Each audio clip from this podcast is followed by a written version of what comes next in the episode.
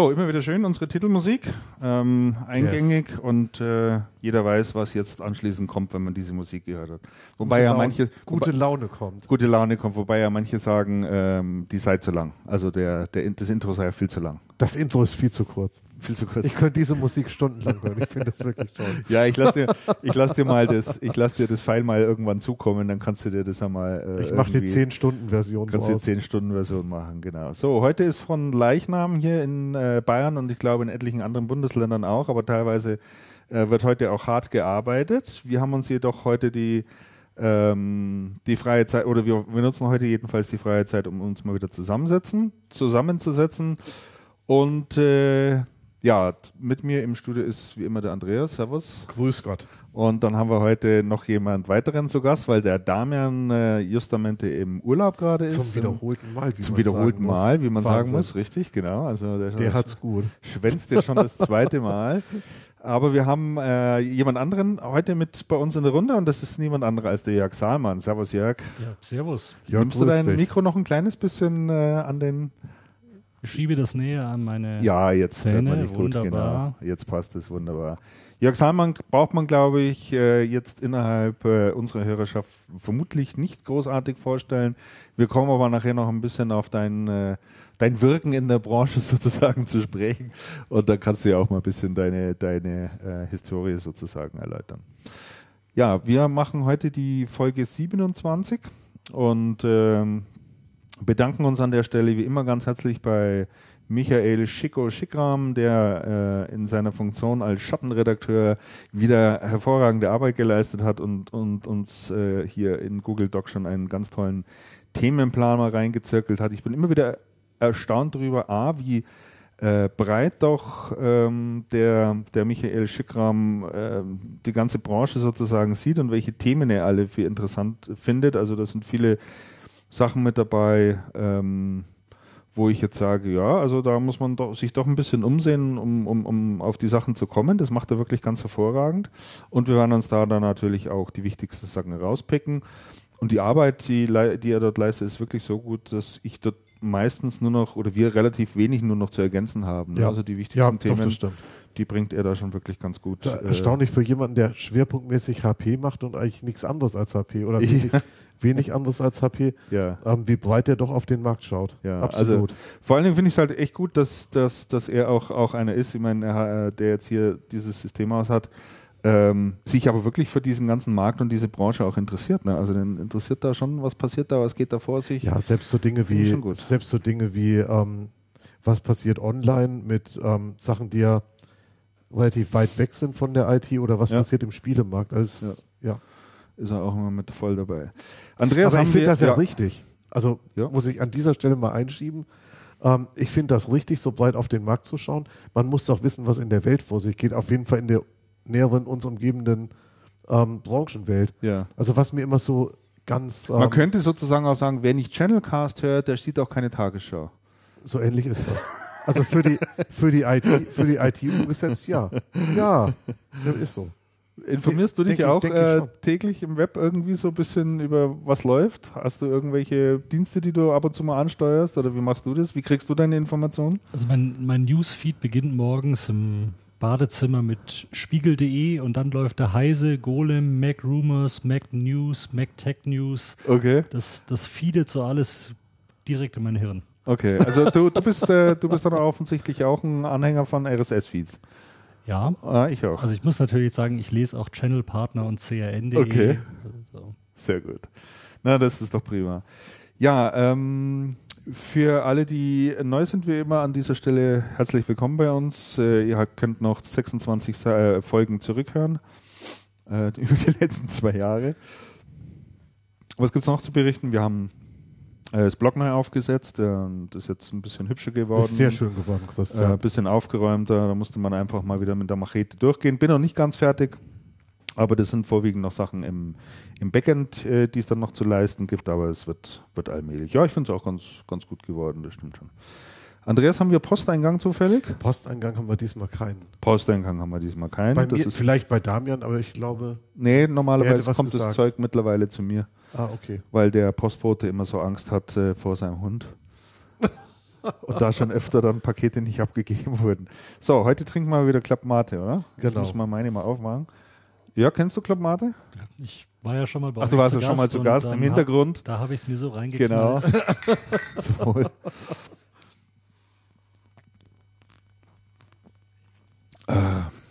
Super. Sehr lecker. Ja, du, stimmt, du warst schon mal ähm, zu Gast hier, allerdings als stiller Zuhörer im Hintergrund. Und ähm, das, was du damals gemacht hast, ist ja auch äh, nie richtig öffentlich erschienen. Der Jörg Salmann ist, ähm, ich würde sagen, ist eine Passion von dir, das Thema Video und äh, Video aufzeichnen und äh, da aber nicht irgendwie nur Kindergeburtstag, sondern der Jörg, der macht es dann schon immer gleich profimäßig, was ich, äh, was ich gut finde. Also der ist da wirklich ein Nerd. Hat da eine super Ausstattung dabei gehabt und wollte hier auch mal ein bisschen rumexperimentieren und uns mal ähm, filmen beim, beim Podcasten. Ne? Und dann ist er da rumgerannt mit seinen ganzen Kameras. Ich habe jetzt eine, eine, Woche in der Türkei Unterwasserfilme von meinen Kindern gemacht und habe die Sony-Kamera auch geschrottet dabei. Ja, okay. ja, und äh, dann hat der, der Jörg das mal alles zusammengeschnitten. Den Film gibt es auch. Vielleicht zeigen wir den ich fand den mal. Recht, ich, fand ich fand den, auch, ich fand den auch gut. gut ja. Es gibt noch mehr Content, aber die der Beleuchtung war, war, nicht richtig. War nicht ja, richtig da, ich meine, irgendwo musst, musst du ja auch mal ein bisschen rumnörgeln dann wie Andreas. Das ist absolut okay. aber ich denke, wir, wir werden noch mal einen Versuch nein, nein, nein, unternehmen. Du hattest, du hattest an, mein, an meiner Lampe hier rumgenörgelt. So fing das nämlich an. also sie, sie, ist auch für Aufnahmen nicht wirklich geeignet. Also vom, vom, vom Licht her. Vom Licht her, vom Licht her. Wir machen das nochmal. Ich wollte ich wollt gar nicht rumnageln. Ich fand das gut. Das Licht war nicht optimal, das hattest du aber festgestellt.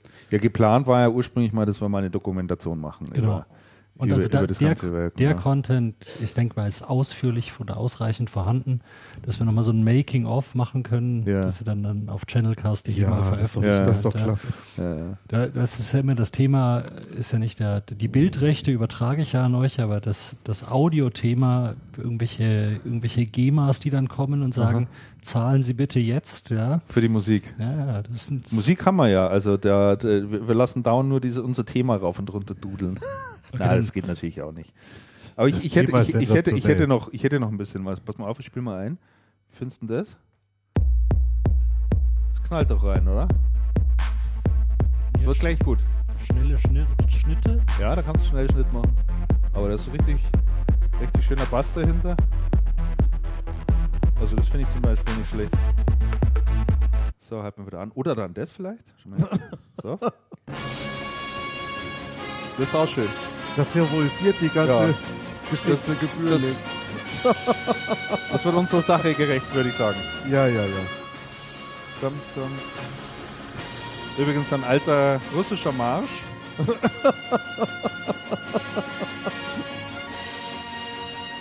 also, äh, ich das ist nicht, dass du dich für ja, interessierst. Nein, nein, das ist, das, ist da, das ist tatsächlich ein geklautes Intro eines anderen Podcasters, den ich an dieser Stelle auch gerne mal empfehle. Der heißt Alternativlos und wird gemacht von dem Frank Rieger und dem Fefe.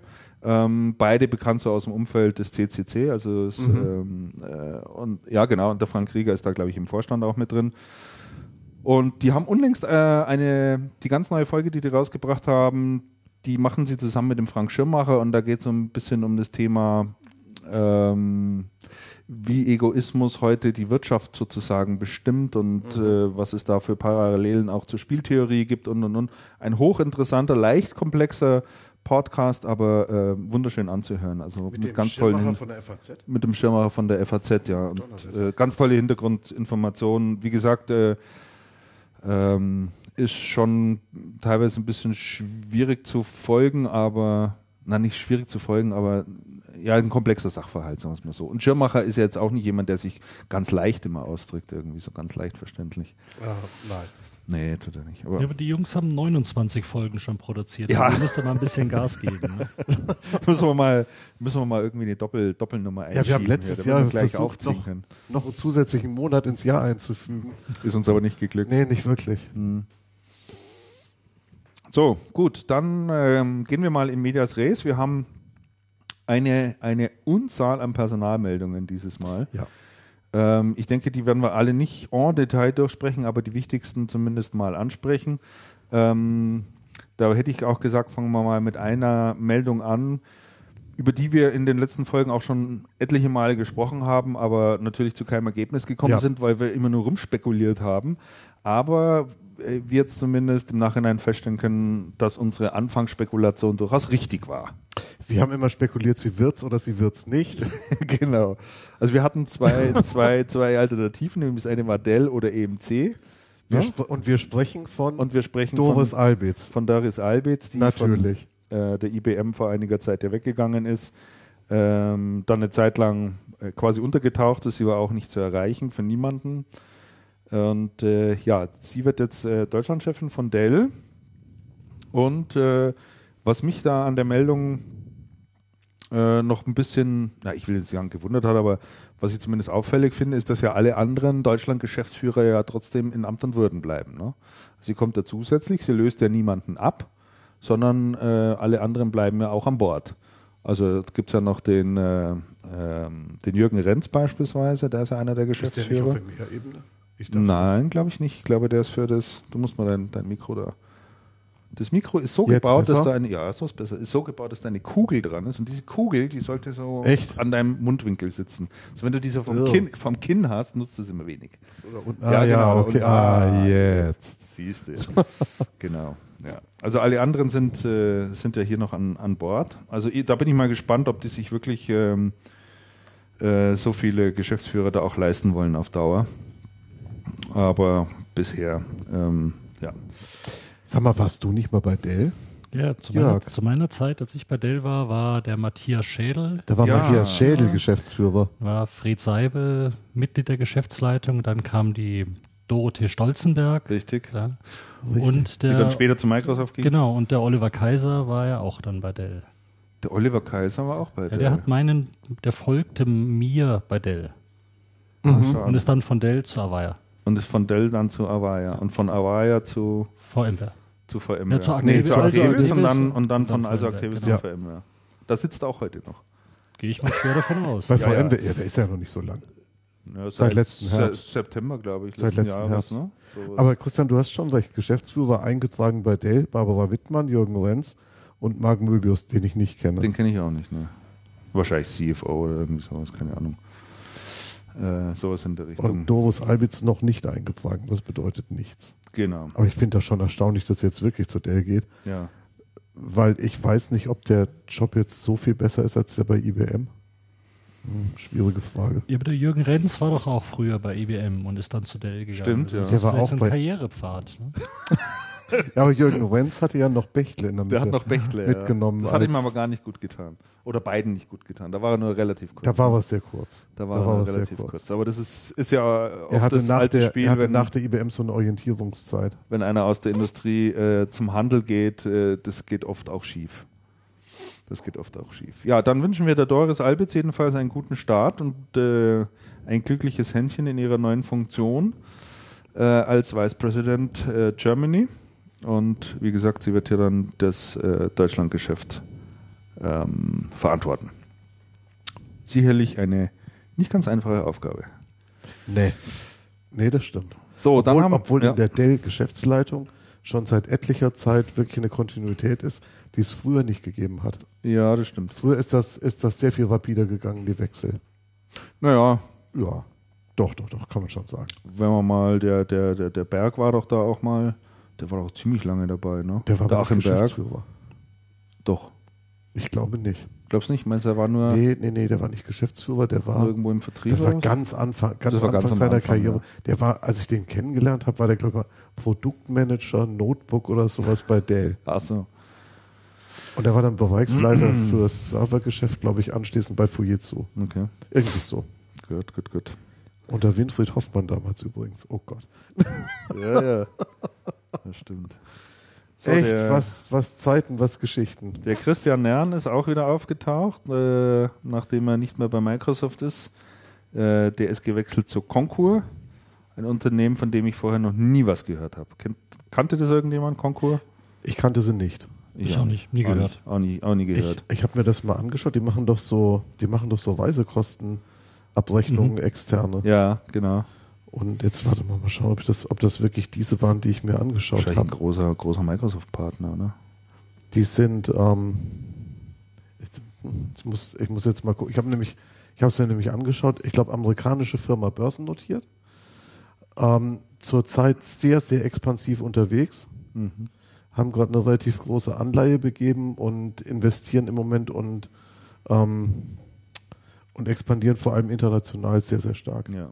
Also recht, er ist dort jedenfalls Managing Firma. Director und Vice President äh, für die deutschsprachigen Länder, also Deutschland, Österreich und, und Teile der Schweiz.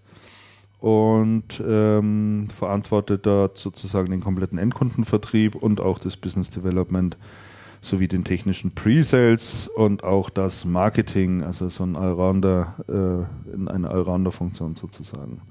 Ja, also Christian Nern ist sozusagen auch wieder in der Branche aufgetaucht. Du kennst ja den Christian Nern schon länger, Jörg, ne? Der ist aus alten Microsoft-Zeiten. Alten Microsoft-Zeiten, genau. Wir, wir, haben auch letztes Jahr eine Floßfahrt zusammen gemacht, was sehr erheiternd war. Die berühmte Floßfahrt von Wolfratshausen nach äh, genau die. an den Flaucher. Genau. Ja. Gegen, gegen, deinen Willen bekommst du nur Bier. Ja, du äh, muss man mögen sowas, ne? Ja, ich, ich ja manchmal bekommst du gegen deinen Willen auch einen Schnaps. Ja, das bin ich ja überhaupt nicht dafür zu haben. Für den Schnaps oder fürs Bier. Also ich habe einmal. Floß. ja, ja, Floß. Also ich, ich muss sagen, ich so finde find Floßfahren sensationell. Ja? Jedes Mal, wenn ich so eine Floßfahrt mache, dann kommt irgendwann dieser Punkt. Am Anfang hältst du das immer für völlig absurd. Dann denkst du mal, was mache ich hier eigentlich? Es ist total früh, das geht ja irgendwie morgens um neun, ist ja Abfahrt oder was? Ja. Es ist total früh. Meistens ist es saukalt. Und die Male, wo ich Floß gefahren bin, hat es meistens noch morgens geregnet, wie blöd. Mhm. Dann kommt so eine, so eine blöde Plastikplane ja. über das Floß und an dieser Stelle, wo du losfährst, sieht es ja aus wie auf der Baustelle. Ja. Das ist ja super Twist mit so einer blöden Bude, wo es für 5 Mark so einen, so einen blöden Plastikbecher Kaffee gibt. Mhm. Ja.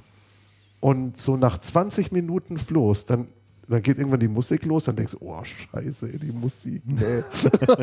und irgendwann kippt das so und dann denkst du, wenn die Musik nämlich die erste Pause macht, denkst du, wieso spielen die jetzt nicht?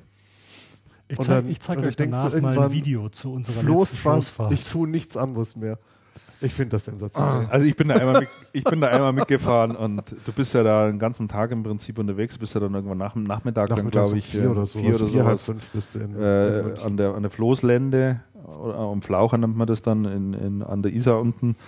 Und ich fand das, also ich fand schon echt arg lang. Also und es wird, wird eigentlich nur getrunken und gegessen. Ne? Ja, ja, so ungefähr das ist Wesentliche. das. Also wir sind, wir sind letztes Musik Jahr hören. nach dieser Floßfahrt dann noch auf eine NetApp-Veranstaltung gegangen. Ja. Die war zum Glück im Zuzis, also nicht so nicht weit so weg. Weit weg. Und, äh, wir, wir, haben nur die Biermarke gewechselt. Also. oh Gott. Sehr gut.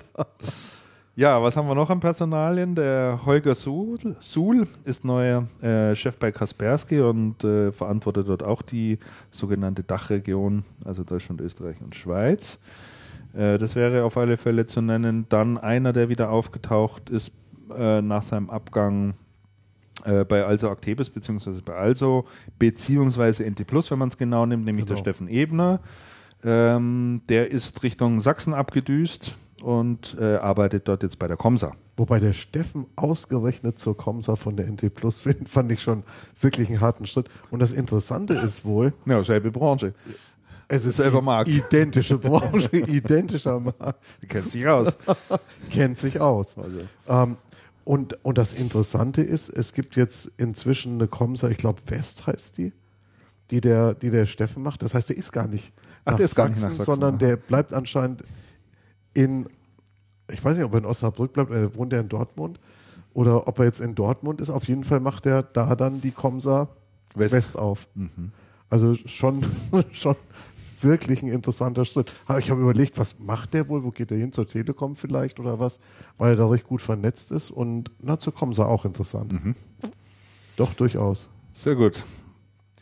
Ja, dann ein, äh, der auch wieder jetzt in, äh, in einem größeren Unternehmen tätig ist, nämlich der Stefan Tiefenthal.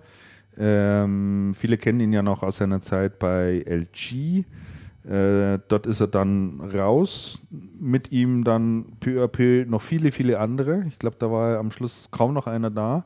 Ja, der äh, hat komplett gewechselt. Da war er kom komplett gewechselt. gewechselt. Es fing ja an mit, äh, na, Uli Kemp. Mit dem Uli Kemp, genau. Und dann zur PHP gingen dann jedenfalls alle, alle aus dem Management sozusagen auch raus. Unter anderem eben auch äh, Stefan Tiefenthal. Ja, der Stefan war dann eine Zeit lang tätig für, oder mitunter tätig, glaube ich, für die Cittadino. Ja. ja. Ähm, und äh, die Cittadino macht Digital Signage. Genau, da hat er den Channel-Vertrieb aufgebaut. Da hat er Channel-Vertrieb aufgebaut, unter anderem dann auch für gesorgt, dass die Also die Cittadino ins Portfolio mit aufgenommen genau, und die, hat. Und die Ingram. Die haben und die zwei, Ingram dann zwei später. Distributoren da aufgenommen, Richtig, genau. genau. Äh, dann war er zuletzt tätig für äh, im Monitorbereich für Philips, für Philips, für MMD, Philips. Ne? Genau. Und jetzt ist er bei, jetzt hat er bei ähm, Acer angeheuert. Also diese Monitorkiste war nichts für ihn. Das war nichts für ihn. Also Aber auch da siehst du es ja. Ich meine, er kam dann ja, kam ja von Fujitsu Siemens damals ja. noch. Yes, yes. Und dann ist dieser Abstecher so Richtung LG gegangen. So Displays, Kühlschränke, Öltanker. Ja. Dann, dann, dann, dann, nur Displays und Digital Signage. Und jetzt halt, ich sag mal für mich, ich kenne den Stefan ja aus seiner Systemhauszeit, so dann wieder klar zurück zu irgendeinem Blechbieger, der da irgendwelche CPUs reinsteckt. Ja. Das glaube ich, das passt auch einfach besser zu ihm. Ja, das macht schon mehr Sinn. Und er soll ja anschieben, dass ähm, das Businessgeschäft. Genau. Der wird zuständig sein für das B2B-Geschäft ja. in Deutschland. Das B2B-Geschäft und im Zuge dessen ähm, äh, ist der Mirko Krebs befördert worden und der wird äh, sich zukünftig auf Europaebene dann um das komplette Geschäftskundensegment kümmern, was sicherlich auch notwendig ist. Ähm, Elsa versucht ja immer noch europaweit mal eine einheitliche Struktur hinzubekommen und äh, so dass ihre, dass ihre ganzen Services und so weiter auch mal europaweit wirklich richtig anbieten können. Da scheint es nach wie vor noch nicht alles im alles im Lot zu sein. Ja, da, da, haben sie ja auch den, da ist der Ingo Gassmann ja auch hingewechselt nach Acer Europa aus seiner HP-Karriere dann auch zur Acer, also das ist vielleicht auch so ein Karrierepfad, den man mal beobachten sollte. ja. Und dann kriegt ja, er da ja, jetzt den Mirko als Kollegen. haben wir ja, schon, heute haben wir den Titel für die heutige Sendung schon. Karrierepfade. Karrierepfade. Ja, das passt doch irgendwie. Ich, ich bin mal gespannt, wie Acer das hinkriegt. Ich habe mir die Acer-Zahlen ja mal angeschaut. Mhm. Hatte ich ja beim letzten Mal ähm, gesagt, dass ich mir die anschauen wollte. Mhm. Ja. Die sind ja echt gar nicht so lustig. Also mhm. Acer hat letztes Quartal relativ hohen Verlust gemacht. Jetzt sind sie Break-Even rausgekommen. Den setzt, die, den setzt natürlich die Schwäche im PC-Markt erheblich zu. Ja. Im Unternehmensmarkt, gerade mit so Infrastrukturprodukten, sind sie noch nicht richtig in die Gänge gekommen. Da gibt es auch relativ wenig, ehrlich gesagt. Ja, ja, ja, ja, ja. Und, und es passt anscheinend auch das Supply Chain, äh, das Supply Chain Modell nicht so richtig. Also weil Acer anscheinend, was mir, was ich, wo ich ein bisschen überrascht war, anscheinend immer noch nach Alpenmotto verfährt. Wir produzieren mal ganz viel, das packen wir dann aufs Schiff. Und, und dann krieg, stellen während wir das, das Schiff unterwegs ist, läuft die deutsche Truppe raus und verkauft das alles. Und dann schauen wir mal, wie es weitergeht. Und das ist ja ein Modell, was ähm, jetzt nicht mehr sonderlich aktuell ist. Man, man will in Europa fertigen lassen, habe ich mir sagen lassen, bei der Foxconn in Tschechien. Ob das schon der Fall ist, weiß ich nicht aber angeblich auch wieder nach demselben Modell. Das heißt, ihr baut mal und der einzige Unterschied ist, die Ware ist dann nicht mehr auf dem Schiff unterwegs. Das heißt, es man hat schneller. Zeit zum Verkaufen. ja, genau. Okay, das war jetzt ein bisschen böse. Aber, ähm, aber wir müssen das wirklich beobachten. Und ähm, ich bin sehr gespannt, welche Akzente der Stefan da setzt. Ja. Weil der ist ja jemand, der sehr strukturiert unterwegs ist und der die Anforderungen der Systemhäuser doch sehr genau kennt. Mhm. Der, gut, der macht das Geschäft ja schon ewig lang. Mhm. Dem muss man da gar nichts erzählen. Mhm. Ah, ich, bin, ich bin sehr gespannt. ja, was haben wir noch am Personalien? Die äh, nachzuschieben wäre vielleicht noch die Tanja Bartsch, kennt vielleicht der ein oder andere, äh, von Brocade Comment äh, geht zu Colt Telekom und äh, soll dort eben auch ähm, das indirekte Geschäft weiter ausbauen. Äh, die Colt tut sich da auch extrem schwer in diesem Bereich. Also ähm, ich weiß vor, glaube ich, drei, vier, vier Jahre ist es her, vier, wenn nicht sogar fünf Jahre schon, äh, war die Colt Telekom mal auf dem Systemhauskongress mhm. und hat sich da mal präsentiert und das war so die Zeit, als dieses Thema Cloud so langsam hochging und Managed Services äh, so langsam spruchreif wurde. Und äh, da haben Sie als Telekommunikationsdiensteanbieter im Prinzip äh, natürlich auch versucht, gleich mal einen Fuß in die Tür zu bekommen und haben dort jede Menge Infrastruktur aufgebaut und hatten jetzt natürlich ähm, nicht unbedingt die passende Klientel dazu, sprich Systemhäuser, die die Lösungen dann auch an den Endkunden bringen. und hatten damals versucht, ähm, Systemhäuser für sich zu gewinnen. Ich glaube, das ist sehr schleppend und sehr zäh gegangen. Ähm, kommen halt doch einfach aus einer anderen Branche heraus, also aus der TK-Schiene direkt heraus und äh, haben jetzt eben, äh, oder denke ich, werden jetzt nochmal einen Anlauf nehmen mit der Tanja Bartsch, die sich ja da bei äh, was das äh, Partnergeschäft anbelangt, doch gut auskennt, äh, wenn sie dann nochmal einen neuen Anlauf machen. So, was haben wir noch draufstehen? Ja, jede Menge. Ne? Wir haben jede Menge. Zehn, das haben wir, das haben wir, das Wir haben wir. Ähm, was wir, was wir gerade mal notieren können, ja. ähm, wo es, glaube ich, ganz interessant wird, mal zu beobachten, was passiert. Ähm, bei Acronis hat es in den USA einen Wechsel gegeben, und zwar den, den ähm, CEO. Mhm. Die hatten den ähm, Alex Pinchef, Alex Pinchef heißt der, hatten die als CEO, den hatten sie, nie, ich glaube nicht, nicht mal ganz furchtbar lang, der kam von Red Hat. Mhm. Der war bei Red Hat unwahrscheinlich erfolgreich, der hat Red Hat groß gemacht. Ich habe den getroffen auf der 10-Jahr-Feier, die neulich in München war. Der ist also da gewesen, hat eine Ansprache gehalten, war ganz interessant. Die Aufgabenstellung von ihm war, Acronis stärker im B2B-Geschäft zu verankern. Das heißt, so ein bisschen was neben das Backup noch, also neben das Backup-Geschäft, was bei denen ja ähm, den Großteil des Umsatzes macht, aufzustellen und das dann bekannter zu machen. Mhm. Und aus irgendwelchen Gründen, der sah gar nicht so aus, als würde er da aufhören wollen. Der hat es aber anscheinend, der hat aber anscheinend dem Board die Brocken beim Lachsen dürfen. Ja, Der hat wahrscheinlich dem Board die die, die die Brocken vor die die, Füße, vor die Füße geworfen. Und jetzt ist der Unternehmensgründer wieder zurück, was auch recht interessant ist. Ein Russe, ne? Ein Russe, das ist ja eine, das ist Russisches ein Unternehmen, russisches ne? Unternehmen. Gehört da nicht Parallels auch irgendwie mit dazu, zu diesem Konglomerat? Der, der, der, es- der es jetzt ist, der, der ähm, Belussov, ist auch bei Parallels, ich glaube im Vorstand oder was, oder im Aufsichtsrat. Ja. Ja, Acronis habe ich weniger auf dem Radar, muss ich ehrlich sagen. So Wir Apple-User brauchen auch brauchen nicht das nicht. Acronis, Wir haben, ne? wir haben unsere Time So, Machine. jetzt, äh, jetzt wollte ich gerade sagen, womit ne- nutzt ihr Time Machine? Ja, Ja, selbstverständlich. klar. Ich nutze das auch, es ist grauenhaft. Es ist furchtbar. Es Es ist furchtbar einfach es und ist äh, furchtbar simpel und ich bin total happy. genau, und immer wenn ich einen Text schreiben will und Time Machine springt an, geht sonst gar nichts mehr. Machst du's Ti- übers WLAN, Ti- oder? Time Machine lokal und Crash Plan in die Cloud. Oh, ja. Ja, also doppelt hält besser. Aha. Was, äh, mit den, die, die, die Gefahr, dass der Mac irgendwann mal verloren geht, ne, dass dann Ja, ja, ja, ja. die Recovery dauert, geh in den Apple Store, kauf einen neuen, restore eine Stunde. Ja. Ja, das stimmt schon. Nee, das ist schon richtig. Das ist schon richtig. Bloß Time Machine, ich finde das so ressourcenfressend, ich finde das absolut grauenhaft. Du hast doch auch, das sieht auch nach Quad-Core aus, was du da hast, oder? Da ist doch Leistung satt. Ver vergiss es. Time Machine braucht das alles. Es ist wirklich bitter. Machst du es über, über WLAN oder hast du fest verkabelt dann? Das ist egal. Also ich habe das schon über WLAN gemacht, fest verkabelt, gibt keinen Unterschied. Kein Unterschied. Kein Unterschied. Es ist nicht die Übertragung. Es ist nicht die Datenübertragung, sondern es ist Also ich habe mit Sicherheit, ich habe mit Sicherheit ein, ein älteres Modell wie du, würde ich sagen. Noch nicht ganz so leistungsstark, aber ich habe da seltsamerweise überhaupt keine Performance-Probleme.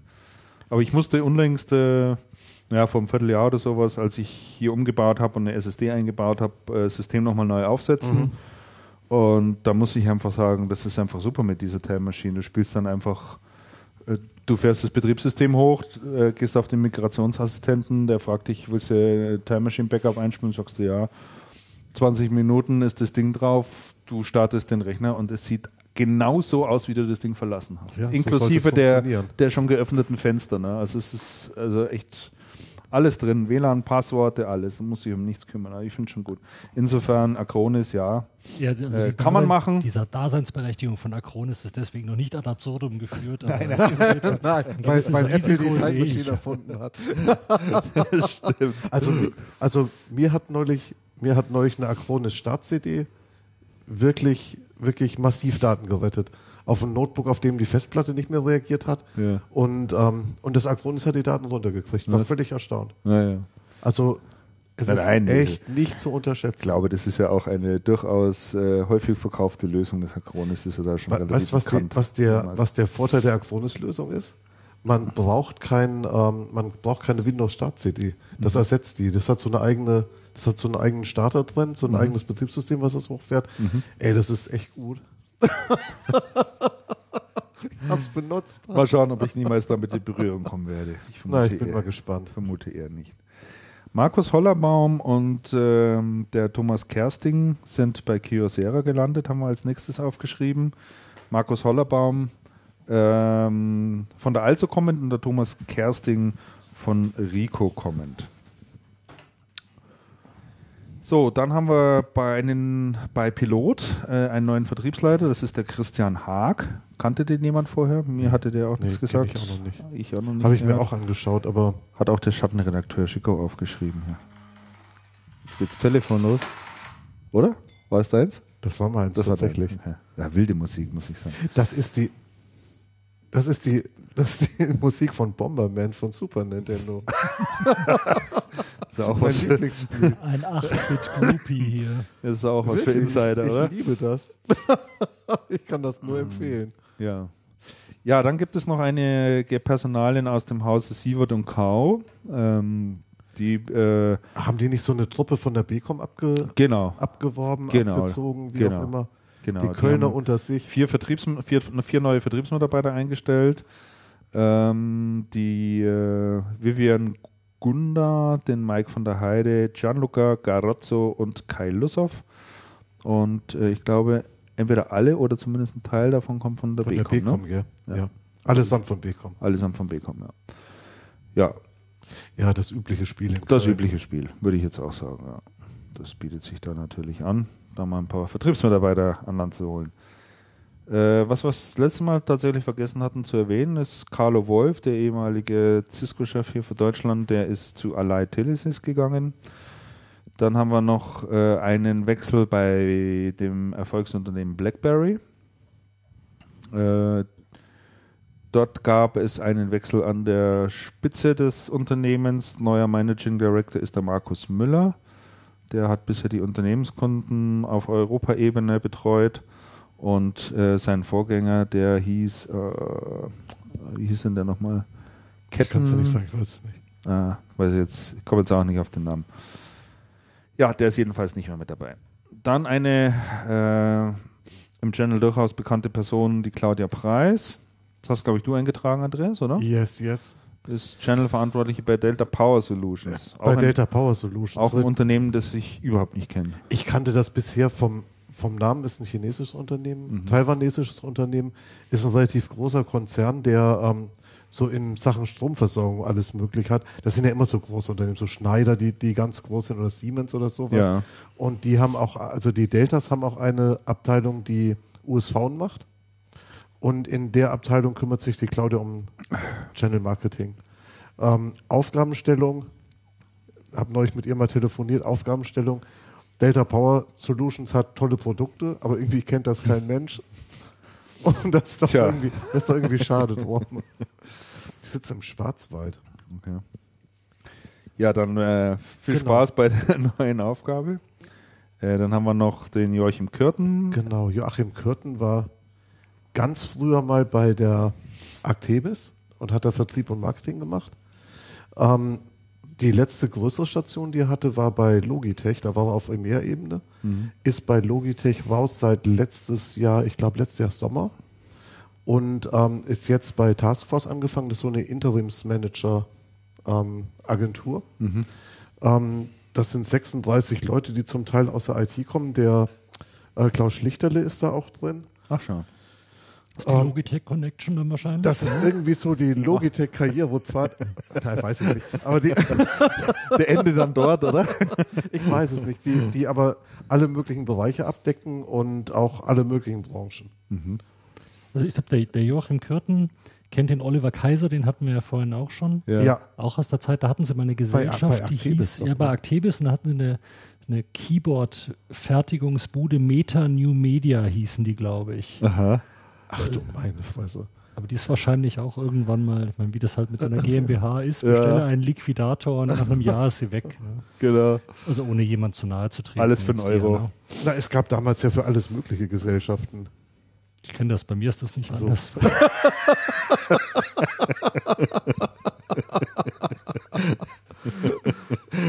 ah, okay, einen haben wir noch, und zwar den, und zwar den Peter Bundgart. Ja. Ähm, Peter Bundgart hat ja die, ähm, diese IT-Welt so ein bisschen verlassen und hat sich auf Remarketing verlegt. Der war lange Zeit bei NEC. Der war früher bei NEC, der war dann mal Geschäftsführer. Das war mein erster Chef. Nee, Das hör war, auf, das war ehrlich. während Ende, also irgendwann hat mir irgendeine bayerische Schule ein Abitur gegeben und ich habe da als Werkstudent bei NEC gearbeitet und durfte auf der CeBIT NEC Multisync Monitore 14 Zoll vorstellen. Das war das große Dann Ding. habe ich ein Jahr auf der C, eine, da habe ich die ganze CeBIT durchgearbeitet, war ja damals noch ein paar Tage länger. Ja. Und meine Entlohnung war ein 14 Zoll Multisync-Monitor und ich war glücklich. Ich, war, also ich bin wahrscheinlich auch nie mehr in Naturalien bezahlt worden, aber das erinnert mich immer an Peter Bundgart. Den hast du heute noch im Regal stehen, den natürlich nicht. Das ja eine schöne Das hat wahrscheinlich 70 Euro gekostet, den entsorgen zu lassen. Ja, da hättest du den, hättest du den Peter Bundgart ja wieder anrufen können. Genau. Äh, Der, der Kannst macht, deinen Monitor. du kannst deinen Monitor wieder haben. Du bist doch, bist doch im Recyclinggeschäft jetzt. ne? Der, der, ähm, der Peter Bundgart ist, ähm, ist er gewechselt und zwar ist er bei Stena. Stena ist, ähm, ist eigentlich eine Firma, die große Schiffe macht. Ja. Es gibt ja diese Stena Stena und, und, und ja. Mhm. sowas, genau. Und die Stena hat eine Tochtergesellschaft Technoworld, Mhm.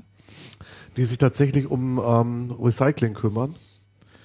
Und da, was ganz interessant ist, der, der ähm, Peter hat jetzt so ein Programm oder setzt so ein Programm gerade auf. Da geht es um das Recycling und Entsorgung von Druckern.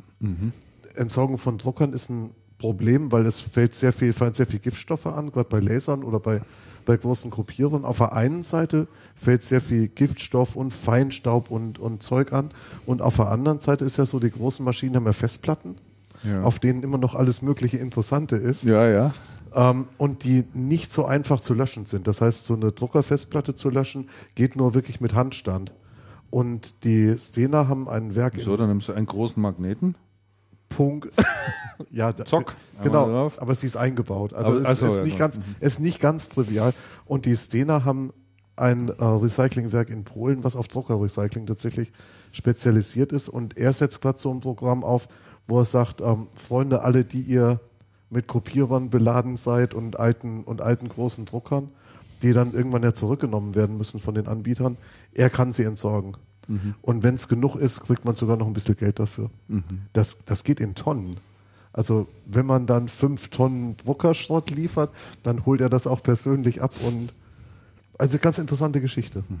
Okay. Das, wenn ich meiner Frau erzähle, dann sagt sie, ich habe einen ganzen Keller voll. Können Sie, den Kerl können Sie auch gleich mitnehmen. Ne? Ist das so ein Sammler? Ja, also ich sag mal, Messi trifft's nicht ganz, aber ich denke, das ist so IT, Man könnte es wieder mal brauchen. Equipment seit Commodore 64 ist alles einsortiert. Also wenn man dich zu bestimmten, Hei, nach hei, bestimmten hei. Adapterkabeln fragt, hier, äh, wie kriege ich meinen Psion an ein, was weiß ich, keine Ahnung, angestöpselt, äh, dann äh, Da kann man sagen, dich. ich habe sogar so ein Psion noch, ganz sicher. Ist ja. sehr, ich habe ich hab aber auch noch einen zu Hause liegen. Ich habe auch noch einen, einen Apple Newton zu Hause liegen. Und natürlich meinen guten alten Atari habe ich noch zu Hause. So ST, Ja, weit vorne. ja, weit vorne. vorne. Ja, ja, ja. Ich habe das damals irgendwann alles mit- mal entsorgt. Mit der Textverarbeitung Signum hieß die damals, dann meine Diplomarbeit draufgeschrieben. Aber das Signum hast du auch nicht gekauft gehabt damals, oder? Das gab es, glaube ich, in Deutschland nicht zu kaufen. Das war, glaube ich, doch schon, aber es war arschteuer. Ne? Da gab es da gab's das Signum und äh, dann gab es noch so eine tolle Desktop-Publishing-Software, die hieß Calamus, glaube ich. Und äh, ja, es war, grafische Benutzeroberfläche war natürlich sensationell. Ne? Also das war schon richtig, richtig gut. So, jetzt haben wir Personalien alles durch, glaube ich, oder? Jo. Na, ist doch prima. Dann lass uns mal ein bisschen über äh, die aktuellen Geschehnisse in der Distributionslandschaft äh, sprechen vielleicht. Ne? Was über COS und, und, und Devil haben wir ja schon gesprochen. Äh, das letzte Mal etwas ausführlicher. Ja. Da zieht er jetzt weitere Kreise. Also jetzt ist auch die Muttergesellschaft äh, in die Insolvenz gegangen, die BOD. BOD, ähm, nee, of BDB, ja doch Best of Distribution, ne? Und ähm, äh, diese Muttergesellschaft, da gehört wie gesagt die Devil dazu und auch die COS, dann gehört aber noch ein, äh, ein Dienstleister Das dazu. ist so eine Logistikgesellschaft. Eine Logistikgesellschaft, die heißt äh, irgendwas mit Flash, glaube ich, ne? First Flash. First Flash, genau. Und dann gibt es noch einen Peripheriehersteller, der heißt Red 4 Power. Äh, die sind allerdings äh, noch, äh, wir haben noch einen ganz aktiven Geschäftsbetrieb, noch keine Insolvenz angemeldet. Ähm, Rechtsanwalt Peter Steuerwald, bekannt in der Branche, wird auch hier den Insolvenzverwalter spielen. Ja, da sind wir mal gespannt, wie es da weitergeht. Also es ist jetzt doch einige Zeit ins Land gegangen und ähm, äh, damals wurde ja zumindest gesagt, äh, dass man eine relativ schnelle äh, Lösung hat und äh, mhm. bevor die in Insolvenz gegangen sind, haben die ja gesagt, ja, da laufen also schon die Gespräche auf Hochtouren. Das hat sich fast so angehört, als würde da morgen oder übermorgen jetzt dann schon die Ansage kommen, äh, wie der Rettungsplan aussieht, beziehungsweise ob es einen Käufer oder Interessenten gibt. Ähm, aber den gibt es offensichtlich doch nicht, ne? Also ja, das zieht sich, zieht sich denke, ganz Die Dinge hin. gehen ja immer nicht so schnell. Naja, nur äh, von der Ankündigung her. Ja, ähm, von der Ankündigung sind sie ganz schnell. Ja, da war es da wieder so, äh, so formuliert, ne, als sei quasi alles schon in trockenen Tüchern. Und äh, ja. Also bei Becom ist es schnell gegangen. Ja, auch. Da ist es, da ist es schnell bei gegangen. Becom bei Becom. Da hat es auch tatsächlich gestimmt. Ne? Also da aber auch, und die hatten ja auch gesagt, man sei schon in Gesprächen und so weiter und so fort. Und ähm, da ging das ja dann auch relativ rasch. Aber hab da habe ich jetzt so langsam meine mehr, Zweifel. Ich habe ja. auch eine Zeit lang wirklich gar nichts mehr gehört. Am Anfang gab es ja immer noch so Gerüchte, was weiß ich, also der Wortmann steigt ein. Nee, das Gerücht gab es. Doch, das Doch, Gerücht gab es auch. auch. Ah, natürlich gab es ja, das. Ja, ja, ja, ja, ja. Nein, da gab es das Gerücht, die Araber steigen ein, die auch beim Gernot Sonek in der Firma drin sind. Mhm. Wechsle ich das jetzt? Nee, ich glaube nicht. Action IT, genau. Ja, ja, Action IT, ja. Ähm, und dann gab es das Gerücht, dass sich ein paar Leute selbstständig machen wollten und nach, nach API gehen und mit API sprechen, um Aha. Außenbüro Braunschweig zu verstärken. Mhm. Und dann gab es noch das Gerücht, dass der, ähm, dass der Axel ähm, jetzt Grills verkaufen wollte. Webergrill. Webergrill oder sowas. Alles fand ich, das war der Gutes Produkt. Das Hochmargig. Ja. Sensationelles Produkt, ja. aber das Gerücht fand ich komisch. Aber vielleicht kommt das ja so, keine Ahnung. Hm. Muss man, muss man mal abwarten. Keine Ahnung. Hast du da noch irgendwie was dazu gehört, so aus dem Dunstkreis? Ja. Gar auch nichts. Auch nichts weiter. Ne? Also, also zu Webergrills könnte ich referieren. Den kannst du ja heute picken. Kannst ja, du kannst ja, ja als, als, als, Tipp vorstellen, den Webergrill. Habe ich aber, glaube ich, für lange Zeit schon mal gemacht. So, gut, okay. Also, so viel zum Thema Devil und COS. Wie geht es bei der BCom weiter, der zweite Kandidat? Von denen habe ich auch schon länger nichts mehr gehört. Ja, das ist richtig. Äh, mein Kollege, der Armin Weiler, der hat, äh, den haben wir da noch mal ein bisschen drauf angesetzt, da noch mal äh, sich die neuesten Informationen abzuholen. Also die BCom ist auf alle Fälle wieder lieferfähig nach eigenen Aussagen und äh, befindet sich auf dem Weg zurück in die Normalität, wie es so schön heißt.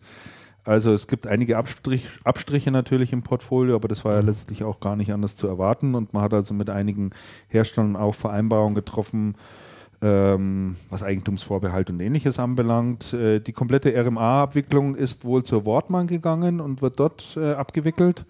Also man versucht hat, die BCom vielleicht ein Stück weit auch zu entlasten von, von diesem Zeug. Äh, ist ja auch immer ressourcenaufwendig und sowas kann man ja auch gut äh, als zentralen Dienst dann zusammenfassen. Ähm, in dem Zusammenhang äh, Benelux wird zugemacht. Äh, mhm. Auch äh, das äh, Geschäft in Österreich wird zugemacht. Was bestehen bleiben wird, ist diese kleine Dependance, die sie ja da in Spanien noch aufgebaut hatten. Ähm, scheint wohl da soweit ganz gut zu laufen, sodass sich trägt und insofern äh, wird es dort, wird es dort äh, weiterlaufen. Ähm, ja, die BCom war jetzt natürlich dabei, ihre ganzen Prozesse und Workflows anzupassen und neu aufzusetzen. Das muss ja dann auch alles gekoppelt werden. Ähm, war sicherlich äh, auch viel Arbeit dahinter. Tja, und ähm, jetzt wird man eben sehen, die alte BCom, die Comput BCom Computer AG wird abgewickelt äh, vom Insolvenzverwalter und äh, an den Start gegangen ist jetzt die BCom GmbH als Tochterunternehmen der Wortmann. So ist der Stand der Dinge und äh, ja, ich gehe mal davon aus, dass wir in absehbarer Zeit noch ein bisschen mehr darüber berichten können, wie es denn da so vorangeht. Hast, hat sonst noch irgendeiner von euch was gehört zu BCom? Nee, ich habe nichts, ne? länger nichts gehört. Okay. So, dann haben wir äh, eingetragen bekommen hier sozusagen Restrukturierung bei Scansource. Hat sich damit jemand, hat sich das irgendjemand angeschaut? Ich nicht. Bei Scansource? Mhm. Ähm, ja, bei Scansource ist ja so, dass ähm, die beiden Unternehmensgründer und langjährigen, langjährigen Geschäftsführer raus sind, nämlich der, die Marianne Nickenich und Guido Nickenich. Mhm. Und es muss eine relativ unerfreuliche Geschichte gewesen sein. Die hatten, Gott, mein, mein Gedächtnis ist heute nicht richtig lustig gut. ähm, Trink mal was. Algol hieß es. Algol, ja. Algol hieß es, genau. Die hatten ja, die hatten ja damals Algol in, in Köln, Value-Add-Distributor, der wurde übernommen von Scansource. Mhm. Und ähm, Familie Nickenich ist anscheinend noch bis irgendwann Herbstfest angestellt und wird dann was anderes machen und es muss nicht schön gewesen sein. Ich hatte mit dem Guido Nickenich ähm, einen kurzen Mailwechsel. Ähm, das klang alles gar nicht lustig und er meint, gut, sie haben zurzeit viel Zeit für alles Mögliche und werden dann ab Herbst wieder was Neues machen. Okay. Wer da übrig geblieben ist und was da, was da genau übrig geblieben ist an Geschäft, weiß ich ehrlich gesagt nicht. Mhm. So, dann haben Ganz wir noch. ähnlich gelagert ja. der Fall übrigens, mhm. weil du gerade so ausholst. Ja, ich hol, hol ich aus? Du holtest aus. Nein, weil du gerade so ausholtest. ähm, ganz ähnlich muss der Fall bei der Itantia sein. Die jetzt, die jetzt. Ähm, Itanica meinst du? Itanica, nee, Itantia meine ich. Itantia. Itantia, Itantia ja, richtig. Ja, klar, Itantia. Ja, ähm, das war ja das früher mal Partners, das war ja mal früher Partners in Europe. Ähm, die Ach, sich, die sind es. Ja, ja, ah, ja, ja, ja. Okay. die haben sich auch mhm. vom Management getrennt und die haben eine, also das äh, Partners in Europe wurde verkauft an Itantia, an eine französische ja. Gesellschaft und die französische Gesellschaft macht gar nicht so richtig Distribution, sondern ist eigentlich ähm, beschäftigt mit Recycling und Remarketing. Mhm und hatte die Etanzia wohl gekauft, weil sie gedacht haben, naja, bei den Etanzia-Kunden werden ja ganz viele ähm, Telefonanlagen irgendwie abgeholt, das heißt super. Mhm. Und für die war das eher so eine Beschaffungslösung ähm, als eine Vertriebsgeschichte. Der Abfalleimer sozusagen. Also irgendwie so, ja, irgendwie so die Reste. Also eine komische Geschichte ja, ja. jedenfalls. Mhm. Und die restrukturieren jetzt wohl auch relativ hart. Und mit den Etanzia-Leuten hatten wir uns mal getroffen, ich glaube letztes Jahr im Herbst oder sowas. Mhm. Und dann waren aber innerhalb kürzester Zeit ähm, alle weg, Geschäftsführer, Marketingleiter, das ging ganz schnell. Mhm. Das war eine merkwürdige Geschichte. Okay. Dann gibt es noch äh, eine Neuigkeit aus dem Hause. Also, man ist immer noch geneigt, also Aktives zu sagen, gell? aber darf man ja nicht mehr. Darf man nicht mehr. Man darf nur noch also sagen. Mhm. Nicht mehr also Aktives. Also, also bei Also. Wir hatten ja einen äh, Distributionsvertrag mit Dell. Ähm, und ähm, der wird, was die B2B-Produkte von Dell anbelangt, auslaufen. Da gibt es jetzt nur noch die Restbestände, die dort verkauft werden. Ähm, was noch weitergemacht wird, ist das Distributionsgeschäft für Retail. Ähm, man will sich aber, warum und weshalb das so jetzt auseinandergegangen ist oder beziehungsweise der Distributionsverlag hier nicht, nicht verlängert wird, äh, möchte man sich aber nicht äußern.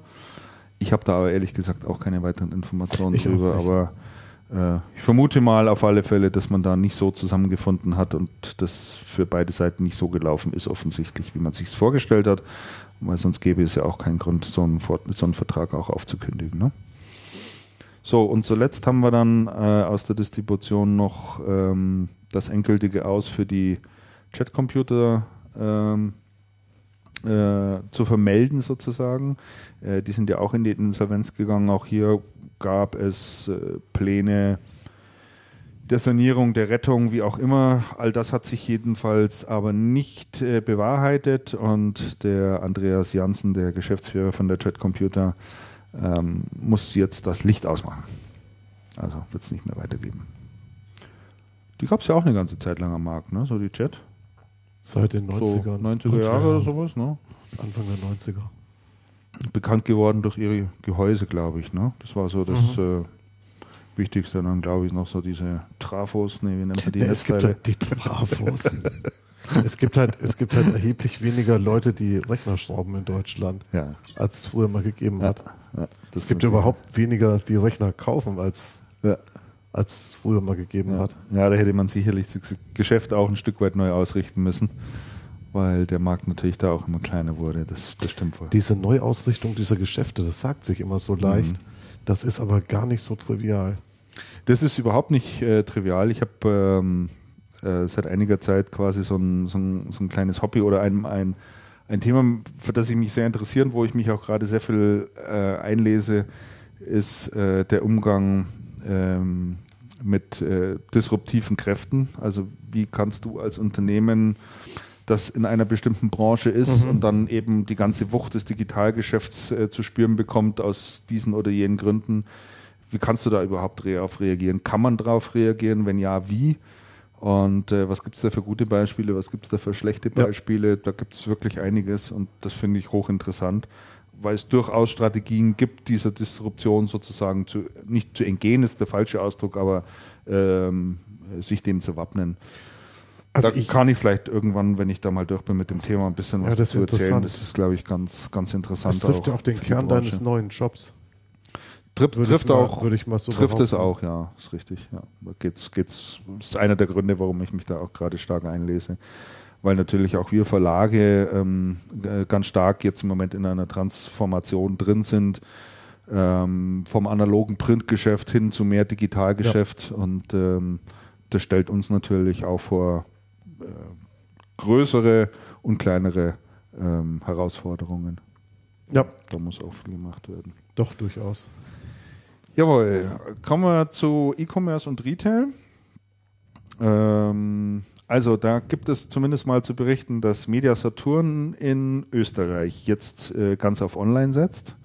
Äh, ich glaube, die Sat haben, was haben sie geschlossen? Die Mediamärkte, glaube ich, waren zugemacht in Österreich und soll, glaube ich, nur noch Saturn geben, oder? War es nicht so? Ich meine, so rum wäre es gewesen, ja. So wäre es gewesen, ja. Äh, wo wir dich mal zu Gast haben, Jörg, du ähm, Media Saturn, äh, so Online-Strategie, wie verfolgst du denn das? Nimm, nimmst du das in irgendeiner, in irgendeiner Weise wahr? Das ist als, als Amazon-Konsument. Ne? Ja. DH, DH, Genau. DHL kommt einmal täglich. Ja? Ach, bei Frau, dir auch, ja? Frau schlägt die Hände über den Kopf zusammen und verweigert schon die Annahme. Ja. Also ich bin, ich bin da wirklich committed zu Amazon Mhm. und ähm, ich habe der, einer der Red Kuhn Gründer, mit dem war ich letztes Jahr auf äh, meinem Lieblingsvolksfest der Wiesen mal auf das ein oder andere Bier zusammen. Und das, das erschließt sich mir. Die, eine eine E-Commerce oder E-Tail-Strategie dieses Konzerns erschließt sich mir nicht. Okay. Ja, klare Worte, ja. Sagen ja auch viele, also ähm, trotz alledem, das Online-Geschäft geht hoch bei denen zumindest. Ja, es ist jetzt gar nicht so schlecht, wie man immer denkt. Äh, Es vor allen Dingen, wenn man so zurückdenkt, wie, wie, wie schlecht die nächsten Mal- gestartet sind, aber vielleicht müssen wir das wirklich nochmal Ich werde das zum nächsten Mal Mal, mal nochmal hinterfragen. machen wir nochmal ich, ich hab's, ich hab's, ja, ich hab's auf der Liste stehen, schon die ganze Zeit. Ich bin noch nicht dazu gekommen, muss ich ehrlich sagen. Okay. Aber die veröffentlichen ja immer relativ detaillierte Ja. Online-Zahlen. Ja. Gibt es auch gute Präsentationen immer? Und es ist schon klar, dass da ein Wachstum gibt. Ja, mu- muss es Muss ja. es ja. Aber was ich auf den ersten Blick gesehen habe, fand ich nicht wirklich so doll. Aber ich schaue mir es zum nächsten Mal an. Mhm. Ist, ähm, ist hiermit mal versprochen. Gut, Und wunderbar. dann gehen wir da mal etwas tiefer in die Analyse. Ja. Dann äh, der, äh, das nächste Thema, das wir hier draufstehen haben, da hatte ich ja fast darauf gewettet, dass du das eingetragen hast, Andreas. Aber Ich? das hat ja. Konrad? Konrad Nein, habe ich nichts mit zu tun. Konrad? Konrad Nein, Für, nein. für zwei Stunden Lieferservice nein, ein? Nein, ich kann da gar nichts zu sagen. Du musst ich es jetzt ja nicht daran völlig, ich bin bestreiten. ja völlig raus, das muss ich jetzt nicht dafür schämen. Das ist jetzt nicht so schlimm. das nicht eingetragen zu haben. Nein. Ja. also die, ähm, äh, die äh, bieten jetzt jedenfalls an einen zwei Stunden Lieferservice. Ähm, ist jetzt auch nicht wirklich, wirklich was Neues. Ich glaube, äh, einige anderen bieten das auch an, wie, wie Cyberport etc., wenn das in einer bestimmten Region ist, dass man das eben binnen zwei Stunden nach Hause kriegt. Der Notebooks Billiger arbeitet, glaube ich, auch mit denen zusammen. Das ist die Tiramisu GmbH, ähm, die ja eigentlich so aus dem Bereich Stadtkuriere herauskommen und das jetzt eben äh, Firmen auch anbieten, das dann zu erledigen. Das ist im Prinzip eine Art Bring-Service, äh, der dort gemacht wird. Aber ich weiß nicht, also binnen zwei Stunden, ich weiß nicht, ob ich da bereit wäre, nochmal so viel Geld auf den Tisch zu legen, damit ich das dann in zwei das Stunden habe. Das ist teuer. Sehr das teuer. ist richtig teuer dann. Ne? Also ich finde, ich finde Amazon, wenn du da Prime-Kunde bist, kriegst du es ja eh per Express, da hast du es in der Regel am nächsten Tag ja auch. Ja, also Amazon Same Day geht ja auch ganz gut, kostet 5 Euro Aufpreis. Das ist geht bei vielen Produkten. Also ich meine, geht das? Mhm. sensationelle Logistik. Ist das nochmal leistungsgesteigert zu Prime? Oder same, wie? same Day. Das heißt, du bestellst morgens um 10 und sie garantieren dir die Lieferung bis, keine Ahnung, 19 Uhr.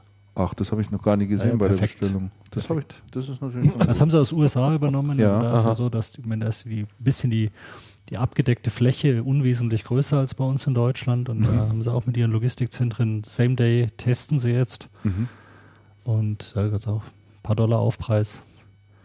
Also ist immer die Frage, ob du das brauchst. Also wenn du jetzt plötzlich panisch bist und sagst, ich brauche dringend jetzt irgendwie ein Nintendo Wii U und möchtest das abends haben, dann kommt es bis abends. Aha. Okay. Muss ich mal ausprobieren, habe ich, noch nie, hab ich noch nie versucht. Naja gut, äh, sollte natürlich dann auch jemand zu Hause sein. Ne? Sonst Macht großen Sinn. Ja. ja. Oder du hast gute Nachbarn, die dir das Zeug entgegennehmen. So wie bei uns im Haus. Also da kommt es immer an irgendwie dann. Rewe will die Pro-Märkte loswerden. Haben wir hier noch mit drin stehen. Hat sich da jemand ein bisschen drüber eingelesen? Ich nicht. Nee, noch nicht, aber diese Rewe Pro-Markt-Geschichte ist ja eine die uralte und die ist ja, also das ist ja also das hättet ihr ja, glaube ich, auch in der ersten Channelcast-Folge schon diskutieren schon, ne? können. Ich glaube, ich glaube, das Thema Rewe Pro Markt habe ich schon, habe ich schon ähm, recherchiert im zweiten Jahr CRN oder sowas. Mhm. Also das geht, das geht schon immer so hin und her. Also das wäre dann praktisch das ist schon Channelcast minus 300. so, unge so, ungefähr. Gibt es eigentlich diesen Pro-Markt da im, im Münchner äh, da an der Autobahn. Nee, an das, der ist, das, ist schon lange ein Expert. Ach, ein Expert. Der, den du deinen Gräfelfinger hast. Ja, genau. Der war ja früher da von der Autobahn aus sichtbar. Ja, war super. Ne? ja der war gar. Das ist ein Expert. Ja, ja, das war also ein Expert Krattlige Bude, ehrlich gesagt. Also früher der Pro-Markt. Es gab früher aber, aber TV-Markt 2000. Wisst ihr, was da rausgeworden ist? Das war der in Starnberg, ne? Wenn du da von der Autobahn direkt runterkamst, da gab es Also ich hatte einen an der Wasserburger Landstraße Richtig, draußen. ja, ja wo die Algut-Tankstelle ist, genau. da hinten dran. Genau, ja. Und den fand ich gut. Also da war ich relativ häufig. Den gibt es aber auch nicht. Nee, den gibt es nicht. Ich weiß gar nicht, was aus der ganzen, was aus der ganzen Kette gewesen ist. Mhm. Ja, Chico hat hier noch eingetragen äh, etwas zum Thema Euronics. Ach, Euronics macht den ersten Markt selber. Mhm, Habe ich auch genau. gesehen. Äh, war ja auch angekündigt und äh, ganz nach dem Beispiel von, von, von Expert äh, und hat jetzt die gezielte Übernahme von Fachmärkten ähm, durch die Zentrale der Verbundgruppe übernommen und hat jetzt den ersten Regiebetrieb in Leinfelden Echterding übernommen. Ähm, und das ist jetzt eine hundertprozentige Tochter dann der Euronics Deutschland und äh, ja, wird dann einfach hier fortgeführt. Also was ich, was ich wirklich mal anmerken möchte, genau, genau an dieser Stelle, ähm, diese These von Ziggy Pfeffer, mhm. dass wir im Retail selbstverständlich ein Vertriebsproblem auch haben, mhm. das wird ja eigentlich nie so gesehen. Das wird nie so gesehen. Es wird immer so, ja, Retail, das bringt alles irgendwie nicht mehr, die Leute kaufen online, bla bla bla. Aber letztendlich ist doch im Retail ein Vertriebsproblem. Der Verkäufer verkauft den Leuten nichts, die da reinkommen. Mhm. Das ist doch irgendwie doof. Ja, ja, das ist und, das, und dieses Problem zu lösen mit innovativen POS-Konzepten ähm, ist, ähm, ist nicht wirklich in Sicht. Ich habe neulich über das, Thema, über das Thema POS mal gesprochen mit einem Mitarbeiter der CRN, mit dem Peter. Oh, jetzt fällt mir der Name nicht ein. Das Gedächtnis, das Sieb. Und die interessante Geschichte, ich glaube, ich trinke noch einen Schluck Mate. Die, und, die, und, das, und das Ergebnis seiner Recherche war, der hat also bei verschiedensten Retailern angefragt, sagt mal, was macht ihr eigentlich Innovatives am POS? Da muss man doch mal irgendwie, da kann man doch ganz viel tun. Mhm. Und da sagt er, kam nichts, Schweigen im Walde. Schweigen im Walde. Da kam, ja, nee, die einen machen jetzt erstmal so ein Fußballsponsoring und die anderen machen und, aber es gibt keine strategischen ähm, POS-Initiativen interessant ist. In USA, da habe ich eine interessante Seite, Seite aufgetan, die werde ich nachher auch mal als, als, Pick, als Pick bringen. In USA gibt es diverseste POS-Konzepte, innovative POS-Konzepte und auch so neue Konzepte für Multichannel-Einsatz von iPads in den Läden. Ähm, Habe ich gerade eine Geschichte gelesen von einer amerikanischen ähm, Bekleidungskette, die so relativ kleine Läden haben, die komplett auf iPads umstellen, zuerst in Japan und dann auch in den USA. Das heißt, außerhalb von Deutschland tut sich schon einiges, aber hier in Deutschland ist ja wirklich Schweigen im Walde, das ist richtig bitter. Hm. Also das heißt, der Retail gibt sich auf, ohne irgendeine Gegenwehr geleistet zu haben, außer die Preise runterzuziehen. Hm. Auch erstaunlich. Naja, ich weiß nicht, ob das ob das wirklich viel weiterhelfen würde. Ich habe da so, so, so ein bisschen, bisschen, meine, bisschen meine Zweifel. Also ich, ich, ich sehe es halt eher unter dem Aspekt, dass ich denke, dass diese Großflächenvermarkter jetzt einfach so ein Stück weit in die Zeit gekommen sind. Also wird halt in dem Maße nicht mehr gebraucht. Äh, ich meine, früher war es halt einfach toll, wenn du in so einem Großflächenmarkt Markt rein bist, dann hast du halt irgendwie mal 30, 40 Notebooks nebeneinander gesehen und das war einfach toll, weil du da die Auswahl hattest und äh, die Dinger mal äh, anfassen konntest und es war halt alles an einem Haufen und war irgendwie, ich würde sagen, in irgendeiner Form noch ein Einkaufserlebnis, weil es halt irgendwie was Neues und toll war. Ne? Und jeder ist dorthin gegangen irgendwie und du konntest ja da wie im Baumarkt einfach Stunden drin verbringen und dich da in diesem, in diesem Laden verlieren und dann bist du noch auf dieses Produkt gekommen und auf jenes und hast da ein bisschen rumgeschaut. Und heute, wenn ich mal in, in, in einen dieser äh, großen Läden da reingehe, das ist irgendwie, das ist, das ist so deprimierend da drin. Ja. Das also, ist absolut richtig. Aber das ist ja das genau das Tote Problem. Hose, das ist kaum einer drin und, und Verkäufer siehst du einfach überhaupt nicht. Äh, Verkäufer auf der Flucht. Ja, es ist wirklich so, ne? Es ist, es ist wirklich so. Das ist richtig, teilweise richtig gespenstisch. Also es macht überhaupt keinen, also ich habe da überhaupt keinen Spaß mehr dran. Ich gehe da nur rein, wenn ich ganz gezielt weiß, was ich, was ich auch, auch, auch kaufen will. Dann gehe ich dorthin. Gut, dafür musst du dann aber noch nicht mal in den Laden gehen. Das kannst du dann auch bestellen. Das kannst du teilweise kannst du es auch bestellen. Ja. Das ist, deswegen haben wir wieder den, den PC-Hersteller unseres Vertrauens hier mit gebürstetem Aluminium. Da ist die Shopping Experience in München in der Rosenstraße. Da gehst du rein und die sind alle uniformiert in blau gekleidet. Die wollen dir zwar auch nichts dringend verkaufen, ja, du musst dich anstellen musst und betteln, anstellen, dass du was kaufen kannst, aber ja. die, die, die Freude da reinzugehen ist für mich immer ganz weit vorne. Ja, das stimmt. So. Das ist richtig. Ja. Das, das, ist, schon, so, das wenn, schon wenn, du dann in so einen rot angemalten Geschichte. Blechcontainer reingehst, da ist wirklich so, ich gehe lieber in Aldi derzeit. Ja, also das ist, ich meine, das ist, das ist so eine ähnliche Shopping-Experience, außer dass du halt irgendwie für einen Euro noch einen Einkaufswagen mieten musst. ja.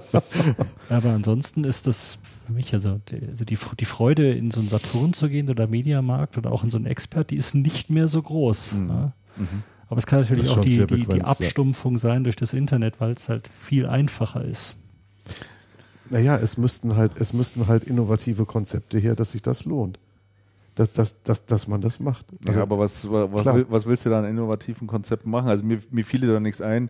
Also für mich ist das keine Steigerung des Einkaufserlebnisses, wenn ich dort unten reingehe und mir irgendeinen Tablet in die Hand drückt und sagt, so, kannst jetzt hier äh, ich, weiß ich weiß nicht, was, keine Ahnung. Er Nein, zeigt mir dann, wo die nächste Rolltreppe ist oder Nein, äh, das, ist, das sehe ich schon auch. Wo es einen Wasserspender gibt oder das führt mich dann zu tollen Aktionsangeboten, von denen ich sowieso wieder weiß, äh, dass das alles nur gesponsert ist. Da denke ich mir doch am Arsch die Hühner, was soll denn das?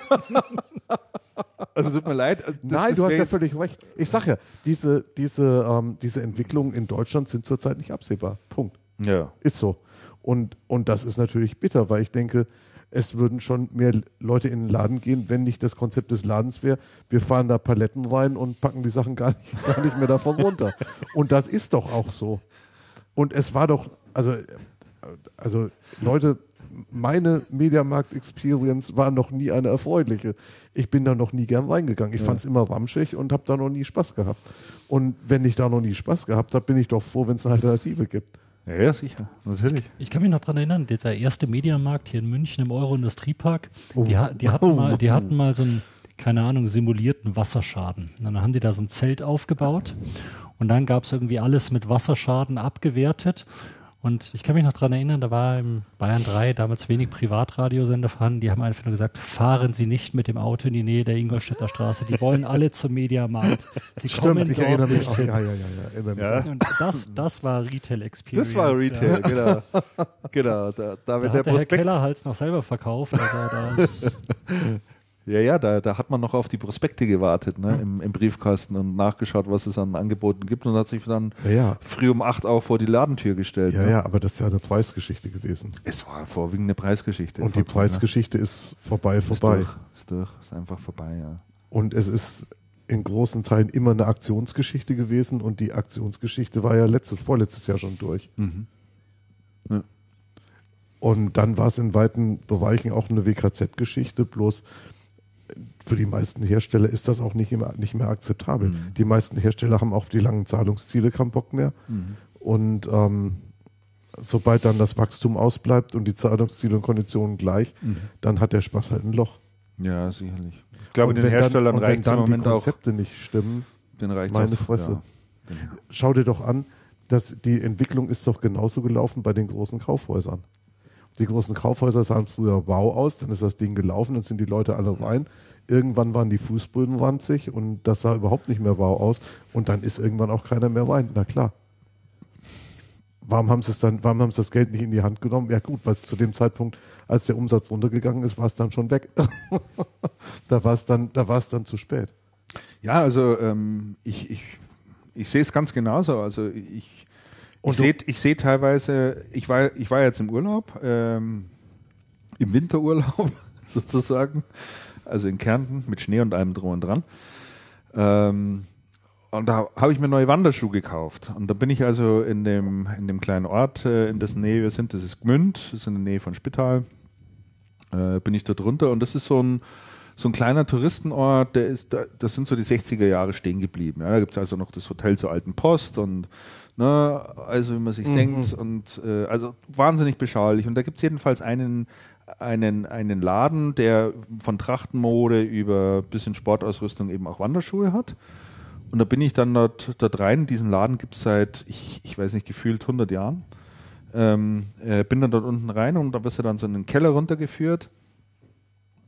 Aber da kriegst du so eine Spitzenberatung bei denen. Ich war da eine ganze Stunde dran und die, die, die, diese Dame, die dort unten diese Wanderschuhe verkauft hat, die wusste einfach alles über, über Wanderschuh. Und das war total interessant und die hat mich so super beraten. Da gehe ich dann auch wirklich gerne hin. Ja. Also das, das, das, das macht richtig Spaß. Da gehe ich dann auch mit einem guten Gefühl raus. Da habe ich vielleicht ein paar Euro mehr bezahlt. Ne? Ja. Aber ich weiß nicht, das, das ist für mich dann schon irgendwie, irgendwie klasse. Ne? Also, Ich, ich glaube, glaub, ein Teil des Problems hat, und jetzt springe ich mal kurz zurück auf, die, auf, auf den Punkt, den du vorhin hattest mit disruptiven Entwicklungen, hat, glaube ich, mit dem Typ Management zu tun, der oben dran sitzt an solchen Firmen. Wenn du da Verwaltertypen dran sitzen hast, die halt auf ihre Kennzahlen schauen, ähm, die sind, glaube ich, nicht wirklich in der Lage, ähm, rechtzeitig gegenzusteuern. Die sehen irgendwann, dass in den Kennzahlen irgendwas nicht mehr stimmt. Die können es aber im Tagesbetrieb schlecht auf den Punkt bringen und dann fällt im Unternehmen auch nichts mehr ein, was du als nächstes machen kannst. Ja, und die. Leute, genau richtig, und die Leute, die ähm, die Machertypen wären, die jetzt die Liebe fürs Verkaufen von Staubsaugern haben Mhm, oder was, ähm, die sind dann weg. Die kannst du nicht mehr fragen, die kriegst du auch nicht mehr. Mhm. Die ziehst du auch nicht an. Du ziehst, du ziehst als eine Company, die verwaltergesteuert an äh, ist, ziehst du eher Verwaltertypen an und das sind auch die, auf die du dann setzt. Ja. Und irgendwann stehst dann da und sagst, oh, okay, die Leute, die ich hatte, die gut waren, sind weg oder sind total frustriert und ins Privatleben abgedriftet. Jetzt stehe ich hier und weiß nicht, was ich tun soll. Ist es dann ein Vertriebsproblem? Ähm, natürlich hast du ein Vertriebsproblem. Das kann ein Vertrieb vielleicht lösen, aber wenn die Innovation vorne dran fehlt, dann kann der Vertrieb auch nicht, auf, nicht wirklich auf viel ähm, Bezug nehmen. Und die meisten Vertriebler sind, wie sagt man das so schön, One-Trick-Ponys. Also sie können halt einen Trick und das, das ist dann halt der Trick und dann versucht mal eine, ja, ich meine, ihr ja. lacht, aber Ja, ja, jetzt, jetzt lass uns mal in unsere Branche schauen. Also ich meine jetzt, also Christian, in unsere Branche, also jetzt nicht IT, sondern Verlag. Jetzt, jetzt versucht man einem Anzeigenverkäufer beizubringen, dass es außer Printanzeigen auch noch was anderes gibt. Okay, dann versteht er noch Banner. Mhm. Versteht er ja dann auch schon, schon versteht er dann schon Webinare oder wie du dem Kunden Mailing verkaufst oder irgendwas anderes? Nicht unbedingt. Mhm. Das ist nicht trivial. Jetzt verkaufen wir aber was anderes als Printanzeigen schon auch schon über mehr als zehn Jahre. Und trotzdem, ich meine, hallo. Und in so einer Situation, glaube ich, befindet sich der deutsche Retail. Und nicht nur der deutsche Retail. Auch, auch, auch in den USA. Da gibt es zwar Ansätze, Aber, aber auch in, also auch da ist es nicht lustig. Da sollten wir mal wieder einen Blick hinwerfen nach Amerika, wie es da eigentlich wir weitergeht sollten, mit Best Buy und ähnlichem. Ja, wir ne? sollten einen Blick. Ich habe neulich, ich hab neulich einen Artikel gelesen über ähm, die Vernichtung des Mittelstands ähm, unter anderem durch die Entwicklung im, durch die Entwicklung im Retail. Ja. Also früher ist es so gewesen, die, ähm, der Einzelhandel hat sehr viele Jobs produziert, richtig viele Jobs produziert und die Jobs waren vom Einkommensniveau her eher Mittelklasse-Jobs. Das heißt, es hat schon dann eine ganze, äh, wirklich breite Bevölkerungsschichten ein ganzes Stück nach oben gehoben, weil sie halt gut bezahlt waren. Ja. Und das ist nicht mehr so. Und das Interessante ist, kann man sagen, okay, der Onlinehandel ist schuld, der Onlinehandel ist aber gar nicht unbedingt schuld. Ähm, schuld ist unter anderem auch so, sind unter anderem auch so Läden wie Walmart, mhm. ähm, die zwar Läden, Läden aufbauen ohne Ende, aber die bei stark steigender Ladenanzahl eine deutlich abnehmende Personal, Personalzahl haben und die von der Kundenzufriedenheit auch ganz unten rangieren mhm. inzwischen, was früher ja auch mal total anders gewesen ist. Ja, stimmt. Ja. Also ja, das müssen wir uns mal genauer anschauen. Mal für die nächste Sendung so ein, müssen wir so ein Special machen da. Dann mach mal, Herr Raum. Ich schaue mir das schon immer an. Ihr müsst mitziehen. Ja, ja, nur einer muss das ja machen. Ach, der Sikin ne? kommt demnächst ja frisch gestärkt aus dem Urlaub zurück. ja, ich weiß nicht, vielleicht nimmt er ja diese Folge noch mit. Der lädt sich die bestimmt wieder runter und brennt sie auf CD, damit es dann im Auto schön hören kann. Genau, und wenn er nach Hause kommt, kann er die CD abheften.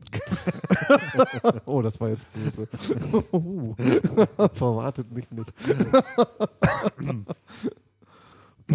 Ja, dann äh, werfen wir vielleicht noch einen ganz kurzen Blick nach Japan. Ähm, ich habe zumindest heute noch auf der Herfahrt in B5 aktuell äh, aktuelle Neuigkeiten gehört zum Thema Panasonic.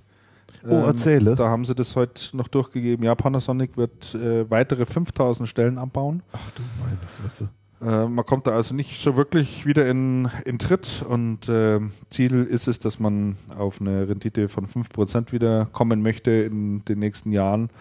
Und dazu ist es jetzt erstmal notwendig, äh, 5000 äh, Leute abzubauen, was schon ein ganz schöner Schlag ins Kontor ist. Und ich glaube, es ist ja nicht die erste Entlassungswelle bei Panasonic. Nee. Und da gab es ja durchaus schon mehrere. Wir hatten zwar das letzte Mal gedacht, dass so der Turnaround bei einigen Unternehmen äh, geschafft ist. Ne? Hatten wir ja teilweise ja. auch ganz, ganz gute Zahlen oder zumindest haben die sich wieder in eine Richtung bewegt, wo man gesagt hat, sieht ganz gut aus, aber ja, schaut doch etwas dramatisch aus. Ähm, so auch für Sony.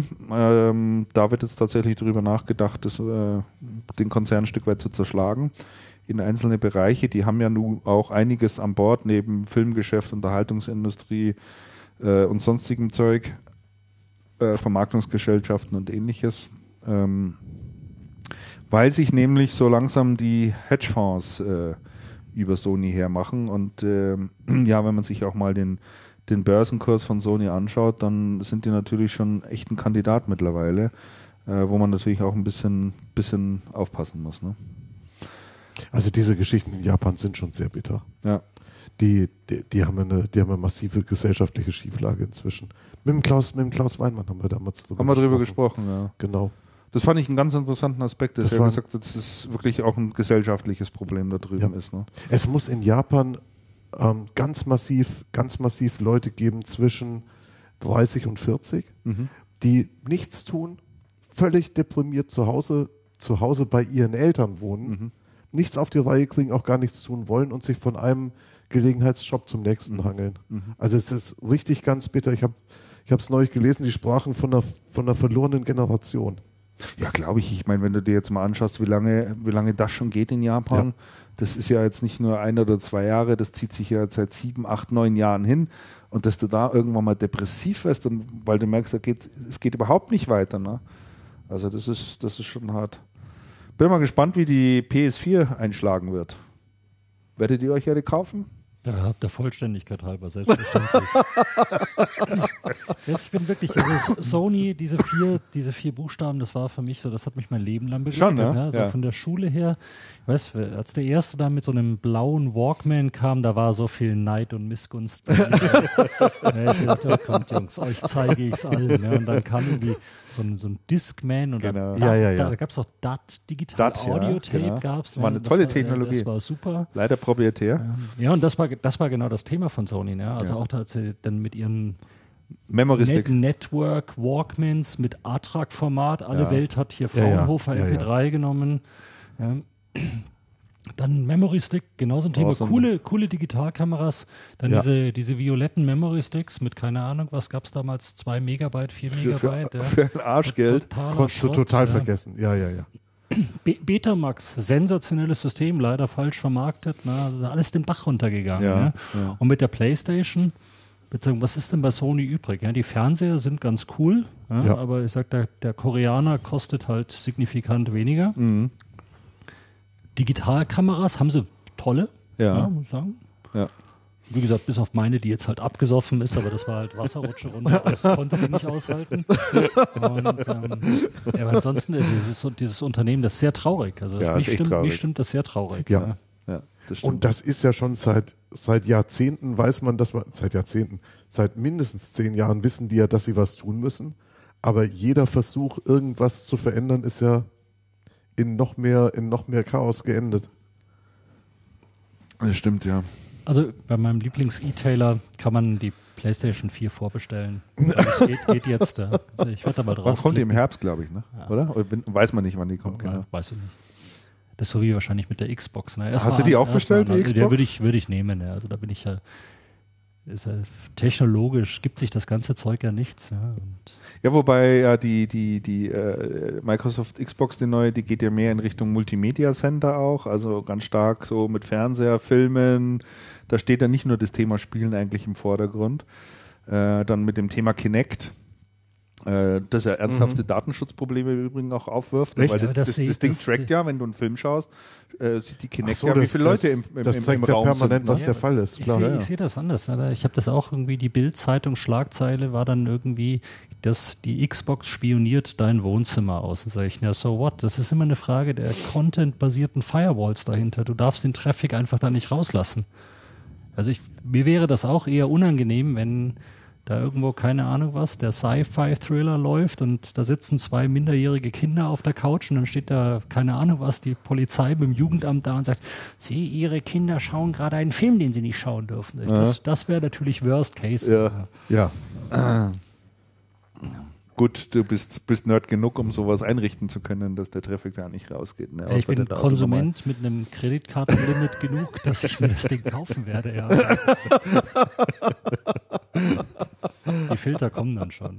Ja. Ja, ich bin mal, bin mal sehr gespannt. Ich habe äh, unlängst mal so einen so äh, Vergleich gelesen. Äh, Microsoft Xbox und, und PS4 und der PS4 werden schon deutlich mehr Chancen eingeräumt, auch aufgrund der Tatsache, also die Xbox, die, das ganze Zeug, was sie bisher haben, ist ja nicht rückwärtskompatibel. Und äh, es muss eine hochkomplexe Systemarchitektur sein in der Xbox drin, die, die die Hölle sein muss für Entwickler, äh, da vernünftig Spiele drauf zu entwickeln. Also eigentlich ein ganz, ganz komischer Ansatz. Ich dachte, das wäre weitgehend PC-Technologie. Nein, eben nicht.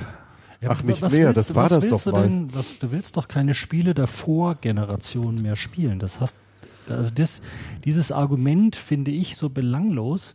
Ja, weil wenn du dir das High-End, super neue, tolle Spielzeug kaufst, dann willst du doch auch passende Spiele und nicht die Spiele der letzten Generation. Also wir haben, wir Ja, haben ja. zu Hause noch so eine Xbox, ja, und ab und zu wird diese aus historischen Gründen eingeschaltet. Genauso wie der Commodore 64. Und da schaust du dir an und sagst, Entschuldigung, mein Real Racing auf dem iPhone ist mal ungefähr um den Faktor 5 geiler, schneller, toller, sonst was. Ja? Das willst du doch alles nicht mehr, den alten Schrott. Ja, du hast, du hast völlig recht. Also Ich denke auch nur, dass es so ein psychologisches Moment ist.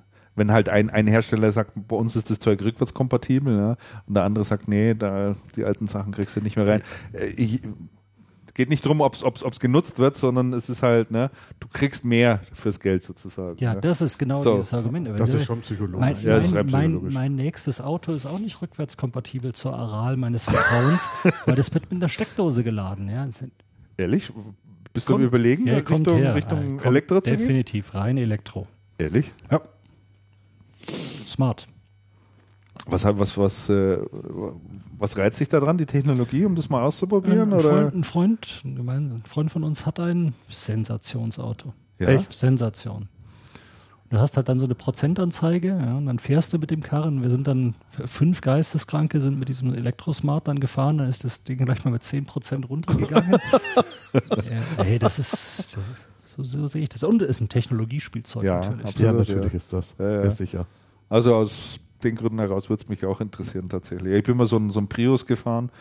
Äh, das ja, ist schon, schon, schon irgendwie nett. Der wirft dann den Motor halt an. Ne? Der wirft dann der, irgendwann der Prius an, ja. ist aber wieder so technologieverliebt, dass er irgendwelche Anzeigen hat und dann siehst du, je Ja. länger du rollst, desto länger, besser lädt er sich Genau. auf. Das ist, Genau, ja, ja, da blinkt es dann immer drin. Ne? Siehst dann das so das Auto so ja, als Skelett, ne? Und dann siehst dann so Pfeile wie dann Elektro und irgendwelche Kräfte da Ach und da rumlaufen Güte. und so. oder? Das ist schon. und, und ruckzuck tippst du da drauf, baust einen Unfall oder kriegst einen Punkt in Flensburg. Genau. ja, also das ist alles nichts. Ja, denkst du danach. Sag mal, wir haben, wir haben früher ab und zu auf längeren Autobahnfahrten dann im Gefälle ausgekuppelt und runterrollen lassen, damit wir mit dem Sprit noch angekommen sind, um nicht nachzudenken. Dann kommt das ja wieder.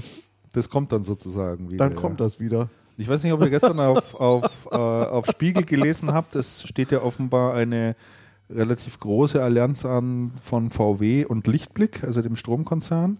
Die bauen ja die, Lichtblick hat ja die Motoren von VW, diesen Sterling-Motor. Richtig, genau. Und äh, da geht es jetzt auch darum, die Elektroautos in Zukunft als mobile Speicher sozusagen zu verwenden. Ähm, die neuen Elektroautos werden also auch in der Lage sein, Energie aufzunehmen, dann, wenn es billig ist und auch wieder abzugeben, äh, wenn es wenn, teuer ist sozusagen. Also die wieder zurückzuspeisen Ja, ja, ja, ins ja, Netz. ja. Und da wird jetzt wohl ab äh, November, wenn ich das richtig in Erinnerung habe, ein Feldversuch gestartet in Berlin, wo auch sonst. Ähm, und da wird also ein speziell umgebauter VW Up. Äh, das sind diese ganz kleinen äh, mit der Technologie von, von Lichtblick, die da die Software und das ganze Zeug und die Steuerungsmanagement beisteuern, dann starten. Also Ja, ich habe noch mal so gespannt. Aussagen der Autohersteller im Kopf, so lose. Das ist noch nicht so lange her. Da haben doch die deutschen Autohersteller gesagt, also das mit den Elektroautos in den nächsten 100 Jahren geht das nicht wirtschaftlich zu bauen und wir müssen dann alle Leute entlassen und alles wird ganz schrecklich. Ja, ich meine, es nimmt irgendwie zurzeit relativ komische Züge an alles. Ja. Das stimmt schon. Schon erstaunlich, oder? Ja, also ich hätte da schon so Unternehmen wie Tesla gegönnt, dass die dort äh, noch mehr, noch mehr Erfolg gehabt hätten und so als Newcomer da einfach mal den Markt auch ein bisschen aufgemischt hätten. Ja. Ich meine, das ist ein, ein geiles Auto, diese Und Tesla. sind profitabel jetzt. das Und sind ne? profitabel, Ja. ja.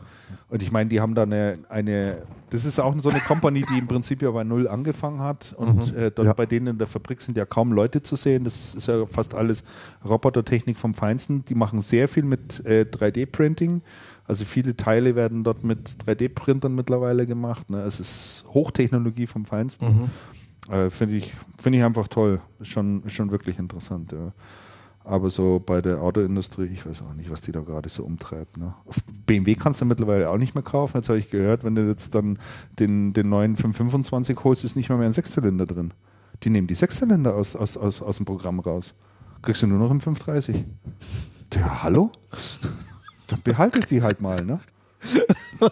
Dann behaltet sie halt, wenn ihr nicht wollt. Dieser, das Was BMW, dieses BMW-Konzept mit Drive Now finde ich gut. Ja, Also Ja. nur, nur noch pro Minute zahlen die Karre. Das hat übrigens ein Interview mit dem Konzernchef, äh, Mercedes-Konzernchef äh, Zetsche empfohlen, das er auf der Republika gegeben hat. Äh, da hat er mal drüber gesprochen, wie Sie als Konzern, weil das ist natürlich auch eigentlich eine, eine, eine disruptive Kraft, Ja. ähm, wie Sie als Konzern damit umgehen, äh, wie sich das auf Ihr Autobusiness überhaupt so auswirkt, was die darüber denken.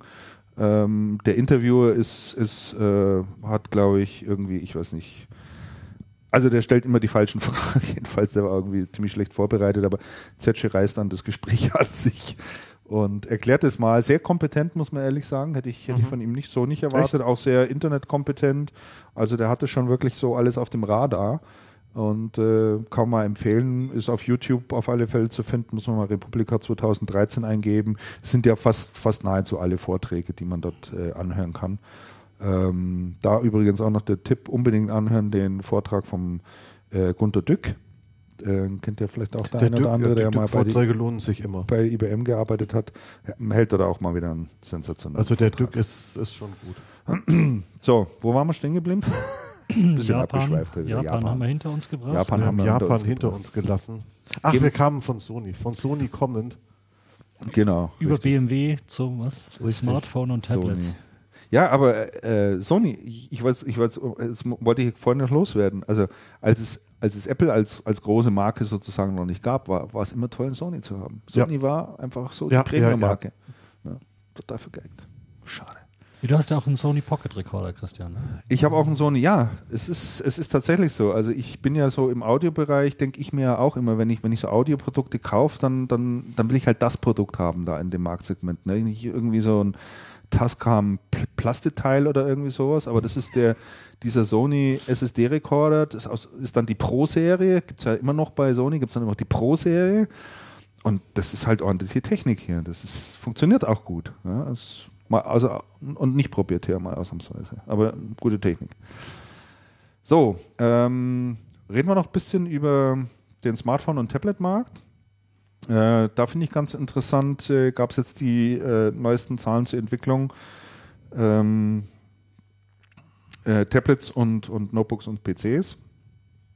Und äh, da ist es jetzt so, dass ähm, wir eine Steigerung, ich glaube, von 112 Prozent haben, was den Tablet, äh, Absatz von Tablets anbelangt, gegenüber dem äh, Vorjahreszeitraum. Und mittlerweile ist es jetzt so, dass ähm, ebenso viele Tablets verkauft werden wie Notebooks. Also die Linien mhm. kreuzen sich gerade. Uh, wobei die Linie von den Tablets stark nach oben zeigt und die von den Notebooks geht halt ja schon ein gut weit, gutes Stück weit runter. Und ich denke, wir werden jetzt äh, dann die nächsten Quartale erleben, wo der Tablet-Verkauf deutlich stärker sein wird als der der Notebooks. Ja. ja, wir sind ja schon mittendrin. Wir sind auch schon mittendrin.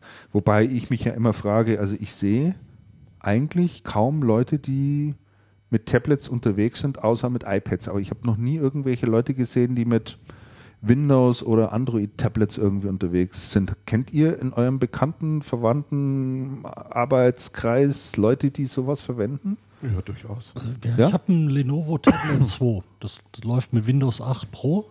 Ja. Schön, halt langsam. Schön langsam. Also, ist halt langsam, aber ich meine, erwartungsgemäß auch langsam. Ja. Ich kenne ein paar Leute, die haben sich so ein Surface RT gekauft ja, du doch auch, oder? Hattest du nicht auch eins ich hatte, ich, ich, hatte ein paar, die habe ich sofort weiterverkauft. War nicht tragbar. War nicht tragbar. war nicht tragbar. Ja, das war, also Oder das war nicht tragbar. Tra trag, tragbar im Sinne von unbenutzbar. Aber dieses Lenovo ist toll. Also wenn man Windows Aha. 8 mag. Also ich ja. bin jetzt ja. Also ich kenne allerdings kaum Leute mit Windows 8 Devices. Ich überhaupt niemand. Ich kenne. Der kennt einen, mich. Ich habe so, ein ja, hab so ein Windows 8 Lenovo, mit dem ich, ich ab und zu mal arbeite. Also, um die Kontenance zu wahren. Also das ist kein Betriebssystem, was ich haben möchte. Also, die, die, ähm, ich kenne Leute, ich kenne relativ viele Leute, die Android-Tablets haben. Aber, aber Windows 8? Also, ich kenne überhaupt niemanden, der außer dem iPad. Niemanden kenne ich sonst niemanden, der irgendwie ein anderes Ding hätte. Ich kenne ein paar, die so mittlerweile kleinere Notebooks haben mit, mit, mit Touch-Display irgendwie. Das schaut dann immer irgendwie ganz komisch aus, wenn sie beim Schreiben, da langen sie wieder, touchen sie wieder da drauf und denken, jetzt siehst du überhaupt nicht mehr, was du schreibst, weil du nur noch Bildschirm lauter Fettflecken hast, wieder, genau. Ja. Also ständig die, diese, diese Na, Bildschirm glaub, da versaut ist. Ich glaube nicht, dass das Problem ist. Das Problem hast du beim Handy auch nicht. Doch, hast du schon. Musst du schon ab und zu mal, mal wieder sauber machen. Aber es geht halt beim Handy relativ schnell. Fährst, fährst du mal über, über die über die Jeans drüber, dann, dann passt es ja wieder. Das war ein Notebook dann. das ist komisch, das ist allerdings richtig. Ne? Das ist allerdings richtig. Naja, also in den ersten drei Monaten äh, des Jahres 2013 wurden bereits 1,23 Millionen Geräte verkauft, äh, also Tablets verkauft. Im vergangenen Jahr 2012 insgesamt 3,3 Millionen. Das heißt, ähm, wenn man das jetzt hochrechnet, wird äh, das Ergebnis vom Vorjahr natürlich deutlich übertroffen werden. Und ähm, die Verkaufszahl von, von Mobilrechnern, also Notebooks jetzt äh, in dem Jahr, ist in dem gleichen Zeitraum um 15 Prozent zurückgegangen und die Umsätze um, um 10 Prozent zurückgegangen. Also, ähm, Zahlen von wem? Äh, das sind jetzt Zahlen von der, das stammt aus dem CMIX, das ist von äh, äh, von der GFU, ne?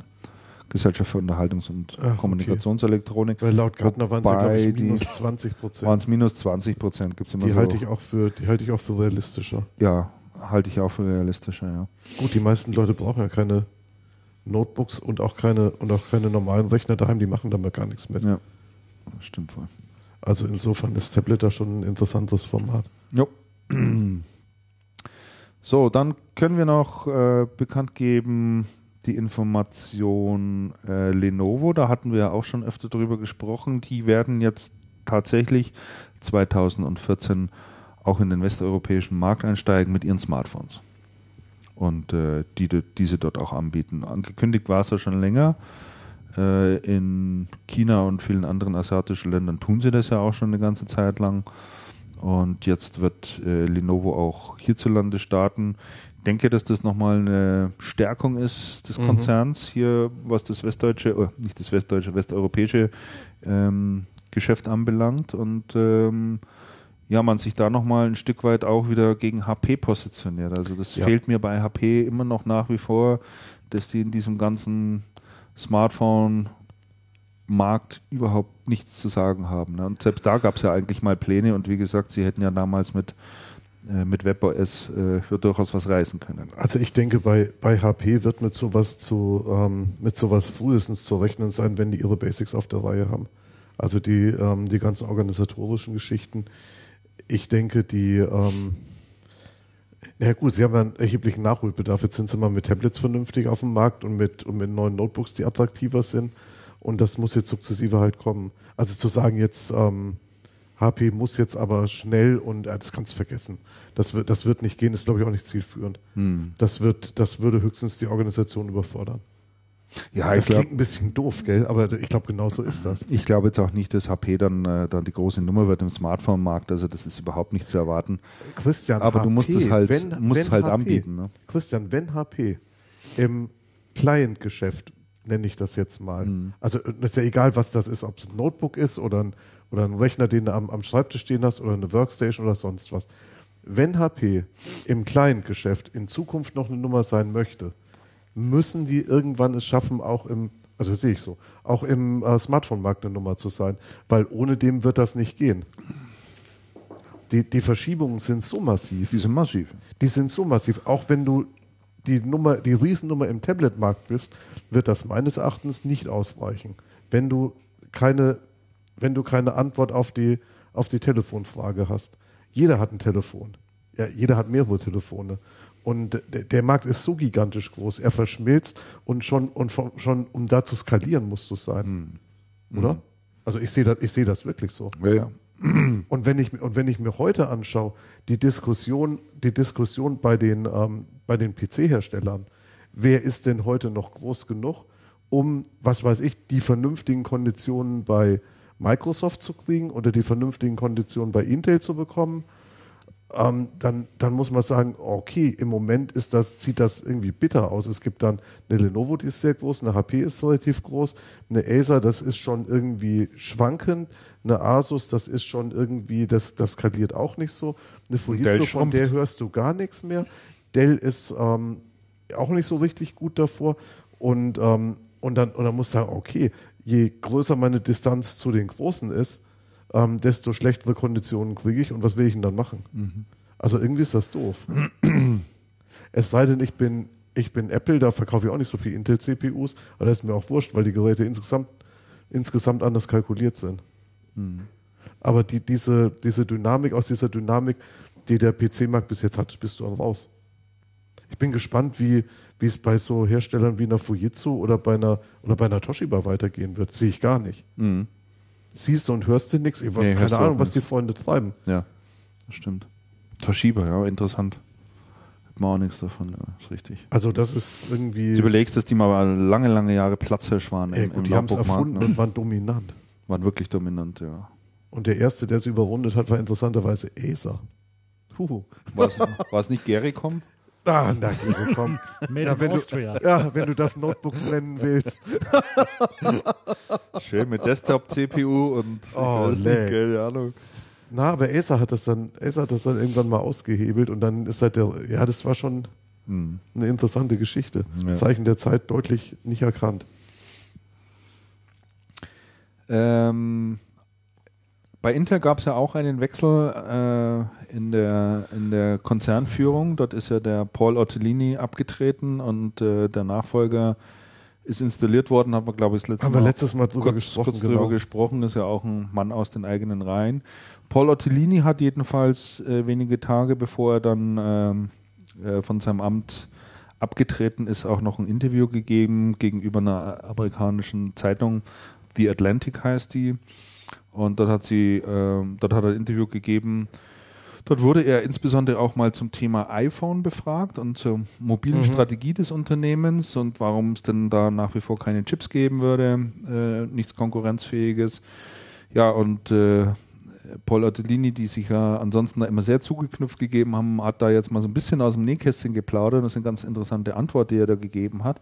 Also es war wohl offensichtlich so, dass Apple auch bei Intel vorgesprochen hat mhm. und gesagt hat, wir brauchen ähm, äh, Chips für äh, eine kommende Generation an Smartphones, die wir entwickeln wollen. Die haben natürlich noch nicht gesagt, dass es das iPhone genau ist. Äh, haben dann aber einen äh, Preispunkt genannt und äh, den Leistungsumfang sozusagen definiert. Und Intel hatte aber damals abgewunken. Die haben gesagt, äh, zu dem Preis werden wir die nicht produzieren können. Das wird leider nicht funktionieren. Kriegen wir nicht hin und äh, haben auch Apple soweit nicht über den Weg getraut, als dass die groß genug wären und es im Kreuz hätten, im Smartphone-Markt dort irgendwie zu punkten. Mhm. Also man hat es einfach, so wie Microsoft, auch nicht ernst genommen. Und äh, ja, das war einer der Gründe, warum, äh, war einer der, war mit der Hauptgrund, äh, warum man das Thema mobile Strategie dann auch bei Intel selber gar nicht großartig weiterverfolgt hat, mhm. dort auf der Stelle getreten ist und jetzt natürlich das Nachsehen hat. Also Intel ist ja nach wie vor im Smartphone-Markt, was äh, Chips anbelangt, äh, nicht, nicht, nicht, vertreten. Nicht, nicht vertreten. Nicht ich glaube, sichtbar. es gibt ein Telefon, äh, das wohl Intel-Chips drin hat, aber äh, der Rest wird einfach durch ARM-Technologie ja. beziehungsweise Lizenzprodukte gemacht. Äh, Apple hat ja eine eigene äh, Prozessorschmiede mittlerweile aufgebaut, äh, wo ein Großteil herkommt. Und äh, Ottolini sagt selber, also er war, äh, sie, sie, sind mehr als überrascht und, und dass auch das Prof prophezeite Volumen und das lässt nochmal einen Rückschluss darauf zu, dass selbst Apple eigentlich nicht mit dem Erfolg gerechnet hat. Also äh, was Apple damals bestellen wollte an Stückzahl, sagt er, ähm, wurde jetzt noch um das Hundertfache übertroffen. Also das ist schon, ist schon wirklich irre. Ja, ja. Er hätte es ruhig machen sollen. Er hätte es ruhig machen sollen. Dann wären sie heute äh, bei dem Thema wirklich ganz dick mit dabei. Und, äh, dann sähe die Welt hier anders aus. Sehe die Welt hier anders aus. Das ist, das ist richtig, ja. Aber so äh, ist leider nichts draus geworden. Ja, aber mal ganz interessant so retrospektiv und so war ja auch unsere Vermutung zu dem Thema eigentlich immer äh, jetzt nochmal durch Paul Ottolini auch bestätigt worden. So, was haben wir hier noch draufstehen? Ach ja, der äh, Tim Cook ähm, hat auch noch ein Interview gegeben. Tim Cook, CEO von Apple, hat auch noch ein Interview gegeben. Ähm, Apple ist ja im Moment, sagen wir mal, so ein bisschen in den Fokus gerückt, weil es natürlich. Weil sie Steuern sparen. Weil, ach, ja, aber weil sie Steuern sparen. Wie jedes andere Unternehmen im Übrigen auch. Also ich, mir ist kaum ein Unternehmen in der großen Technologiebranche bekannt, die, die wirklich Steuern zahlen. Das machen sie doch alle. Also, ja, klar. Das ist doch gang und gäbe, ne? Und du wirst halt gut beraten, ne? und dann baust du halt genau. deine Firmenkonstrukte. Nach Irland gehen sie alle und genau. Schon wird Steuer gespart. Und schon, wird, und schon wird Steuer gespart. Und ich habe äh, in dem Zusammenhang vor ein paar Tagen auch irgendwo etwas gelesen von einem Millionär, also äh, nicht nur einfacher Millionär, sondern zigfacher, der also hunderte von, von Millionen äh, Geld hat. Und der entgeht der Steuer dadurch, dass er ständig auf Reisen ist. Also der hat quasi keinen festen Wohnsitz. Und schleppt die Kohle mit. Und hat halt immer irgendwie die Kohle irgendwo. Und äh, ja, so kann man es jedenfalls, äh, jedenfalls auch machen. Also Tim Cook war mal wieder zu Gast in der äh, doch äh, im Übrigen sehr sehenswerten äh, Konferenz D11. Äh, die wird gemacht von All Things Digital, äh, ist sozusagen der Technologie-Blog von, vom Wall Street Journal. Dort war er jedenfalls wieder zu Gast und ähm, Apple wird ja zurzeit gerne ein Stück weit gebasht und ihnen wird ja auch nachgesagt, seit dem Ableben von Steve Jobs käme jetzt auch nicht mehr wirklich etwas Neues nach. Ähm, alle Welt wartet darauf, sind jetzt doch viele Monate ins Land gezogen, ohne neue großartige Hardware. Mal so kleine Updates. Jetzt ist die WWDC dann im Herbst und man wartet natürlich darauf, was an neuer Hardware kommt. Was kommen wird, sicherlich wird äh, iOS 7 sein. Äh, was auch kommen wird, äh, aller Voraussicht nach, wird natürlich iPhone 5S vermutlich oder etwas Neueres. Aber die, äh, die, die Leute fragen natürlich nach, was wird denn das der... One, one More Thing. One More Thing, was, was wird es genau? Wird es da irgendwie etwas geben? Und Cook hat wohl offensichtlich so ein bisschen durchklingen lassen, ich habe das Interview jetzt selber mir noch nicht angeschaut, äh, ein bisschen durchklingen lassen, dass man jetzt nicht unbedingt nur an das Thema Smartwatches denkt. Also das ist ja ein Thema, was zurzeit äh, Samsung sehr, sehr stark forciert. Und äh, neben Samsung gab es noch ein anderes Unternehmen, Pebble und wie sie alle heißen. Also I'm, I'm Watch, der Italiener mit Ge Android. Genau, mit irgendwie intelligente Uhren, wenn du sozusagen willst, die dir dann irgendwie blöd dir eine E-Mails da einblenden und ob du eine SMS gekriegt hast und so. Ich, ich habe dafür jetzt immer persönlich noch nicht irgendwie so ein Use Case für mich erkannt, aber vielleicht gibt es ihn ja irgendwie. Ja, irgendwie reitet er ja auch drauf rum, dass er ja, das eine, eine Brille hat er, weil er sehen möchte und, ähm, und nicht um da irgendwie um zu navigieren oder so. Ja, ja, richtig, genau. Aber er hat gesagt, in dem Zusammenhang ähm, Smartwatch alleine nein. Aber was äh, noch interessant ist, meint er, ist natürlich die ganze Sensorentechnik, die man überhaupt am Körper tragen kann. Mhm. Und da wird für mich schon eher ein, ein, Schuh draus. Und da glaube ich, das könnte tatsächlich etwas sein, ähm, wo Apple ähm, tolle Produkte bringen könnte, die dann so in den Bereich Sport auch reingehen, in den Bereich Health. Äh, Überwachung da könnte ich mir schon, könnte ich mir schon eher vorstellen. Also da mit Nike arbeiten sie ja auch schon viele lange Jahre zusammen im, im, im Bereich. Mal schauen, ob da irgendwas kommt. Und ähm, ja, dann äh, hat er auch nochmal bestätigt und bekräftigt, dass Apple eine große Version, eine große Vision für das TV-Geschäft habe. Und, Echt? Äh, ja. Also dann doch. Ich weiß es nicht. Wir haben das letzte Mal relativ ausführlich auch darüber gesprochen. Ich habe ja. ja. da meine Meinung dazu gesagt. Ich glaube nicht, dass die einen Fernseher auf den Markt bringen, sondern ich glaube, dass das über Apple TV in irgendeiner Form gelöst werden wird. Aber äh, wir werden sehen, äh, was dort kommt. So, ja, dann haben wir doch hier, glaube ich, auch schon diesen Bereich abgefrühstückt. Oder hat von euch noch so irgendjemand was? Nee, wahrscheinlich auch nicht, ne? Mhm. Gehen wir mal in den Systemhausbereich. Da kennt sich ja unser Jörg auch gut aus. Comparex gründet äh, eine US-Tochter. Sportlich. Sportlich, würde ich auch ja. sagen. Und äh, auch die äh, ein weiteres großes deutsches äh, Systemhaus, nein, das größte, zweitgrößte, die Bechtle AG, ähm, steigt in China und in den USA ein. Also die Auslandsexpansion wird da, da doch bei den großen Systemhäusern offensichtlich stark vorangetrieben. Ne? Man muss wachsen. genau, hier geht nichts mehr. Ne? Hier geht nichts mehr. Ne? USA ist ein absolut schwieriger Markt, wenn du kein Ami bist. Würde ich, ich, mal, sehen, würde ich mal behaupten. Ja. Es gibt ganz wenig, die das schaffen. Ist ja groß. Ne? Ja, ist groß. Aber es äh, also in den USA, das hat, also schon, das, hat, schon, das ja. hat schon vielen wirklich das Genick gebrochen, nach USA zu gehen. Also Bechtle hat schon mal einen Vorteil äh, gegenüber der Comparex in China, dass sie kein R im Namen tragen. Compalex. Compalex. okay. Puh. Ja, okay. Ja. Ähm, so, jetzt würde ich mal sagen, bevor wir auf Unternehmen und Märkte kommen. Aber wolltest du zu dem anderen noch was sagen? Zu was? Zu Rödel? Dem, zu dem Rödel und, und Italium? Nee, kann ich nichts dazu sagen. Ich kann da auch leider nichts zu sagen. Ich kann dazu nur sagen, Rödel kenne ich nicht. Ich auch nicht. Und das finde ich absolut erstaunlich. Kennst du die, Jörg? Ja, auch von Microsoft-Konferenzen. Ja, wieder ein paar Leute von Rödel und Partner getroffen. Wie, wie, groß, wie groß sind die denn? Also ich kann es überhaupt nicht. Ich habe mich total gewundert. Also jedenfalls die Meldung lautet, äh, jetzt müssen wir es ja auch irgendwie nennen, die, genau, Rödel. die Rödel Consulting AG hat 100 Prozent der Anteile an der Italium Holding GmbH übernommen und die Italium ist eine ehemalige Karstadt-Tochter.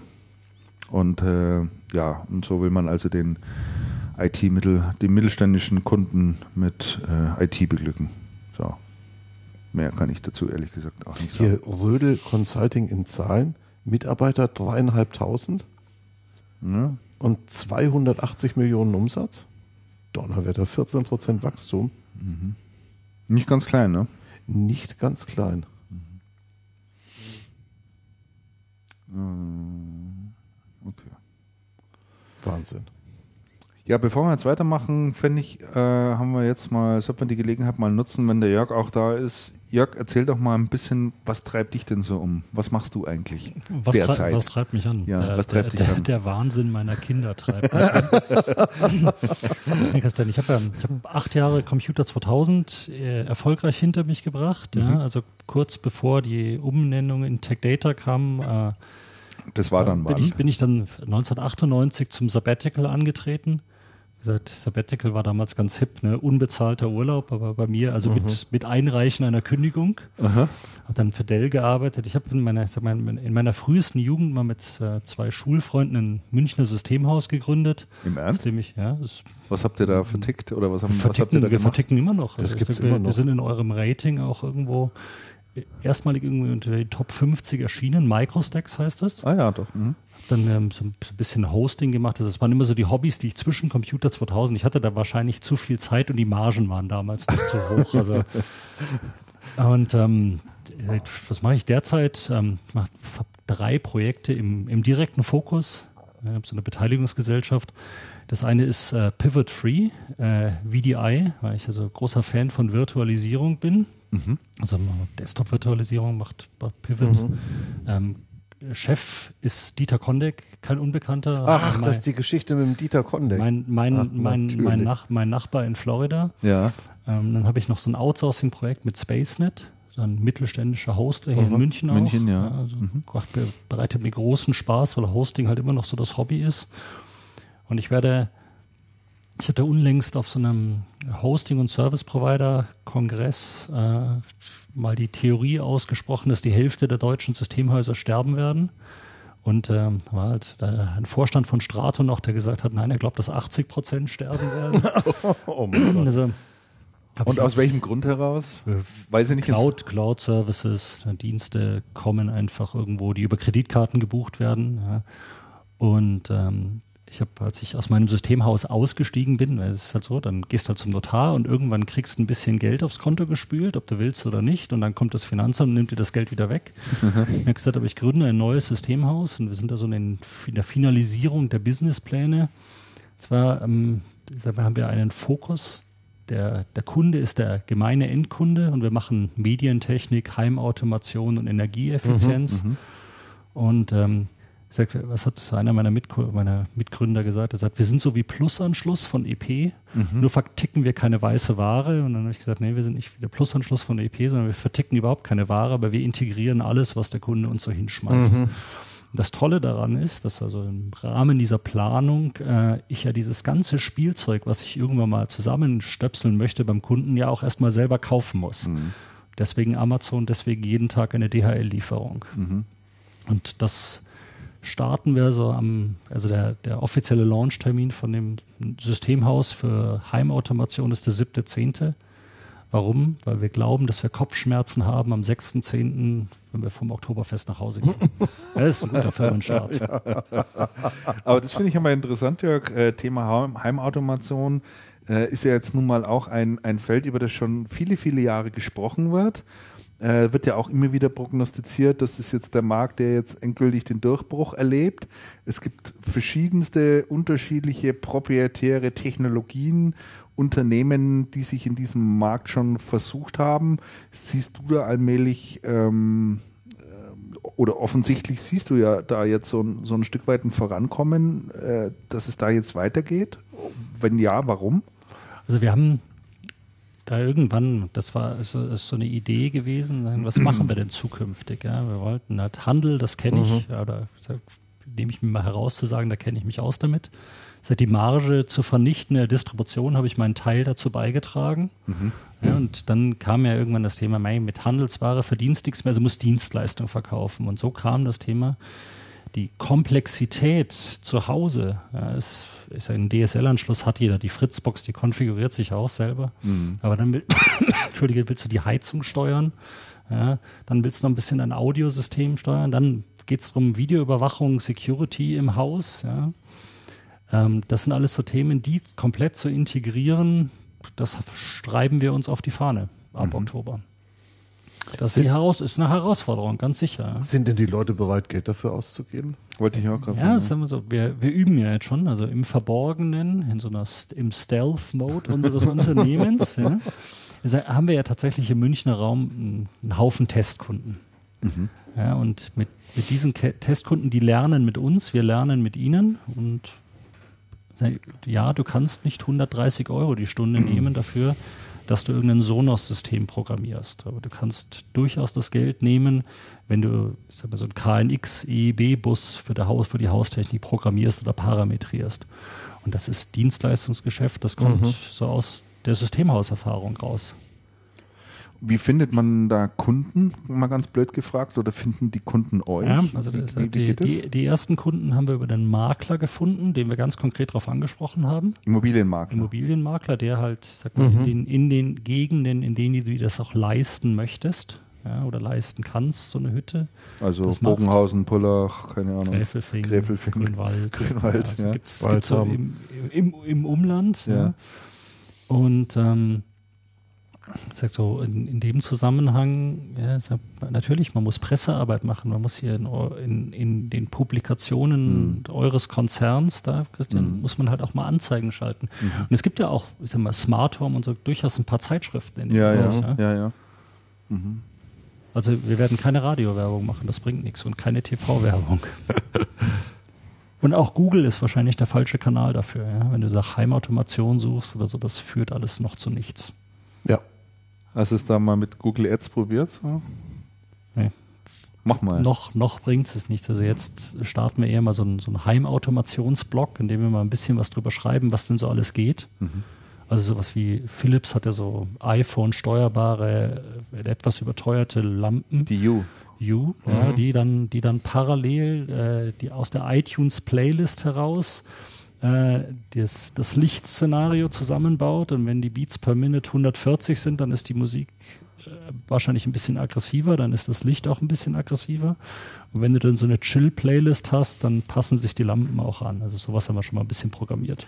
Das ist übrigens eine, äh, weil du es gerade ansprichst, Philips Hue. Ich habe äh, unlängst ein Interview gelesen mit den Verantwortlichen in dem Bereich. Die haben gesagt, sie werden massiv rein investieren.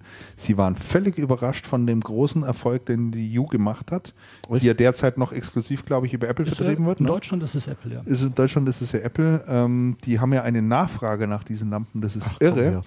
Ganz interessant in dem Zusammenhang, du kennst vielleicht diesen Webdienst aber auch, der heißt äh, IFTTT. Mhm, genau. If, if This Then That. Äh, ist jetzt übrigens äh, Philips Hue integriert. Ähm, und zwar gibt es da tolle Rezepte zum Beispiel dafür, ähm, das weiß ich, wenn es draußen das Regnen anfängt, äh, dass du dann im Zimmer auch eine ganz bestimmte äh, Lichtstimmung machst. Und das kannst du mit IFTTT mhm. zum Beispiel lösen, weil der schaut halt nach, wie ist das Wetter ne, und sagt. Oder du sagst, ähm, es kommt eine E-Mail deiner Liebsten rein, ja, und dann äh, kriegst du einen kurzen Lichtimpuls. Also du wirst nicht durch ständige E-Mail-Gebimmel oder sonst irgendwas genervt, sondern dein Licht ändert sich einfach nur mal kurz. Echt? Ja, und es ist also so mal so ein sanfter Hinweis, ja. Und das sind alles so, so Dinge, die man sich da vorstellen kann. Finde ich, finde ich einen total spannenden und interessanten Ansatz. Und äh, Philips geht im Übrigen davon aus, und das finde ich auch mal eine, einen Gedankenwert, die sagen, über dieses Thema Heimautomation wird schon sehr, sehr lange gesprochen und Heimvernetzung sehr, sehr lange gesprochen. Möglicherweise ist es geschieht das über das Thema Licht. Früher ist man ja immer den Ansatz gefahren, mhm. hat gesagt, das wird über das Thema Musik und Fernseher, also jeder will jetzt dann seinen PC im, im Wohnzimmer haben, hat sich ja alles nicht bewahrheitet, hat ja alles so nicht funktioniert. Es, es kommt tatsächlich aus anderen Ecken. Plötzlich kommt ein Player wie Sonos auf den Markt, die ein wirklich extrem geiles äh, Musikerlebnis dir schaffen können. Äh, super integriert, ähm, schöne Ware noch dazu. Bisschen teuer natürlich alles. Ähm, also von daher durchaus spannend. Ne? Wir greifen es jetzt dann an dieses Jahr. Ihr greift es jetzt mal an. Also schau mal in IFTTT mal rein, da gibt es im Moment jede Menge Rezepte für die Philips Hue jedenfalls. Und äh, kennst du auch dieses äh, tolle Thermometer? NetAtmo. Net, NetAtmo? Ja, läuft bei uns zu Hause. Unzufrieden? Super. Also was du ja hast, was ich nicht wusste, was das NetAtmo auch kann, das kann den, den CO2-Wert messen Richtig. und auch Lärm. Mhm. Und das ist bei uns im Kinderzimmer drin. Und äh, das, nachdem wir so das ein oder andere iPad im Haus haben, das Ding auch Push-Notifications setzt, ist dann immer, der CO2-Wert ist höher als 1000 ppms. Ja. Meine Frau sagt dann auch immer, müssen wir jetzt panisch sein? Sage ich, nein, müssen wir nicht. Aber wir sollten mal lüften. Mal Fenster auf. Jetzt machen wir mal das Fenster auf. Ja. Das Ding ist super. Ist halt natürlich auch mit, keine Ahnung, 190 Euro brutto kein Schnäppchen. Nee, ist ja. kein Schnäppchen. Es ist wirklich, äh, wirklich ziemlich teuer. Ich werde das übrigens jetzt äh, meinem Bauer schenken. Also ich fahre ja seit, äh, seit über zehn Jahren immer auf denselben Bauernhof zu Pfingsten. Und alljährlich nervt mich meine Frau Tage vorher schon, wie ist denn das Wetter dort unten? Und was sollen wir denn an Klamotten mitnehmen? Und wir hatten schon etliche Urlaube dort, in denen wir einfach äh, das falsche Zeug sozusagen mit dabei hatten. Ähm, in diesem Jahr waren wir ganz gut gewappnet. Wir wussten, es wird nicht allzu gut, äh, wobei wir jetzt nicht gedacht hätten, dass wir noch Handschuhe und Mütze hätten mitnehmen müssen für den Schnee. Aber gut. Äh, dem schenke ich jetzt so ein Ding. Äh, das wird er dann bei sich installieren. WLAN hat er ja dort unten auch. Und äh, man kann dann also wunderbar draufschauen und mal so die Historie und wie entwickelt sich das, das kann man da halt dann wirklich einfach toll ablesen. Mhm. Also das finde ich, finde ich schon echt mal interessant. Genau.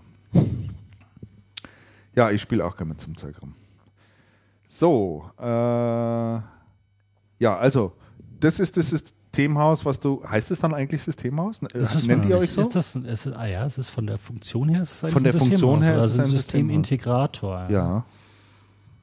Aber du kannst jetzt dem, dem Endkunden nicht erzählen, wir sind ein Systemhaus. Und sagt er, was bist du? Ja, ja das, das, versteht der nicht. Das versteht er wahrscheinlich nicht. Das kommt zu sehr. Bist du ein Installateur für die? Genau, also für den, das, das war auch so eine der Fragen, die wir so abgefragt haben, so in dieser Anfangsplanung. Als was sehen Sie uns denn? Mhm. Ja, ganz klar, Elektriker. Also ich, okay, von mir aus auch das. ja, die, die, interessante, die interessante Frage ist ja, wenn du als, wenn du als Konsumer sowas möchtest und du hast irgendwo gelesen, sowas gibt's, an wen wendest ja, du ja. dich denn? Ja. Also wer ist denn dann dein, dein erster Ansprech? Wahrscheinlich ein Elektriker. Ja, so, so, kam ja dieses Plus-Anschluss von EP, dieses Portal, wo du jetzt irgendwie für eine Pauschale deine Waschmaschine angeschlossen bekommst oder ein DSL eingerichtet bekommst. Ich denke schon, dass das der Weg ist und die Daseinsberechtigung auch dieser, dieser kleineren Retailer, mhm. die ja auch aus diesem Markt kommen. Also klar, sind wir auch im Umfeld hier, haben diese EPs angeschaut, die es hier im Münchner Umfeld noch gibt und auch gefragt, was sie denn so machen an Installationen. Mhm. Und auch gefragt, ob sie uns einen Mitbewerb sehen. Und sagen, ja klar, seid ihr ganz klar Mitbewerb. Und wie gesagt, unser Fokus ist nicht Handelsware, das wollen wir nicht. Mhm. Also, wenn derjenige sagt, er braucht jetzt einen LG oder einen Sony-Fernseher oder ein B&O, das ist völlig egal. Mhm. Wir integrieren es halt einfach in so ein Sonos-System zum Beispiel. Mhm, mh. Also ich sag, die, die, diese Findung hatten wir noch nicht, aber ich habe auch noch niemanden gefunden, der sowas macht. Ich habe ja. neulich mit einem Systemhaus gesprochen. Ähm, relativ kleines IBM-Haus, aber, aber im Geschäft hier schon seit ewigen Zeiten in der Politik und so ganz dick unterwegs der hat für einen Bekannten mal angefangen, ähm, ich glaube, Satellitenfernsehen oder sowas einzurichten, so, so Receiver in irgendeiner Wohnanlage. Da hatte der, da hatten die, um, da hatten das System umgestellt und hatten für entsetzlich teures Geld irgend so einen Elektriker, der denen das machte. Und dann rief den irgendeiner aus der Wohnanlage an, der den kannte und meinte, sag mal, kennst du dich damit aus? Die wollen da irgendwie zig hundert dafür irgendeine so komische Box und keine Ahnung. Und dann hat der gesagt, also er ist dann losgefahren und hat, wurde dann da rumgereicht in dieser Wohnanlage, relativ ähm, ähm, Klientel, das ist äh, Leute eher 50 plus. Ähm, durchaus, durchaus Kohle, also denen gehören da die Wohnungen auch. Und der hat gesagt, die haben mich dann da rumgereicht, die haben mir was bezahlt, das ging unglaublich gut. Hm. Das ging unwahrscheinlich gut. Und sagte, Mensch, das ist ja Netzwerktechnik, war mir vorher gar nicht so klar, habe ich mich dann mal mit beschäftigt. Also sowas mache ich jetzt öfter. Also total witzige Geschichte. Mhm. Ja, ich war da auch erstaunt. Also, als wir vor zehn Jahren äh, damals äh, eine Immobilie gekauft haben, ähm, die, die noch nicht entstanden war und man da noch einiges planen konnte, habe ich auch den Elektriker gefragt, ob er mir dann äh, strukturierte Verkabelung reinmachen kann. Und ich war erstaunt, wie fit der war. Also der, der, der, der kannte sich da echt gut aus. Also auch die Elektriker beschäftigen sich offensichtlich schon mit dem Thema. Ähm, aber äh, die tragen es irgendwie nicht so offensiv nach außen. Ne? Also es ist irgendwie so. Aber ich denke, so, so, so, so ein Geschäft, so in der Art, wie du das aufziehst, denke ich, lebt auch viel vom Thema Kooperationen. Also dass du mit den richtigen Leuten aussprichst, Architekten, Maklern, also diesen ganzen Immobilienfuzis beispielsweise, aber auch Elektrikern und ähnlich, weil, weil die, denke ich, auch so prinzipiell Anlaufstelle von, von, von Kunden sind oder bei den Kunden aufschlagen, die mal nach so einem Thema nachfragen können. Genau, ne? also wir haben so einen Kooperationspartner, der baut Alarmanlagen und mhm. Videoüberwachung. Mhm. Da ist er wirklich fokussiert und spezialisiert drauf und wird auch von anderen Elektrikern empfohlen oder Elektroinstallationsbetrieben empfohlen. Mhm. Mit dem hatten wir jetzt auch einen Termin und haben gesagt, du, das, was du da machst, ja, wir integrieren das. Mhm.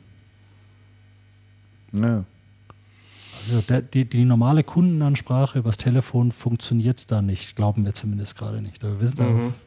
wir müssen ja. jetzt halt immer üben. Ne? Musst üben, ja. Ich denke, Internet wird da noch mal ein gutes Stück weiterhelfen, dass du da halt auch gefunden wirst ne, zu dem Thema. Also was ich denke ist, es werden bei extrem vielen Leuten so angefangene Installationen von irgendwas zu Hause rumstehen, die, ähm, die oh, jetzt deutlich, jetzt, deutlich jetzt besser. Äh, also ich glaube, es stehen bei relativ vielen Leuten zu Hause angefangene Installationen rum von, was weiß ich, irgendwelchen Fritzboxen oder von früher ISDN-Anlagen und, und Zeug, was so halb gut zusammenspielt, aber dann halt doch nicht so richtig, was man mal für teuer Geld gekauft hat, aber nie zusammen, nie zusammengebracht hat, dass es richtig miteinander funktioniert und auch nie wusste, wohin man sich dann wenden soll. Mhm. Ist ja auch nicht einfach. Deswegen ja. also, also ich glaube, ich glaube, dass ich glaube, es schlummert, ich glaube, es schlummert da wirklich viel Potenzial von Leuten, die einfach allein gelassen wurden mit der Marketingaussage, funktioniert total einfach zusammenstecken, loslegen.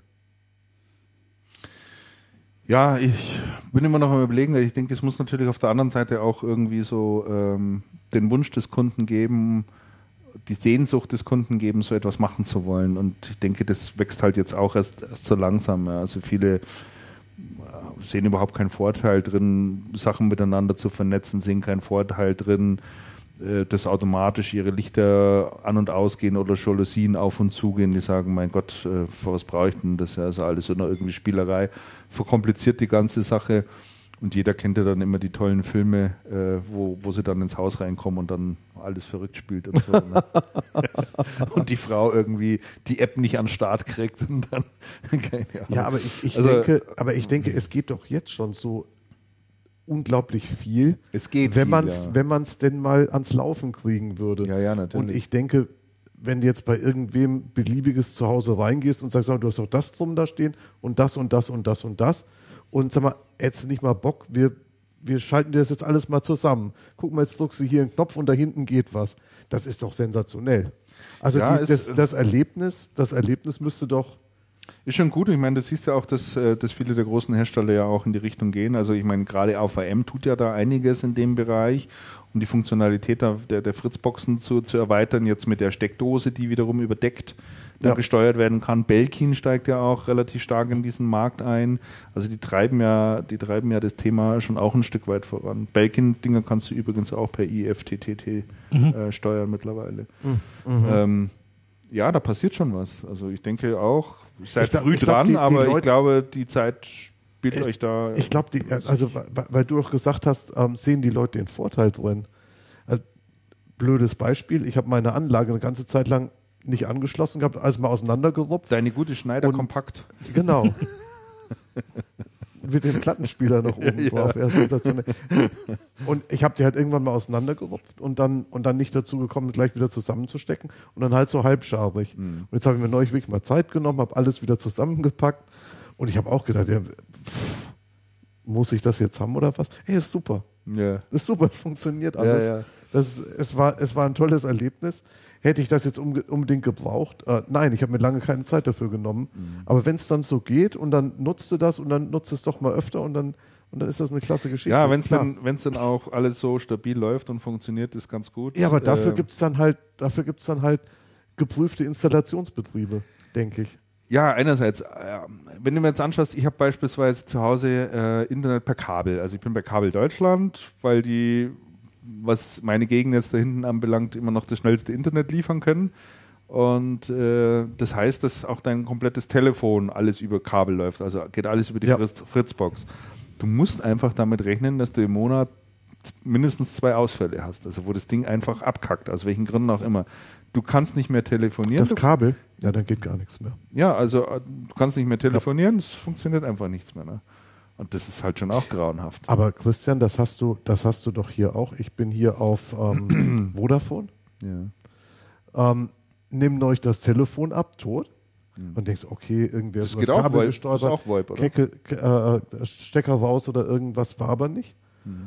Und dann rufe ich per Handy da an, bei Vodafone, die eine grauenhafte, ein grauenhaftes ähm, Sprachsystem dran haben, so einen grauenhaften Sprachcomputer, der dich behandelt wie ein Depp. Wirklich grauenhaft. Und ich habe dem, ich habe dann irgendwann einen Techniker dran gehabt und habe dem gesagt, tragen Sie mal ein. In, Sie haben so ein Freifeld irgendwo, tragen Sie mal ein, welcher Sozialgestörte das Ding programmiert hat. und dann gebe ich meine, und dann gebe ich meine Nummer ein. Und dann kommt von Vodafone, von diesem blöden Sprachcomputer zurück. Ähm, wegen Wartungsarbeiten ist bei Ihnen gerade eine, ist bei Ihnen gerade ein Ausfall. Na schön. Tschüss. Ja. Und dann legt das Ding auf. Das alte Ärgernis. Wahnsinn. Sind die hier eigentlich zum Essen? Ah, die, ja, die sind auch zum Essen. Nimm dir das mal, das ist der Hammer. Wikingerröllchen. Wikingerröllchen vom Penny, das ist eine Bombe. ein so ein Ding hat mehr, ein so ein Ding hat mehr Kalorien als, als ein Big Mac Menü. Okay. Aber ich mach die gern. Oh ja. Ihr könnt euch auch Kuchen nehmen. Ich nehme jetzt übrigens. einmal hier so einen aufgetauten Kuchen von Ja. dir, Andreas. Das Beim ist- Andreas Also gibt es der- halt Zwetschgenkuchen und Der. Zwetschgenkuchen ist aufgetaut, der andere ist ein Rhabarberstreusel, der ist nicht aufgetaut, der ist frisch. Der ist frisch. hast du gebacken? Ja, Den brösel ich jetzt mal schön Ja, in ja, mein ja. MacBook rein. Mach das Ja, das jetzt- ist eine tolle Geschichte, ist ist, ja schon gerade- passiert. ist ja du musst jetzt hier vorne anfangen zu verreiben.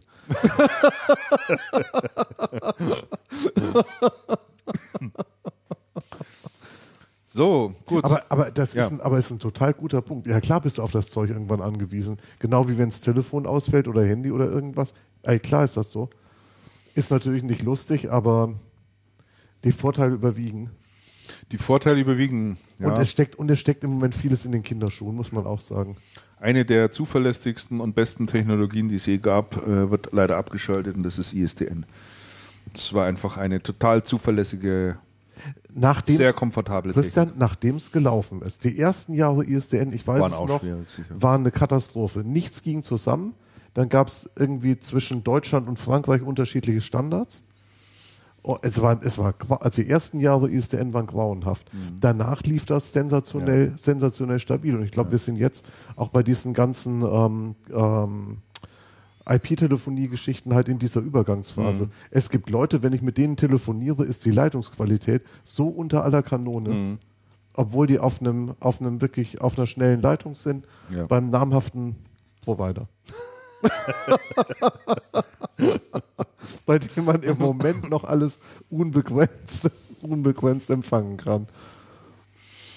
Ja, Gut, dann äh, machen wir mal weiter, Wirklich. lassen den Warte Jörg mal, mal seinen Jörg, ich hol, Rhabarberkuchen ich hol dir jetzt mal irgendwie so eine Serviette oder sowas. so, einen, so einen großen Teller oder sowas. Hast, du- hast, du, hast du noch was zu trinken da eigentlich, Andreas? Ja, ja, ja, Ach, sehr gut. Dann nehme ich noch eine Mate. Vorsicht.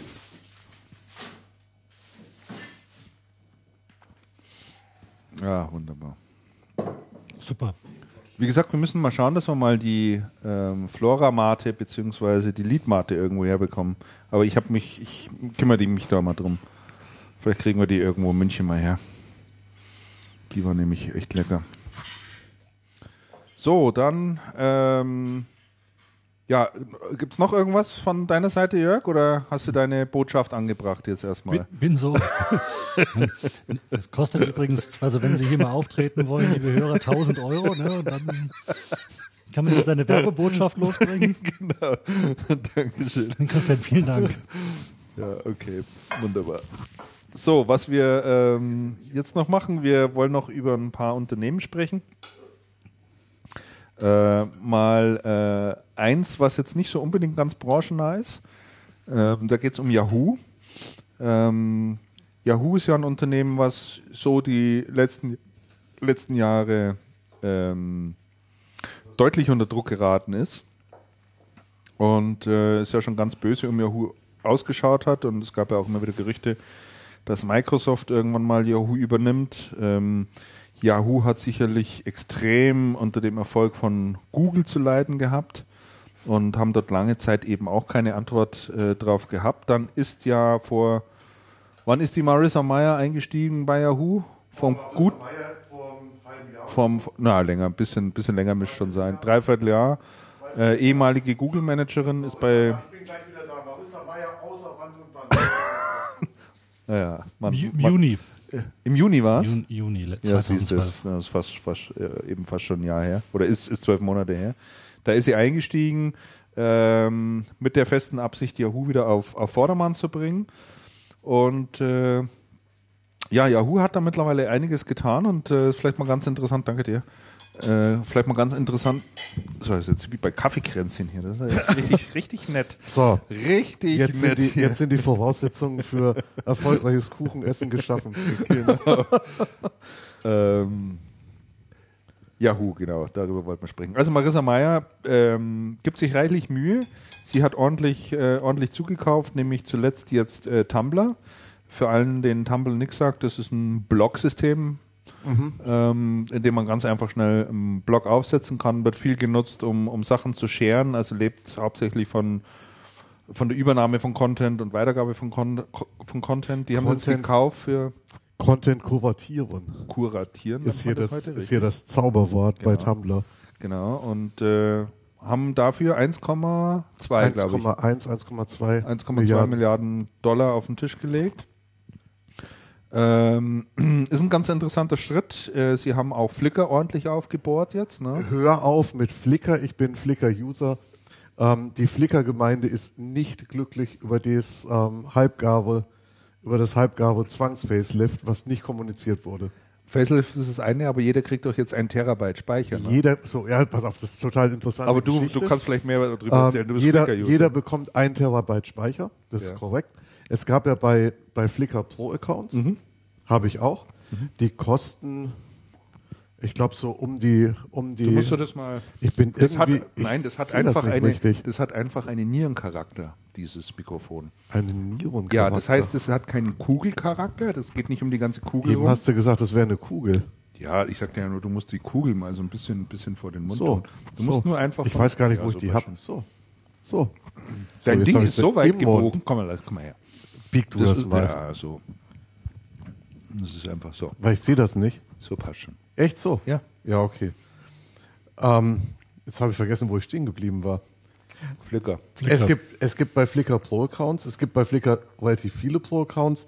Da, da zahlst du, ich glaube, 25 Dollar oder was im Jahr und ähm, hast so viel Speicherplatz, wie du, wie du haben willst, mhm. kannst beliebig hochladen und eigentlich ist alles schön. Und das nutzen sehr viele, weil mit den eingeschränkten Accounts kann man halt nicht viel machen. Ich denke, Flickr hat mehrere Millionen Pro-Account-User, die dafür zahlen. Mhm. Was ja eine schöne Geschichte ist. Flickr geht jetzt her und sagt, jeder User kriegt ein Terabyte geschenkt. Die Pro-Account-User können gerne runter, runtergraden. Da müssen sie nichts mehr zahlen.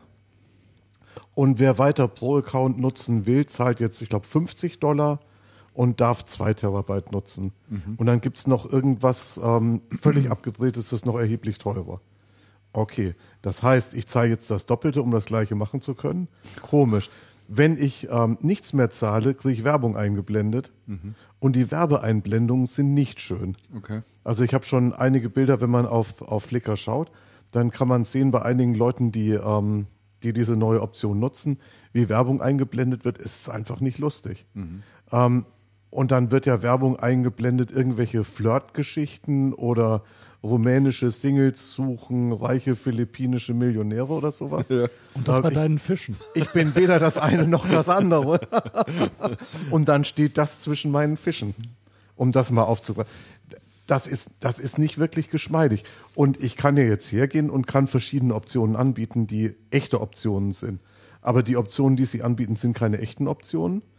Ähm, der, das Facelift, was gemacht wurde, ist ähm, nicht wirklich ausgegoren. Das heißt, das ist nur, ist nur halbgar. Mhm. Aber in einigen Bereichen ähm, musst du mit dem Facelift mitgehen. Das heißt, in erster Linie kriegt man Bilder jetzt sehr groß angezeigt und als zusammenhängende Kacheln. Ja. Das ist sensationell, wenn man als Entwickler im Silicon Valley arbeitet und beliebige Bandbreite hat. ähm, wenn, man, wenn man in München in der Innenstadt wohnt und Bandbreite hat, dann geht das auch noch. Aber schon, wenn man so ein Stück außerhalb ist oder mit dem Handy Michael unterwegs, Schickram hat da Problem. Der könnte das, der nicht, könnte sehen. nicht sehen. Bei dem ist die, bei dem ist das die, die dickste Leitung, die es gibt, die hat er. Das sind drei Megabit. Und ähm, alles andere fällt dagegen dann total ab. Damit kannst du Flickr vergessen. Mhm. Und dann ist es so, die, ähm, die Flickr-Gemeinde mhm. dürfte ein Durchschnittsalter haben, was, was etwas höher liegt als das Durchschnittsalter der Instagram-Nutzer oder so. Ja. Das sind weniger Kids unterwegs, das sind, das sind halt relativ erwachsene, relativ viel erwachsene Leute. Die finden das nicht so lustig. Mhm. Also die, die, die, die finden das alles andere als lustig, vor allem nicht, wenn es ihnen so über die Rübe gezogen wird. Und man ist ja doch zahlender Kunde und die meisten sind das. Ja, und vor allen Dingen, ich hatte ja. Also Flickr, Kommunikationskultur ist unter aller Kanone schon immer so gewesen. Und, und äh, Flickr war ja bis dato, so nach meiner Einschätzung, was wie du siehst, nicht unbedingt ein, ein Bilderdienst im herkömmlichen Sinn, sondern es war ja auch eher eine Fotocommunity. Also ja, so ja, eine Mischung, ja, ja, war, absolut. War, war eine Mischung, also ja. man konnte ja, relativ simpel Bilder dort hochladen und, und andere, anderen zeigen und Alben zusammenstellen. Aber es gab ja doch auch viele Gruppen oder es gibt viele Gruppen Gleichgesinnter, die mhm. sich da irgendwie zusammenfinden, das auch wiederum scheren äh, dort äh, spezielle Alben erstellen und so weiter und so fort. Und ich denke schon, dass wenn man jetzt mal hier sozusagen die, die, die Türen richtig aufmacht und sagt, so, jetzt kriegt mal jeder hier ein Terabyte. Und das ist ja, ein Terabyte ist schon echt viel, ne? Also da, da, da kriegst du ja dann da plötzlich ja, Leute ja, ja. auf diese Plattform, die du vielleicht gar nicht unbedingt haben willst. Ich bin seit 2005 auf Flickr und ich brauche bis jetzt, ich glaube, 4 Gigabyte. Doch so viel. Ich glaube 4 Gigabyte. Ich habe ich hab auf Flickr wie viele Bilder hochgeladen? 4200. Und ähm, die meisten haben weniger Bilder drauf. Ich, ich habe ich hab den Eindruck, dass ähm, Yahoo gar nicht genau weiß, was Flickr eigentlich darstellt. Ja, das glaube ich auch. Die haben überhaupt keine klare, ja. kein klares Konzept davon.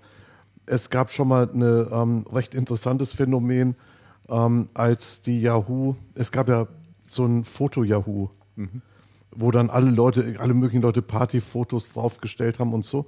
Das wurde irgendwann dann gemerged mit Flickr. Und das hat den Charakter von Flickr zunächst mal deutlich verändert. Mhm. Also es war dann schon komisch.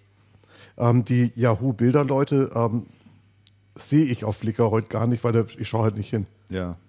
Und Aber ich habe schon den Eindruck, das hat dass sich, das ist, ähm, also was Yahoo da treibt, ist halb durchdacht und beschissen kommuniziert und verfolgt keine richtige Linie. Äh, es ist teilweise, ich würde sagen, blinder Aktionismus. Also ich glaube, Marissa ja. Meyer hat in, äh, ordentlich Druck bekommen von den Aktionären auch, ähm, von den Anteilseignern Yahoo auf Vordermann zu bringen. Sie war, was Flickr anbelangt, extrem unter Druck. An dem Dienst ist sechs, sieben Jahre nichts gemacht worden an Flickr, was im Internet, im Internetzeitalter Äonen sind. Und sie hatte da jetzt einfach mal Handlungsbedarf und alles, was ihr da halt eingefallen ist, ist zu sagen, okay, dann setzen wir mal die Storage-Grenze hoch. Das, das Ganze zu, zu chaotisieren. So, und mehr, weil ist, die mehr neue, ist eigentlich nicht passiert. Nee, ne? weil die neue Bilderanzeige, die neue Bilderansicht gibt es schon länger. In Teilbereichen, die konnte man einblenden, die war halt optional oder nicht. Ja. Und was sie jetzt gemacht haben, ist, sie blenden es jetzt zwanghaft ein. Mhm. Also die, die Dynamik der, die Dynamik der Kunden ist ähm, in keinster Weise erkannt und berücksichtigt. Ja, dann solltest du vielleicht auf äh, 500 Pixel, 500 Pix, PX, kennst du ja sicherlich auch, 500px.com. Das die, ist so die, die Foto das, ähm, Community so, so Sharing Seite schlechthin. Das, ja, das Problem auf diesen das Problem auf diesen Fotoseiten oder mit diesen Communities ist ja folgendes. Ich habe hier einen ganzen Haufen Leute, mit denen ich wirklich eng kommuniziere. Mhm. Ähm, es gab schon mal eine Bewegung weg von Flickr, die ging hin zu Ipernity, das ist so ein französischer Dienst, ja. der auch ganz okay ist. Ich bin dann wieder wie viele andere auf Flickr zurückgewechselt, weil halt nur ein Teil der Leute mitgekommen sind, hauptsächlich Deutsche. Und zu, das hat sich dann wieder zu Flickr zurückbewegt. Und ich mag die Kontakte nicht missen. Ich bin da heute drin in erster Linie wegen der Leute, mit denen ich da, mit denen ich da vernetzt bin. Das ist eine, da herrscht eine recht, Atmos äh, recht ähm, recht angenehme Atmosphäre. Und natürlich geht es da auch irgendwo um Fotos, aber es geht um weitaus mehr. Und deswegen ist halt nicht damit getan zu sagen, ich habe heute eine geile Darstellungsweise, die nur den Leuten nutzt, die Breitbandleitung ja, nee, muss man wirklich sagen. Also was, was passiert, nicht lustig. Ich weiß auch überhaupt nicht, also was ich auch nicht erkenne, ist bei, ähm, bei Yahoo und interessante Nebennote, die ähm, Kommunikationsproblematik bei Flickr hat angefangen mit dem Verkauf an Yahoo. Ähm, interessant ist, dass ähm, Bilder, die als nicht safe bewertet werden, deutschen Usern nicht angezeigt werden. Es interessiert Flickr oder Yahoo null, ob man über 18 ist oder nicht, mhm. ob man einen Nachweis erbringen kann, ob man Kunde ist oder nicht. Mhm. Bei ähm, deutschen Kunden wird die Hälfte ausgeblendet. Echt? Total, ja, total interessant. Interessant. Äh, interessant vor dem Hintergrund, dass bei Tumblr, was sie jetzt gekauft haben, ähm, pornografische Inhalte erheblich weit verbreitet sind, mhm. Die interessanterweise auf Flickr für deutsche User komplett ausgeblendet werden. Mhm. Auf Tumblr wird überhaupt nichts ausgeblendet, man erwägt das auch nicht. Man möchte Tumblr auch so lassen, so wie lassen, es ist. ist ja. Also die, die Meier wurde ja darauf angesprochen und das war die Aussage, nein, nee, Tumblr lassen wir genauso, wie es ist. Ähm, ja, sonst wäre Tumblr auch sofort tot. Es lebt ja ein Stück weit auch genau davon. Ja. Von diesem. Ja, ja klar. Interessant ist, hat man es gewusst, als man es gekauft hat? Oder in Kauf genommen oder sich nichts dabei gedacht? Ich weiß es nicht. Hm. Warum ich, hat Yahoo Tumblr gekauft? Du wahrscheinlich wegen der vielen Anwender. Vermutlich. Es sind sehr viele Anwender, es ist sehr viel Traffic. Es ist eine, es ist schon eine, es ist schon Community. Hm. Auf Tumblr wird ja sehr viel geliked und weiterverlinkt und, ähm, und findet sehr viel Interaktion statt. Ja. Also der, das Tumblr ist schon ein funktionierendes System. Mhm. Flickr war auch ein sehr schön funktionierendes System, bevor das Yahoo Chaos drüber gestülpt wurde. Mhm. Jörg, du lachst so. Das stimmt wirklich. Es hat mehrere Werfungen, mehr, mehrere Wellen der Verwerfung gegeben zwischen den, zwischen den Kunden und den, und den, und den Yahoos, ähm, wobei viele, wobei wahnsinns viele nach wie vor treue zahlende Kunden sind. Gut, die vernichtet man jetzt alle. Hm. Also die vernichten gerade ihre bezahlende Basis. Ja, der Trend geht eindeutig zum Selbsthosten. Ja, irgendwie schon. ja, ist so. Also irgendwie schon. Man bräuchte dann halt eine gescheite Plattform, wo man die Leute alle untereinander in Verbindung bringen kann. Meine, jetzt, jetzt, jetzt, jetzt kriegt man es ja demnächst mit. Jetzt macht dann äh, Google noch äh, den Reader zu. Ja, da kriege ich auskotzen. Ja. Ich also meine, wenn ich darüber ich, nachdenke, auch, auch jahrelang es drauf. ist richtig meine, bitter. meine ganzen RSS-Feeds hier irgendwohin wieder umziehen und ich denke mir jetzt auch, gut, dann hoste ich die halt zapp mal selber. Ist also ich bin da der, der, Meinung, weißt du, wenn du so von Flickr wegmigrieren willst oder so Google Reader und sagst, du willst es selber machen, wir haben ja immer selber gemacht. Ich habe ja noch ein Hosting-Unternehmen. Wir sind inzwischen dabei, das genau das Gegenteil zu machen. Wir hosten kein WordPress mehr. Es gibt einfach einen Deutschen, der kann es besser. Schieben alles dahin. Mhm. Ja. Und ich, de ich denke mal, auch der Aufwand, wenn du jetzt sagst, du hast ein paar ja, tausend ja, Fotos auf Flickr, du willst die irgendwo anders hinschieben, das ist ja, Entschuldigung, ein abstruser Aufwand, der, oder du löscht es da und hast ja eh lokal irgendwo noch gespeichert. Mal hoch. Also der, der Aufwand ist beträchtlich und du kriegst deine Gemeinde ja nicht mit umgezogen. Genau. Das, das ist ja das Riesenproblem. Und, ähm, und zum Beispiel bei mir ist Flickr so eine, auch so eine Community-Sammelstelle. Mhm. Das heißt, ich verlinke meine Fotos, ähm, wenn ich sie hochlade, nach ähm, über Twitter nach Facebook und es funktioniert gut. Hm. In der ersten Sekunde, in der ich ein Bild nach Twitter verlinkt habe, kommen da sieben bis zwölf Klicks drauf. Hm. Sofort, instant. Hm. Egal zu welcher Tages- und Nachtzeit. Mhm. Also das, das, sind schon so, das sind schon so Überlegungen, das, das ist alles nicht so trivial. Also wer ähm, mal beim Andreas äh, sich die ganzen Fische anschauen will, äh, sollte ihr am besten eine E-Mail schreiben. das ist bekannt und wer damit nichts anfangen kann, ähm, Andreas, um es mal kurz zu sagen, Andreas bemalt Pommesgabeln. Ich bemal, so, ich mal Fische auf Pommesgabeln. Genau. genau. Lass mal einfach mal so stehen. Genau, und das ist sensationell. Da ein bisschen Neugier zu wecken. genau. Ist sensationell. Jeden Tag, jeden Tag du bist doch auch, Fisch. Du bist doch auch Abonnent. Ich bin committed und ich war schon fast also bei unserem bei dem großartigen Bayern-Sieg ja, in der Champions League kam dann ja doch der passende Fisch, was mir sehr ja. große Freude bereitet hat. Also ja. Jeden Tag schaue ich den Fisch an. wirklich gut. Lasst uns ein bisschen über Dell sprechen. Äh, Andreas, da ist ja ein oh, Thema meine auch, Lieblingsfirma, ja Wahnsinn. In, in der du ganz, ganz fit bist. Wie ist der Stand der Dinge? Der aktuelle Stand der Dinge. Also der Stand der Dinge ändert sich ja, ändert sich ja schnell. Ja. Der, der, Börsenstand. Oder? Der Börsenstand der Dinge. Also die, die Dell wollen ja von der Börse zurückziehen, das Unternehmen reprivatisieren. Es gibt eine, Es gibt ein Konsortium mit Michael Dell und ähm, einigen Investmentfirmen, die das machen wollen. Mhm. Es bilden sich zurzeit zwei Lager. Ähm, wir haben ja schon mehrfach berichtet. Icon. Icon hat ja total rumgestänkert, wie schrecklich alles ist. Der Company Rider. Das ist ja alles, das geht ja alles gar nicht. Und Icon hat jetzt ähm, neuerdings einen Verbündeten gewonnen, und zwar Southwestern ho, ho, ho, Asset Management. Asset Management, das schaue ich jetzt, da schaue ich jetzt mal nochmal die ähm, genaue Bezeichnung nach. Ähm, ich hatte auf ähm, Channelcast mhm. tatsächlich schon mehrere Artikel zum Thema geschrieben, weil es wirklich sehr skurril hin und her geht. Also ruhig auch mal auf unser Blog schauen. Genau, ruhig auf unser Blog schauen. Da stehen, ähm, da stehen immer sehr interessante Beiträge. Dort kann man sich im Übrigen auch registrieren und bekommt dann eine E-Mail, wenn wir Ganz genau. geblockt haben. Ne? Ganz genau. Also Dale Großaktionär Southeastern Asset Management aus Texas ähm, fühlt sich übervorteilt. Das geht die ganze Zeit schon so. Die, ähm, die skurrile Situation ist, dass Going Private ist eigentlich eine Initiative gewesen von Southeastern Asset Management, die auf sehr vielen, sehr teuren Dell-Aktien setzen mhm. und gesagt haben, alles irgendwie, irgendwie doof. Ähm, eure Aktie geht so runter und der Markt ist so, ist so in Bewegung.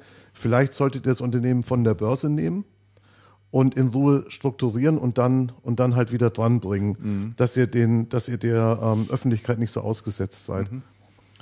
Ähm, die Pläne haben sich jetzt leider, haben jetzt leider die Southeastern etwas rechts überholt, ähm, weil man hat dann, man hat dann den äh, Plan vorangetrieben, das genau das zu tun. Und Southeastern war dann plötzlich außen vor. Da hieß es, okay, ihr habt jetzt hier ein Angebot, ähm, die Aktien zu, oh Jörg, weißt du es auswendig? 23 Dollar, nein, 13 Dollar 65 ja, oder so. Mhm. Und die, und die Southeastern fühlen sich übervorteilt. Die sagen, also das ist ja total doof.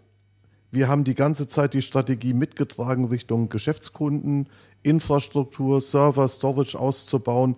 Wir haben wirklich fett mit investiert und jetzt geht ihr von der Börse, speist uns ab mit 13, 1365. 13, mhm. Genau, mit 1365. Und ähm, und hinten dran, wenn das ganze Thema Clients durch ist, werdet ihr weich und wir sind außen vor mhm. und haben 1365 gekriegt. Mhm. Die ähm, Southeastern haben sich jetzt äh, verbündet mit ICANN und werden also gegen, auf, den, auf der ähm, Aktionärsversammlung gegen die Pläne stimmen. Die jüngste Verwerfung ist jetzt wieder passiert im Rahmen der Dell-Bilanzzahlen. Oh, Irgendwas läuft im Hintergrund, Christian. Die ähm, die Dell-Bilanzzahlen, ähm, die, in dem, die in den Umsätzen recht gut rausgekommen sind, also nahezu stabil im Umsatz, mhm. aber halt ähm, ein Desaster bei den, beim Ergebnis, also Ergebnis vernichtet, das heißt mit anderen Worten ähm, Fettmarkt gekauft. Und das Problem ist natürlich der PC-Markt. Und jetzt geht natürlich der Southeastern-Chef, äh, ähm, Gott, Hawkins heißt er, genau.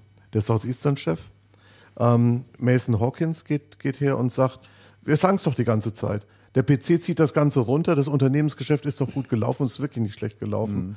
Und ihr wollt uns nur rausschieben und äh, das, das geht alles nicht. Und wir werden dagegen stimmen. Das ist der aktuelle Stand. Allerdings gibt es fast wöchentlich neue Filings. Und es geht wirklich, es geht wirklich wild hin und her. Und bis zur Aktionärsversammlung wird das auch noch für einige Wellen sorgen. Mhm. Das Interessante ist, es muss ja alles immer öffentlich gemacht werden. Und auch interessant ist, was so Filings kosten. Da geht es dann darum, ähm, dies, den Plan zu detaillieren. Das ganze, der ganze, ganze Going Private hat einen Wert von um die 25 oder was Milliarden. Und dann kostet so ein Filing schnell mal mehrere Millionen. Wahnsinn. Ich meine, das ist einfach ein Dokument. Nicht das Filing kostet mehr, sondern es zu veröffentlichen mhm. bei der Börsenaufsicht kostet mehrere Millionen, weil es geht ja um den Gesamtwert des, ähm, der Transaktion. Das ist quasi wie beim Anwalt. Also es ist schon, es ist schon wirklich erheblich. Mhm. Und meine These nach wie vor, und da stimme ich dem, da stimme ich dem ähm, Mason Hawkins von Southeastern auch zu. Und Dale sagt das ja selber auch, der Laden ist massiv unterbewertet. Ja. Genau wie eine HP stand heute auch. Mhm. Also das ist in Wirklichkeit alles sehr viel werthaltiger. Es sei denn, es würde so ein Laden sang- und klanglos pleite gehen, wovon nicht auszugehen mhm. ist. Im Zweifelsfall wird ein Orakel kaufen. Was immer aus, geht, der, ja. aus der Portokasse. Das, das muss immer ja. gehen. Ja, der Karl Eigen, der hat sich jetzt nochmal ins äh, Gespräch gebracht. Da geht es jetzt nochmal um die, um die PC-Sparte von HP. Ne? Ach, komm, hör auf. Also, das ist Ach, komm, hör auf. echt unglaublich, was da für Nachrichten aufpoppen da immer in seinem Umfeld. Also die, die ich glaube, es gibt hier ganz grundlegende. Der hat doch auch den, ganz den, den Hört ins Merk Gespräch gebracht. Ja, der hat den Hört ja auch ins Gespräch gebracht bei HP, ja, um ja. Gottes Willen. Oder bei Dell? Bei Dell, bei Dell, ja, ja. bei, Dell, bei Dell, ja. Ja, ja. Stimmt, als, bei als Dell. neuen Dell-CEO hat er den doch ins Gespräch gebracht. Also ich weiß nicht, was diese, was die Freunde sich, die Freunde Milliardäre sich da immer so vorstellen, was in der freien, was in der freien Wirtschaft geht. Ja. Und letztendlich auf dem Rücken der Kunden ausgetragen. Von deren Leider, Geld werden die Filings bezahlt und, und, und, und, und. Ja, ist aber auch echt eine vertragte Situation und äh, man kann nur hoffen fürs Unternehmen, dass das jetzt möglichst dass das, rasch dass das über, die Bühne, über die Bühne geht. Ja, du hast ja diese Fristen, diese, diese Vorlauffristen. Ich mhm. weiß gar nicht, wann die, wann das, ähm, wann die Versammlung ist, die Aktionärsversammlung. Mhm. Da müsste ja die Einladung schon raus sein. Ja. Und sobald das geht, dann, dann wird der Rest über die Bühne gehen, ist Ruhe. Und das wird auch höchste Zeit. Ja. Das geht ja schon fast ein Jahr. Ja. So, dann haben wir hier noch einen äh, Programmpunkt draufstehen, der heißt äh, Entlassungen, wohin man schaut. In der Tat ist es so, dass im Moment äh, massenhaft äh, Stellen abgebaut werden. Äh, ähm, Computer Associates, besser bekannt unter dem Namen CA, CA. mittlerweile, entlässt 10% der Belegschaft. Auch bei NetApp ähm, gibt es ein, äh, einen größeren Stellenabbau. Hier sind 900 Stellen betroffen. RapidShare, ähm, Internetdienst, der äh, ja, ein Internet-File-Dienst, wenn man es letztlich so nennen möchte, wird 75 Prozent seiner Belegschaft entlassen müssen. EMC e und VMware streichen 1800 Stellen. Sharp entlässt nochmal 5000 Mitarbeiter, äh, wechselt auch die Führung aus und ich habe es gerade vorhin schon erzählt gehabt, auch Panasonic entlässt 5000 Mitarbeiter. Jörg, da wird einem doch Angst und Bang, oder? Als Angestellter in so einem Unternehmen, gerade wenn ich mir das so anschaue, die diese margenträchtigen Storage-Größen, also EMC, NetApp, ja. VMware, ich meine, das sind ja alles Softwarebuden, dass da nochmal irgendwelche Festplatten oder ein bisschen Blech drunter ist, ist ja egal. Also ja. das kostet ja nichts. Und da denkst du ja eigentlich schon, also da wird, ist ja aber jahrelang wirklich Geld gedruckt worden. Jetzt steht da irgendwo mal so ein latenter Druck und dann, klar, geht es immer zulasten der Mitarbeiter. Geht immer zulasten der Mitarbeiter. Ja, aber die Börse, die Börse schreit nach Profitabilität und sonst was, ja. Und ja. ausbaden, tun es dann doch wir, die handelnden Personen da an der Basis. Stimmt. Ja, ist schon erstaunlich. Also, äh, wenn man vor allen Dingen eben solche Meldungen von Softwarehäusern letztlich, wie du richtig sagst, bekommt, äh, die man eigentlich so im Kopf hat als, äh, als Unternehmen, die extreme Margen nach wie vor auch noch mhm. machen. Was heißt extreme? Aber wirklich gesunde, gute Margen auch machen. Ne? Und dann äh, solche großen, in so großem Umfang aber Personal dort abgebaut wird. Schon, schon wirklich erstaunlich, ja. Ähm, lasst uns Microsoft noch äh, kurz besprechen. Ein äh, bisschen über die neue Xbox haben wir ja schon gesprochen. Ich habe sie gerade vorbestellt für 599 Euro, ja. Ach, Schnäppchen. Ne? Donnerwetter. 599 Euro. Okay. Äh, steht da schon ein Erscheinungstermin fest? Hat, ich, ich schaue gleich nochmal rein. Lieferung voraussichtlich am? Irgendwann 2014, aber das ist doch egal. Was, 2014? Nee, dieser Artikel ist noch nicht verfügbar. Reservieren Sie sich Ihr Exemplar jetzt. Aha, machen noch keine. Und erhalten es pünktlich zum Erscheinungstermin. Ah, okay. Windows 8.1, auch ähm, äh, lange Zeit Windows Blue genannt, Hauptsache Startbutton. Genau, kriegt einen Startbutton jetzt, genau. Windows kriegt jetzt einen Startbutton. Äh, es wird also ein, ja, darf man das Service Pack nennen? Update? Ich weiß es nicht, keine Ahnung. Ähm, wird jedenfalls kostenfrei ausgeliefert werden für all diejenigen, die da unter ihren Kacheln leiden. Wie das, das ist das, was mal Metro hieß, oder? Wie der, ja, ja, wie genau. der Handelskonzern. Genau. Ja, ja, ja. Wobei ich den Namen nicht schlecht fand. Also man darf es ja nicht sagen. Ja, der Handelskonzern wollte nicht, dass man das sagen darf. Ja, aber da hätte sich doch Microsoft mal ganz locker einigen können mit denen. Da, es wäre noch eine Frage. Ja, die Metro ist hergegangen, hat gesagt, Ihr, ihr müsst dürft, die gelb einfärben. Ne? Nein, ihr, ihr, müsst die, ihr, müsst die, ihr müsst die MSH übernehmen. Oder so, ja. Äh, bei HP, ähm, was vielleicht gar nicht allzu viele mitbekommen hatten, äh, gab es vor nicht allzu langer Zeit äh, Bombenalarm. Dort wurde, äh, soviel ich weiß, die, äh, der ganze Standort in Böblingen sozusagen Der evakuiert. Ja, richtig, genau. Mussten alle Mitarbeiter raus, ähm, weil es eine Bombendrohung gab und äh, vor einigen Tagen ist jetzt ein Zeitungsbericht äh, veröffentlicht worden, beziehungsweise ja, veröffentlicht doch, worden. Du hast es dann auch in Andreas hat zuerst berichtet. darüber. And- Andreas hat zuerst berichtet, genau. Also Bombenalarm in Böbling hat sich dann letztendlich aufgeklärt. Hat sich aufgeklärt, war ein Verwirrter aus Köln, der online einen gebrauchten HP-Drucker gekauft hat, der nicht mehr gedruckt hat, weil die Tinte leer war. Nein, das weiß ich nicht, warum denn. Aber es war Ärger über ein Gebrauchtgerät. Ärger, Ärger über ein Gebrauchtgerät, genau. Ja. Was man online gekauft hatte. Und was vom HP war und der Und war dann da so erzürnt drüber, Da gleich in Böbling die Bombe platzen lassen. in Böbling angerufen und Also wa- was ich, was ich so absolut interessant finde, ist, wie niedrig die Hemmschwelle liegt, irgend so einen Scheiß zu machen. Das ist doch, das ist doch wirklich nicht zu fassen. ja. Ich meine, hätte der Typ das lustig gefunden, wenn in dem Unternehmen, wo er arbeitet, Bombenalarm ist und die Polizei mit irgendwelchen Spürhunden und streng riechenden Spürhunden durchs Büro patrouilliert. Und eine- das ist ja, das ist ja nicht wirklich lustig. Könnte ja auch wirklich was sein. Und also das, das kann doch kein Mensch, kein Mensch irgendwie in Ordnung finden. Und dann die Hemmschwelle ist so niedrig, so einen Quatsch zu machen. Das wäre ja immer, wenn du nach USA einreist und dann der Security alleine Witze über eine Bombe machst, Ja, knasten sie ja. dich direkt ein und Ja, dürfen das natürlich. auch. Ja. Ja. Ja. Ja. Und das ist ja auch völlig, in Ordnung. Warum sollte man das tun? Also das ist, also sowas ist, ist mir nicht wirklich. Und ist, da- ist das schon immer so gewesen? Was? Ja, dass die Hemmschwelle für so einen Blödsinn so niedrig liegt? Ich glaube, Dass die Leute da- Bombendrohungen gibt es doch schon, gab es immer. Bombendrohungen gibt es immer wieder. Also es ist, es ist wirklich, es ist echt erschreckend. Ich weiß nicht, was, was jetzt da nicht daraus hervorgegangen ist. Hatte die mit der irgendwie erpresst oder war das einfach nur. Nein, das war einfach Ärger. Einfach, aber einfach nur, nur Ärger. Spreng Ne? euch in die Luft. Ich Genau. spreng euch jetzt einmal einfach in die Luft. Genau.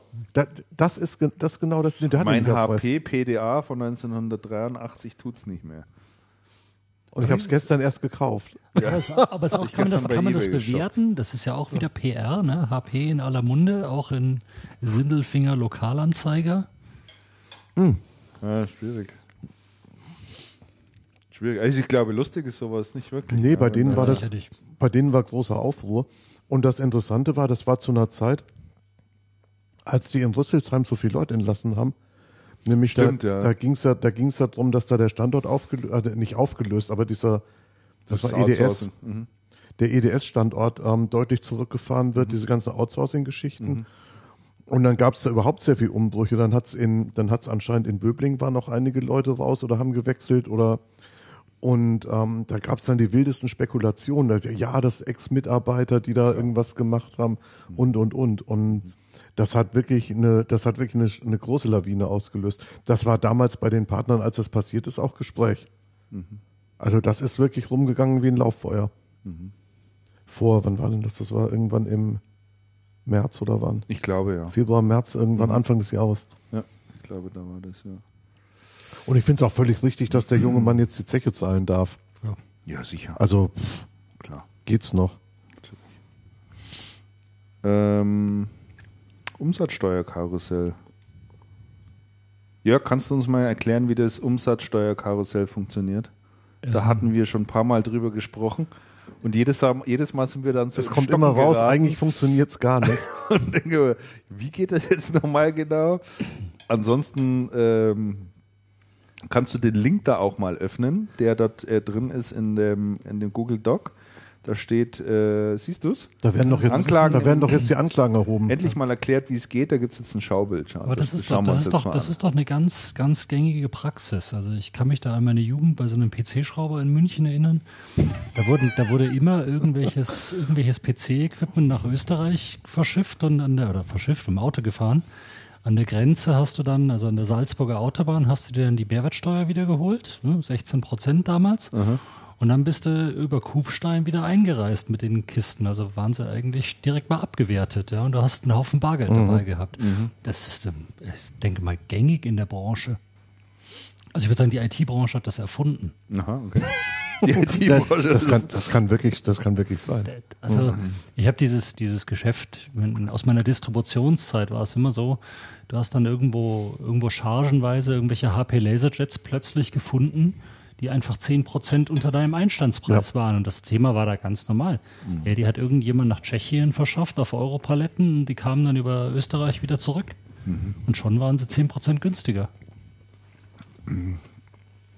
Also ja, ich meine, das ist Umsatzsteuerbetrug. Ich bin sicherlich fünf Jahre Gefängnis oder so, was du dann da kriegst. Mhm. Aber ge geheimnisvoll ist der Prozess für mich jetzt nicht. Ja. okay, alles klar. Na jedenfalls äh, werden da jetzt auch äh, die Anklagen erhoben und äh, äh die Prozesse eben auch äh, eröffnet. Und dann werden wir mal schauen, äh, wie das dort ausgeht. Also und zwar den Hut auf die Augsburger Staatsanwaltschaft ähm, und es geht hier um Umsatzsteuerbetrug in dreistelliger Millionenhöhe. Das ist ja schon ganz ordentlich. Und mhm. insgesamt äh, gibt es äh, 17 Beschuldigte, die jetzt da hier gerade vor dem, vor dem Kadi stehen. Ja, und äh, wie du es auch schon richtig sagst, Jörg, es war hier ein Geflecht aus äh, Steuerbetrug und die Gesellschaften, die saßen also in Deutschland, Österreich, Niederlanden, Dänemark und Norwegen. Ja, wollen wir mal dranbleiben an dem Thema und wenn es dann was Neues gibt, natürlich auch wieder drüber berichten.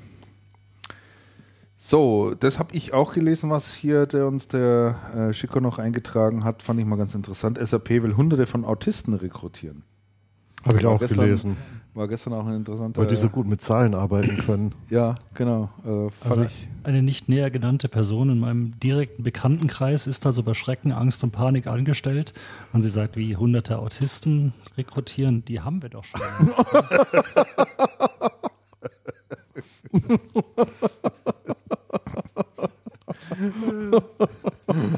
Also das hat mich jetzt wirklich, also ich finde natürlich interessant mal, dass, dass auch das Handelsblatt und so darüber berichtet. Aber gerade bei einem Softwareunternehmen wie SAP ist es normal. ja, eben. Genau. So, ja, was haben wir denn hier äh, noch alles drin stehen an Unternehmen?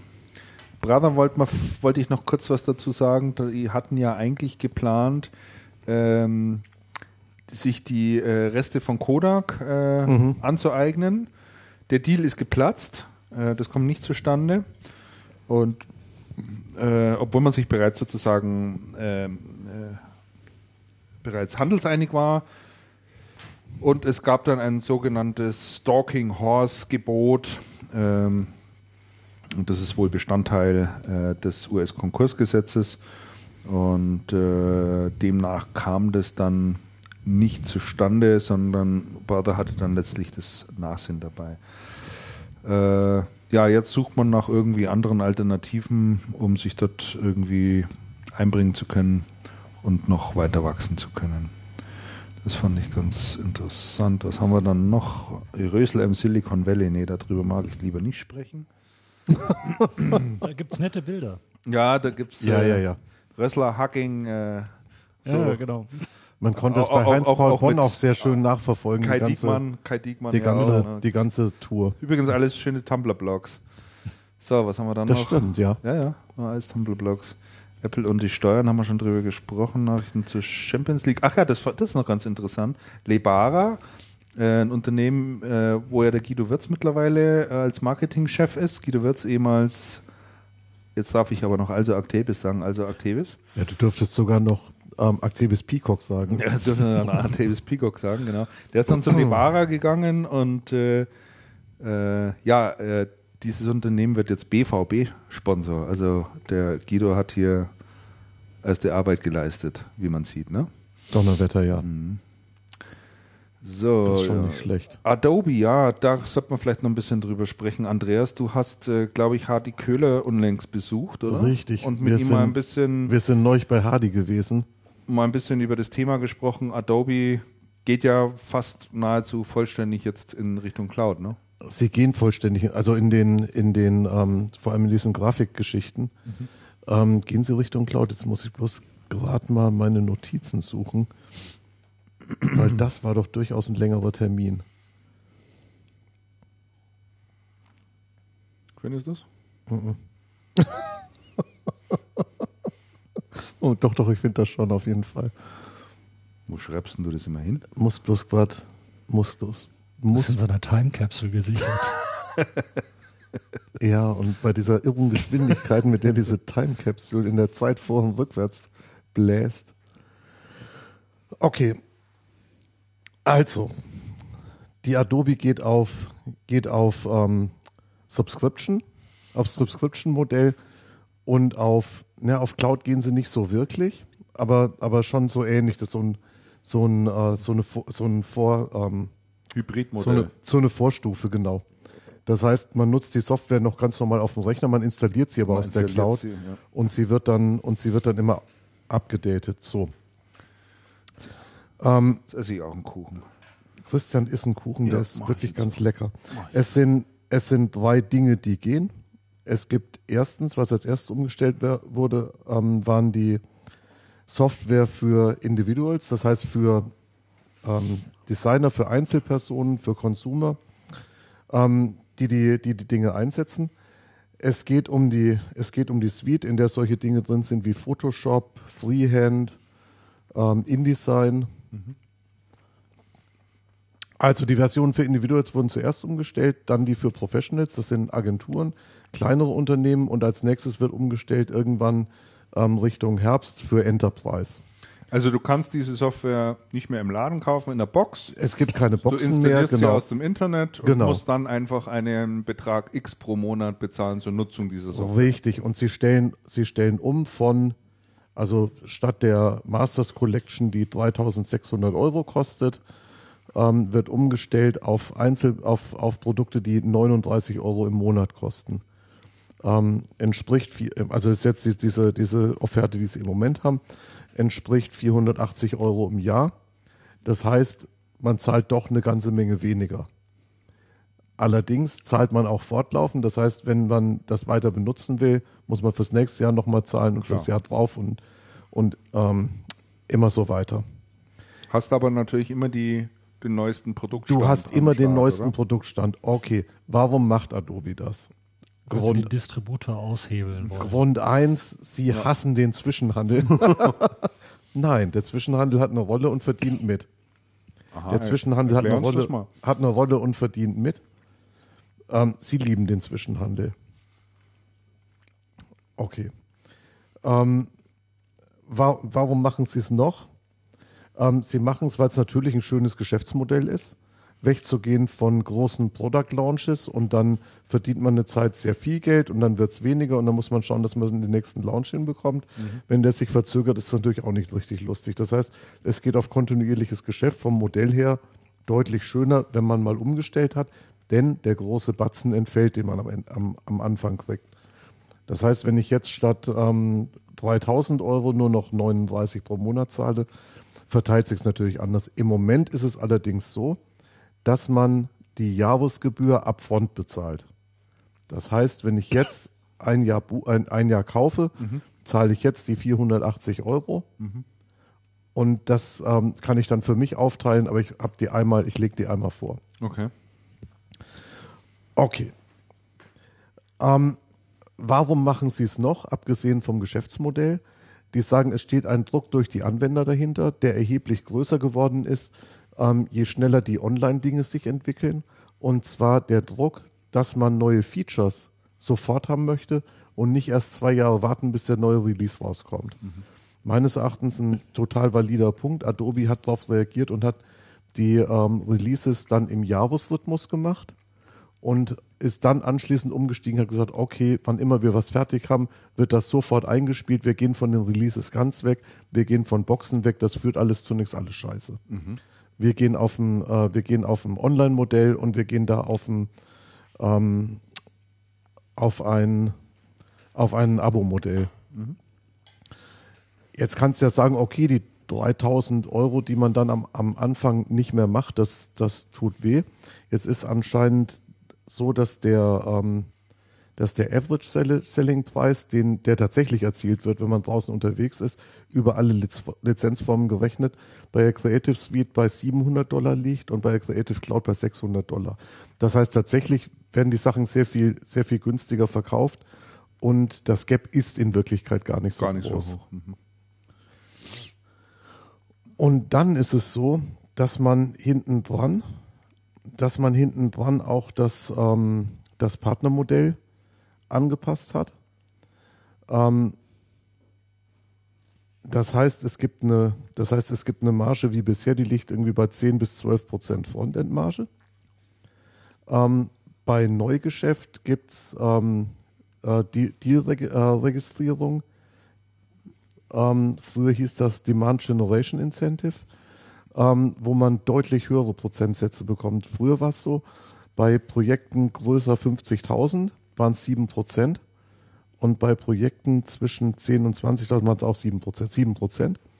Ähm, neu ist bei äh, 5 Seats 20 Prozent und bei 20 Seats 30 Prozent. Das heißt, die, ähm, das heißt, die Prozentsätze für ähm, Neugeschäft sind deutlichst attraktiver geworden als früher für die Partner. Und das sollte Ja, sich, und das sollte sich nicht. dann ja auswirken. ähm, es ist im Moment so, es gibt im Moment nur die Suiten und nicht die Einzelprodukte. Die Einzelprodukte wird es irgendwann ab Herbst geben.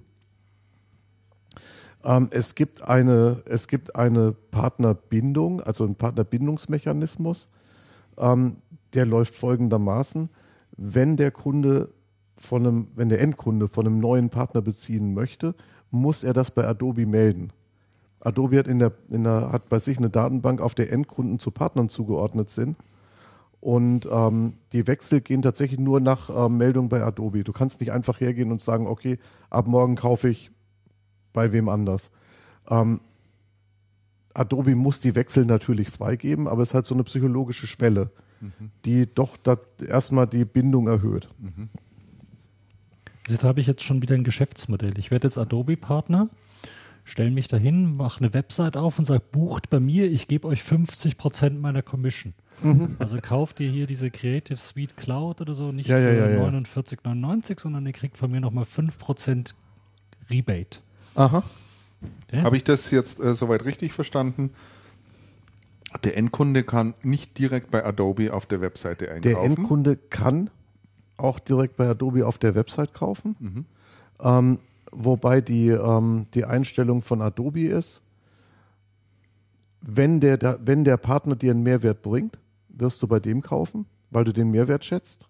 Wenn der dir keinen Mehrwert bringt, dann kannst du auch kaufen, wo du willst, dann ist es wurscht. Dann gibt es keinen Grund, warum du dem die Kohle gibst und nicht wem anders. Und ähm, der sagt, es geht halt sehr stark darum, dass die, ähm, dass die Partner ihre Mehrwerte einbringen und wirklich Mehrwerte bringen und nicht Kein Jörg-Geschäftsmodell draus machen. keine Jörg sag Salman-Geschäftsmodell draus machen. Ähm, noch eine Frage hat er Nein, die, die, ja. Und ähm, ach so, und dann gibt's und dann gibt's ne, noch die Frage, muss man jedes muss man jedes Update mitgehen auf der Stelle? Ja. Muss man wohl nicht. Aha. Da weiß ich aber nicht, wie es funktioniert. Das müsste man sich dann mal genauer anschauen. Also man, Haken setzen. also man oder? muss es, man muss, man muss nicht jeden, jeden Schritt automatisch mitgehen. Zumindest im Moment noch nicht. Und ähm, was passiert, wenn einer keine dicken Leitungen hat? Mhm. Zum Beispiel im Bayerischen Wald. Ähm, da gibt's, oh, da habe ich mir aufgeschrieben, wie das heißt. Versand per USB-Stick nach wie vor. Genau. Da, da ist es so, dass der, dass entweder der Händler für den Kunden oder der ähm, Distributor ähm, für, den, für den Händler ähm, ein Installationspackage, sage ich jetzt mal, aufsetzen kann. Ich finde jetzt dummerweise. Auf CD oder sonst irgendwas. Genau. Das heißt, der, der kriegt dann wirklich Datenträger und ähm, also ist durchaus auch, durchaus auch vorgesehen. Er meinte, sie haben ähm, mit, den, mit, dem, ähm, mit dem Service für Individuals ähm, schon experimentiert und äh, sind da schon relativ weit in der Fehlerbehebung, um mal zu sehen, was da alles sein kann oder nicht. Okay. Und, und auf der anderen Seite, Jörg, natürlich, die, du, kriegst, du kannst die Modelle immer so aufsetzen.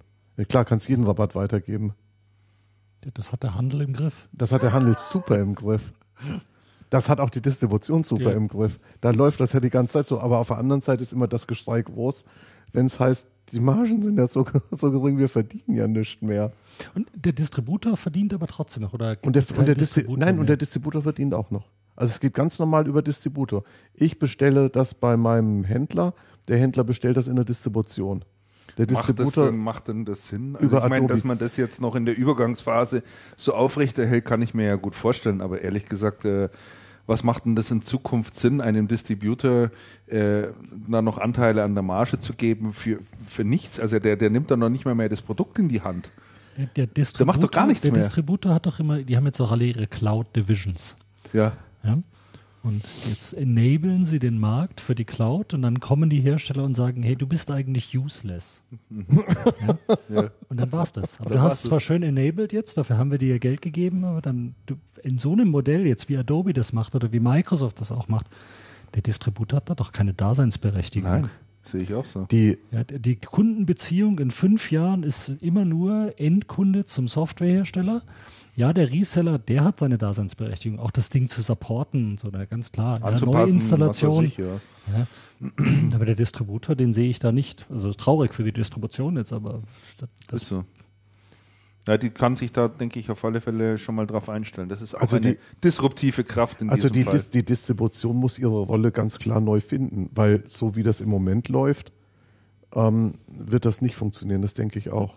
Ich denke, die, die Ausrichtung ähm, stärker nach Value-Add-Themen zu gehen und stärker nach Dienstleistungen zu gehen, ist in der Distribution überaus sinnvoll.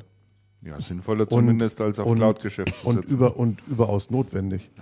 Ob auf der anderen Seite, ob ein Hersteller wirklich jetzt mit 20.000 Partnern die jeden Produktverkauf abrechnen will und, und, und, oder das mit der Distribution, oder ob ein Hersteller dann Millionen Kundentransaktionen tatsächlich selber handeln will und nachverfolgen und, und, und, und, und. Also das sehe ich auch nicht unbedingt. Nein, ich also glaube, dass sich also das eine Microsoft, wenn, wenn jeden, wenn jeden Windows, jeden Windows, ähm, jede Windows-Transaktion selber verwalten wollte, das ist doch massiv, das weiß ich nicht, das ist ja massiv, oder? Macht doch gar keinen Sinn. Und dann, und dann Mahnungen schreiben und Kohle eintreiben, das können die, können die Händler doch sehr, sehr viel besser. Und den Händlern tut es doch erstmal weh und nicht Microsoft. Ja, ja, ist schon richtig, ja. Ja, ich denke schon, dass da massive Also vom organisatorischen, ich weiß auch nicht, ob Microsoft tatsächlich mit allen Partnern da direkt ähm, die, dies, das ganze Geschäft abrechnen will. Und ob man es so weit automatisiert bekommt, dass das brauchst du eine Buchhaltung wie die Telekom. Ja, aber im Moment ist es ja so, äh, ist es ja wohl so, ne?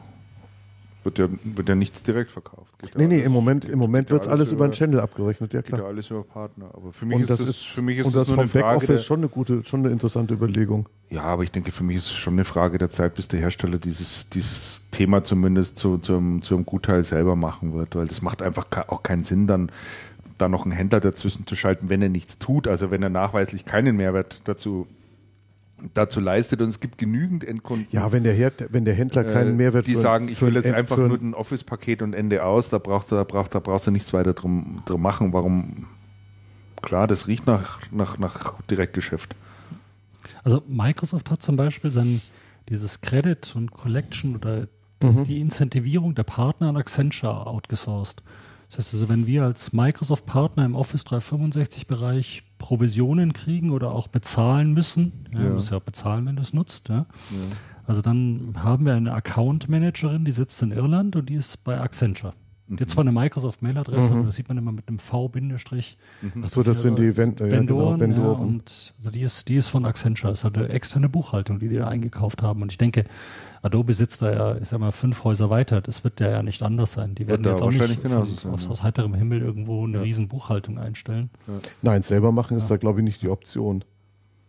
Nee, ich meine, das kannst du ja wirklich outsourcen und, und, und Ja, kannst aber im Moment, skalieren. ja, aber im Moment hast du ja schon outgesourced. Hast du schon ausgesucht. und gar nicht blöd skaliert, weil die, weil die, die deine Buchhaltung für dich machen, ähm, verkaufen dir noch, verkaufen dir noch das Produkt Ja. und machen dich beim Kunden beliebt. Das ist ja eigentlich ein ganz schönes Modell. Also ich weiß nicht, ob die, Acc- ob die Accenture das machen würde. Die, also Oder ob man der Berater- so viel, ob man der so viel Geld geben könnte, Berater dass sie es machen würde. Berater macht für Geld alles. Also Richtig, das ja ist da Frage der Summe. gemacht. Sehr gut. Aber es ist, aber es ist schon eine, es ist wirklich schon eine spannende Geschichte. Und gut, Adobe ist, haben wir letztes Jahr, haben wir letzt, letztes Jahr sage ich schon, letztes Mal schon drüber gesprochen. Adobe ist halt in einer relativ komfortablen Situation, weil wenig Wettbewerb. Eigentlich keiner, oder? Ja, Also es gibt, für es so- gibt, für so es gibt oder so? Corel, da hast du, von Corel habe ich schon ewig nichts mehr gehört. Und es gibt natürlich, also bei, bei den Kids, bei den Kids heute geht das total anders. Der Christoph, der eben noch, der eben noch da war, der hat irgendwann einen neuen Rechner gekriegt, da war der 14. Der hat als erstes den Rechner platt gemacht, da war Windows drauf, also das ist ganz normal. Erst den Rechner platt gemacht und dann hat er binnen kürzester Zeit einen völlig funktionierenden Rechner mit jeder Software gehabt, hatte drauf irgendein Linux, ähm, Open Office, für GIMP. für GIMP, GIMP Unbedienbar leider, aber trotzdem. aber ich weiß nicht, was er noch alles hat. Und der, der war völlig ausgestattet. Hm. Der war plötzlich fast so gut ausgestattet wie ich. ja, Ja gut, und PowerPoint, sowas macht der nicht. schon. Ja, ja. Das, doch, hat er für die Schule schon gemacht. Excel dann, macht er da nicht. machst du dann einen Prezi. Rätsel, ja, genau. Also das, also ich, ich denke, ich denke, ähm, Konkurrenzsituation hin oder her. Ähm, das wird auch an Adobe nicht so spurlos vorbeigehen. Der, der, der, der Trend hin zu freier Software, die irgendwie online stattfindet oder zu, oder zu Webdiensten, die das machen, die das dann Du musst dir auch mal überlegen, wie fangen die denn den Umsatz auf? Ja, jetzt hat die Creative Suite, kam jährlich raus, Mhm. hat 3000 Euro gekostet. Dann hast du halt irgendwie ein Upgrade für 600 Euro gekauft, immer mal wieder. Jetzt zahle ich 500 Euro im Jahr dafür, nach deiner Rechnung. Ja. Entschuldigung, da vernichte ich mir ja als Konzern erstmal Umsatz, weil dass die Channelmarge dazwischen gering war, wissen wir ja alle. Das haben sie aber mit, äh, das hat ja der Adobe-Chef aber auch klipp und klar gesagt, das wissen sie Das auch, ist dass das passieren ange- ja, ja, das ist mit Und das Ansage. ist alles mit Ansage und äh, haben da auch aufgezeichnet, wie das wie sich das auch konkret Mhm. entwickeln wird. Aber ich denke, du musst halt diesen Schritt auch irgendwann wagen. Ich Mhm. meine, er ist jetzt re relativ radikal bei Adobe. Ähm, aber ich denke, es macht durchaus Sinn. Also, und, und ich sehe das schon auch so. Diese, diese Alle dieses Alleinstellungsmerkmal, was Adobe hat, ähm, in vielen Bereichen äh, Produkte, wo es kaum Mitbewerb gibt, da kannst du das jetzt einfach mal so durchziehen und umstellen. Und halt äh, dich schon fit machen, für, ein Stück weit für die Zukunft. Da werden andere Unternehmen, denke ich, schon noch mehr unter Druck geraten, die das noch überhaupt nicht überlegt haben, wie sie das mal machen wollen. Ja, dass der Schritt bei immer mehr Softwareherstellern kommt, ist klar. Aber wie man ihn am besten managt, Ja. ohne unter die Räder zu kommen. Ja. Und sagen wir mal so, der, der am längsten an dem klassischen Modell festhält, der wird am meisten, der wird am meisten einsammeln, Umsatz einsammeln können, weil alle anderen schon halt was, was, was verlieren. Aber der wird sich auch am schwersten tun, in der neuen Welt anzukommen. Ja, also Adobe wird sicherlich im Vorfeld genügend Geld auf die Seite gelegt haben, um sagen wir mal den Umsatzeinbruch, der jetzt zu erwarten ist, in nächster Zeit einfach zu kompensieren. Ähm, muss ja so, muss ja so machen. Ne? Ja. Aber sagen wir mal, es ist von langer Hand geplant, sagen wir es mal so. Das ist von langer Hand geplant. Nichts, Ich, was gut, irgendwie so knallerfall muss, muss ist. man ja schon, um die Systeme so aufzustellen, dass das überhaupt funktionieren kann. Ähm, wird spannend sein zu verfolgen.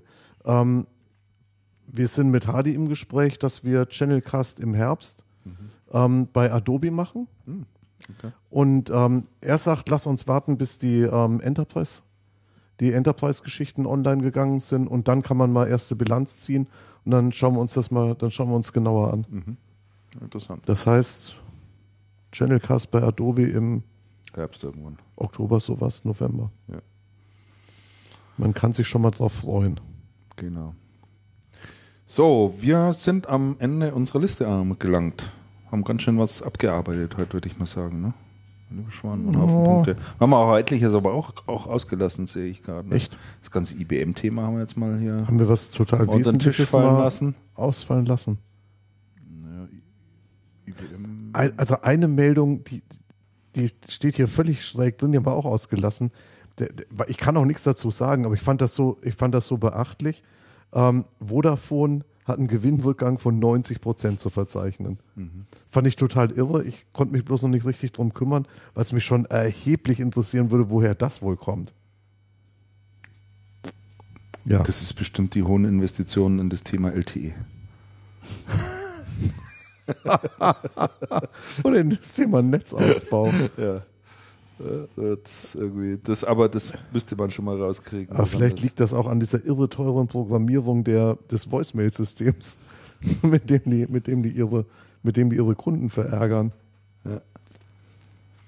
Weitere dicke Brocken trafen das Unternehmen in Italien und Spanien mussten 7,7 Milliarden Pfund abgeschrieben werden, eine Folge der europäischen Wirtschaftskrise. Sag mal, in was für einer Währung Wie das Unternehmen offiziell auf der Homepage mitteilt, sagen die Erlöse um 4,2 Prozent, das ist ja nicht viel, Das sind aber noch keine 95 Euro. Bla bla bla. Oh Mann, ruhig durchlesen. Ja, ja, ja. Also das, das halte ich für eine interessante Geschichte. Das können wir fürs nächste Mal mal aufgreifen Ja. und den Sektor mal beleuchten. Genau. Gut, dann kommen wir wie immer zu unserem letzten Punkt, nämlich den Picks. Boah, wir sind schon fast wieder durch. Ey. Ist ja, Ja. nicht zu fassen. Kaum Hat- drei Stunden später, dann Ja. ist er auch fertig. Richtig. Hat jemand einen Pick von euch? Mhm. ja, ich habe vorhin schon einen angekündigt. Okay, sonst fange ich mal an. Fang du, fang du ruhig an. Ich habe einen. Ähm, ich habe äh, zwei Sachen, die ich gerne empfehlen möchte, nämlich das eine ein Podcast-Tipp. Ähm, ein Podcast, der äh, immer so zwischen 10 Minuten und 15 Minuten geht. Echt, das ist kein Podcast. Nein, nicht wirklich. Ein Kurzpodcast.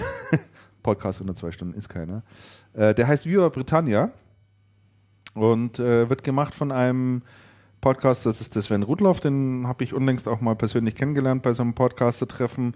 Der arbeitet äh, auf der Insel ähm, seit vielen, vielen Jahren und der hat dort mal, stellt dort in seinem Podcast immer Themen äh, gebunden, so ein paar Eigenheiten der Briten äh, erklärt er dort einfach mal. Also er erzählt mal eine Viertelstunde über Autofahren in Britannien. Was zeichnet das, Ah, ist besonders aus? Was machen die einfach anders? Oder er redet mal eine Viertelstunde über Essen in, in Großbritannien. Ja? Also Ja, das ist auch ein interessantes das ist Thema. auch ein interessantes Thema. Wie gestaltet der Engländer sein Frühstück? Mittagessen, was ist der Unterschied zwischen Lunch und Dinner? Äh, stimmt denn das mit der Minzsoße und dem Lammbraten und so weiter und so fort? Und der macht das auf eine sehr unterhaltsame und äh, mit vielen Hintergrundinformationen gespickte Art. Äh, Es geht darum, äh, warum lieben die Engländer ihre Pubs so. Also egal, ob man jetzt äh, Großbritannien-Fan ist oder auch nicht. Ich war vorher keiner jedenfalls, aber seit ich den Podcast höre, ähm, muss ich sagen, fühle ich mich zumindest mal besser über die informiert.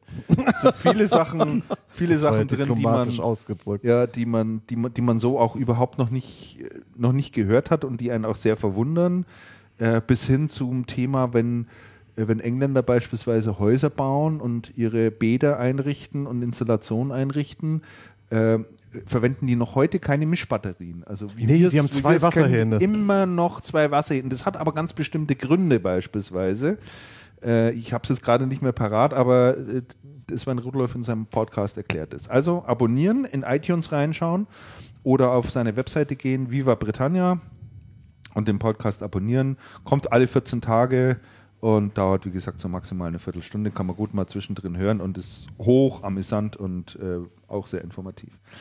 Das ist mein erster Tipp. Der zweite Tipp, ähm, ich war mal wieder im Kino. Ich bin ja jetzt nicht so ein häufiger Kinogänger, aber einen Film wollte ich mir doch unbedingt anschauen.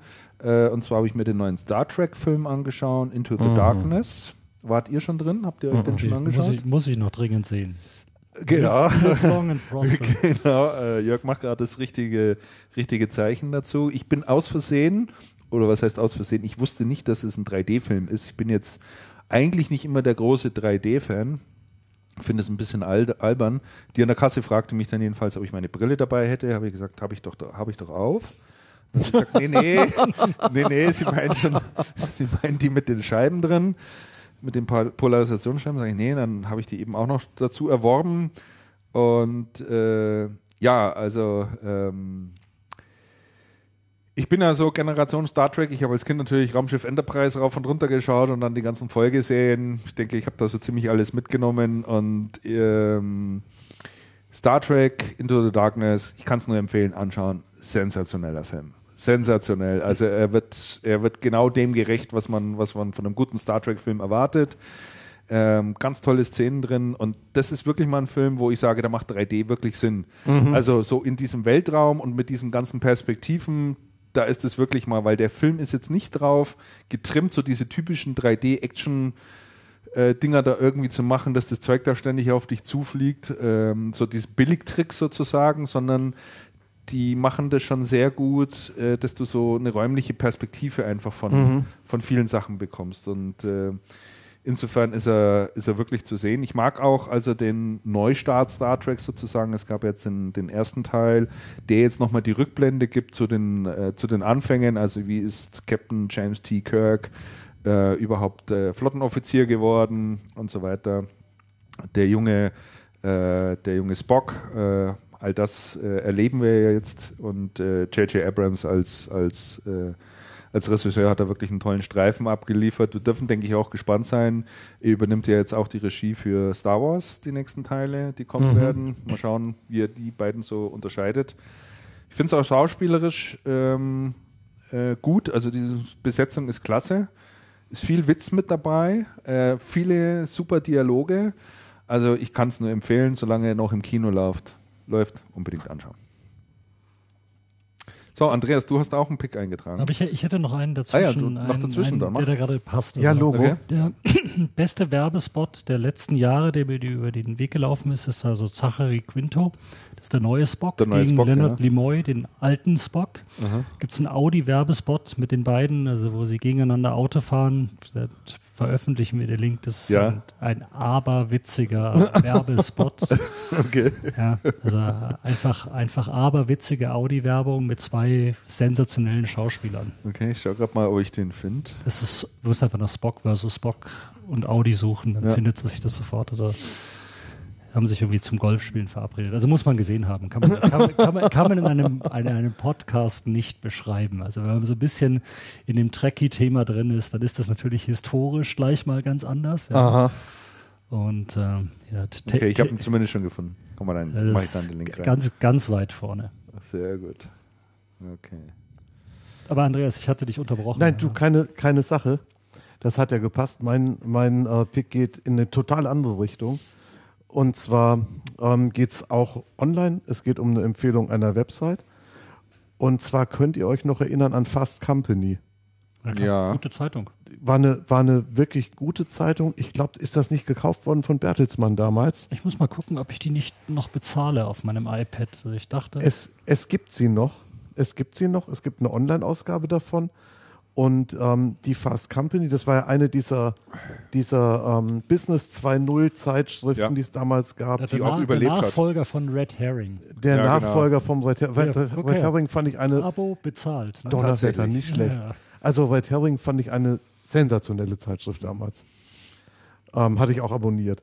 Ähm, Fast Company hat ähm, eine Unterwebsite aufgemacht, ähm, Fast Co Labs, ähm, auf der sie Publishing-Experimente machen und unter anderem auch über die Zukunft des Publishing sprechen, aber auch über Technologiethemen. Das geht so ein bisschen in Richtung ähm, All Things D, allerdings sehr viel technischer, ähm, teilweise auch für Zielgruppe Entwickler, ähm, so, so Webentwickler, Programmierer, die wirklich erheblich gut gemacht ist.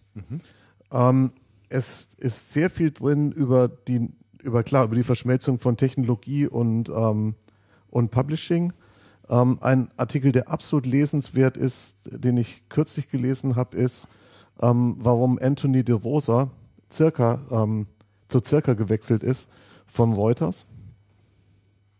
Ähm, kann ich absolut, absolut nur empfehlen. Es sind sehr viele ähm, Technologiethemen bewertet, gerade auf Online, gerade auf Online hin.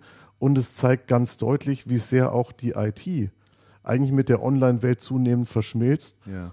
und warum ja, Yahoo, über die wir vorher gesprochen haben, nicht mehr unbedingt ein Randthema für unsere Branche ist, sondern tatsächlich auch für die ganz normale, sag ich mal, IT-Branche immer mehr ins, ähm, ins Zentrum rutscht. Absolut. Also Fast, Fast Co-Labs ähm, anschauen und ähm, kann man auch Kollegen empfehlen.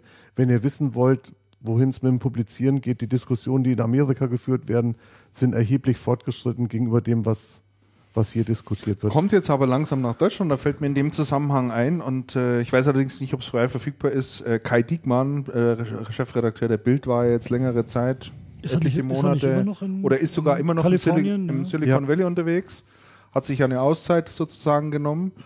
Äh, jetzt gab es aber ein ganz interessantes Interview mit ihm im Handelsblatt, also mal dazu befragt wurde, wie wirkt das ganze Silicon Valley so auf sie, was passiert, wenn sie zurückkommen. Und äh, Kai Diekmann hat schon mal seine Redaktion darauf vorbereitet und hat gesagt, es wird ganz massive Umbrüche geben. Ja. Ähm, jetzt äh, nicht, was die Bildzeitung selber anbelangt, als, als Printmedium, die wird natürlich weiter existieren, aber er sagt halt, wir waren in der Früh, jeden, seit 60 Jahren sitzen wir jeden Morgen zusammen und überlegen uns, was sind die großen Themen, die wir äh, in unsere Bildzeitung sozusagen spielen können und dann verweist er halt auf sein Smartphone und sagt, jetzt sind wir halt wirklich im Echtzeitalter angekommen. Es bleibt nicht mehr die Zeit, sich in der Früh zu überlegen, was sind die großen Themen, sondern es, es findet halt alles simul, ja, in Echtzeit sozusagen auch statt. Und er sagt halt, wir sind eigentlich die Zeitung der großen Buchstaben. Ja, also mhm. hat er natürlich auch recht mit seinen fetten Schlagzeilen. Sagt er, ja, das funktioniert natürlich auf dem Smartphone nicht mehr. Das sei schon auch eine große Herausforderung, die sie da jetzt noch zu meistern haben. Aber er sagt auf alle Fälle, wenn er zurückkommt, wird äh, ähm, bei dem Thema kein Stein auf dem anderen bleiben. Also ja, die, die und das, ähm, was ich jetzt hier zunehmend, zunehmend feststelle, je länger ich ähm, auf diesen Seiten lese und dann flankierend auf irgendwelchen Blogs, die wirklich interessanten Diskussionen werden überhaupt nicht von Leuten geführt, die ähm, aus der Technologie-Ecke kommen, mhm. sondern tatsächlich von Journalisten, die bei großen Medien aussteigen und sagen, hey, das ist überhaupt nicht zeitgemäß. Ja. Wir haben richtig Bock, was anderes zu machen und wir machen das auch. Bloß in unserem alten ähm, Wirkungsfeld ist es nicht möglich, nicht. weil die Verlage verstehen es nicht. Die verstehen es nicht, sie können es nicht, es hängt zu viel Ballast dran. Ja. Ähm, und das war auch diese Geschichte von diesem, ähm, von diesem De Rosa, der der erste Social Media ähm, Editor bei Richtig, Reuters gewesen bei Reuters ist. War, ja. Und der, und der jetzt, ähm, und der jetzt zu einem Startup gegangen ist, ja. aus einer wirklich guten Position. Gibt ja mehrere Bekannte. Da gibt es den Thomas Knüver noch, der früher ja. beim Handelsblatt äh, war, äh, dort sein eigenes Blog jetzt hat, Indiskretion Ehrensache. Oder den Richard Gutjahr, äh, ehemaliger Journalist beim Bayerischen Rundfunk. Ja äh, der mittlerweile da auch was selber Eigenes auf die Beine gestellt hat. Also das ist, ähm, das ist eine sehr spannende Diskussion. Auch sehr spannend übrigens nachzulesen auf ähm, Fast Company Labs ist ähm, die Zukunft des Retails. Mhm.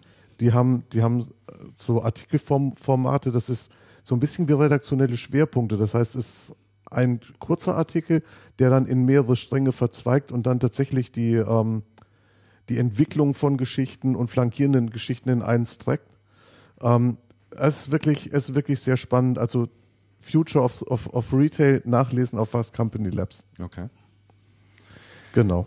Alles klar, dann herzlichen Dank. Uns bleibt am Schluss noch ähm, der Hinweis, äh, dass wir natürlich nach wie vor unsere Amazon-Wunschliste haben. Ähm, dann, wie gesagt, die Webseite wurde umgebaut. Man findet dort oben jetzt auch einen kleinen Button, da heißt äh, Spenden. Warum haben wir den eingerichtet? Äh, äh, wir müssen unser ganzes Zeug natürlich hier auch hosten. Äh, das, äh, ich stoße da so langsam an die Kapazitätsgrenze. Wir haben da mittlerweile so viele Podcasts da oben liegen, das ist echt unglaublich. Ich ja, kaufe da, ja kauf da noch jedes Mal noch Speicher dazu. Also wer uns da ein bisschen unterstützen möchte, ähm, kann es natürlich auch gerne tun. Und äh, wir bedanken uns ganz herzlich fürs Zuhören. Wir bedanken uns ganz herzlich beim Jörg. Schön, dass du heute da warst. Die Freude war wie immer groß. Und deinen Feiertag, deinen Feiertag sozusagen heute äh, geopfert hast. Aber viel Anfang hätten wir heute draußen eh nicht können, Jörg. Also von daher ist egal. Ich habe ja heute Morgen schon versucht, meine Hütte zu putzen und bin dann schreiend rausgerannt und habe gesagt, ich habe was Wichtiges zu tun. und das war nicht gelogen. genau. So, dann wird so sein, Andreas, glaube du gehst jetzt zunächst auch mal in wohlverdienten Urlaub. Ich, ne? werde, ich werde jetzt zwei Wochen demnächst in, im Urlaub sein, wandern in der Uckermark. Wandern in der Uckermark? Wenn oder? das Wetter danach ist. Ansonsten ja. rumsitzen in der Bude in der Uckermark. Okay. Aber hey. Hauptsache du hast Internet. Aber Hauptsache ich habe Internet. Genau. So, ja, aber ich denke, wir werden uns dann so äh, in den nächsten vier Wochen, denke ich, wieder zu einer Sendung zusammenfinden können. Genau. Und dann wieder unseren Rhythmus aufnehmen. Ja, dann herzlichen Dank euch da draußen fürs Zuhören und wir sagen auf Wiedersehen. Bis zum nächsten Mal. Macht's es gut. Ciao. Bis dann. Ciao. Tschüss.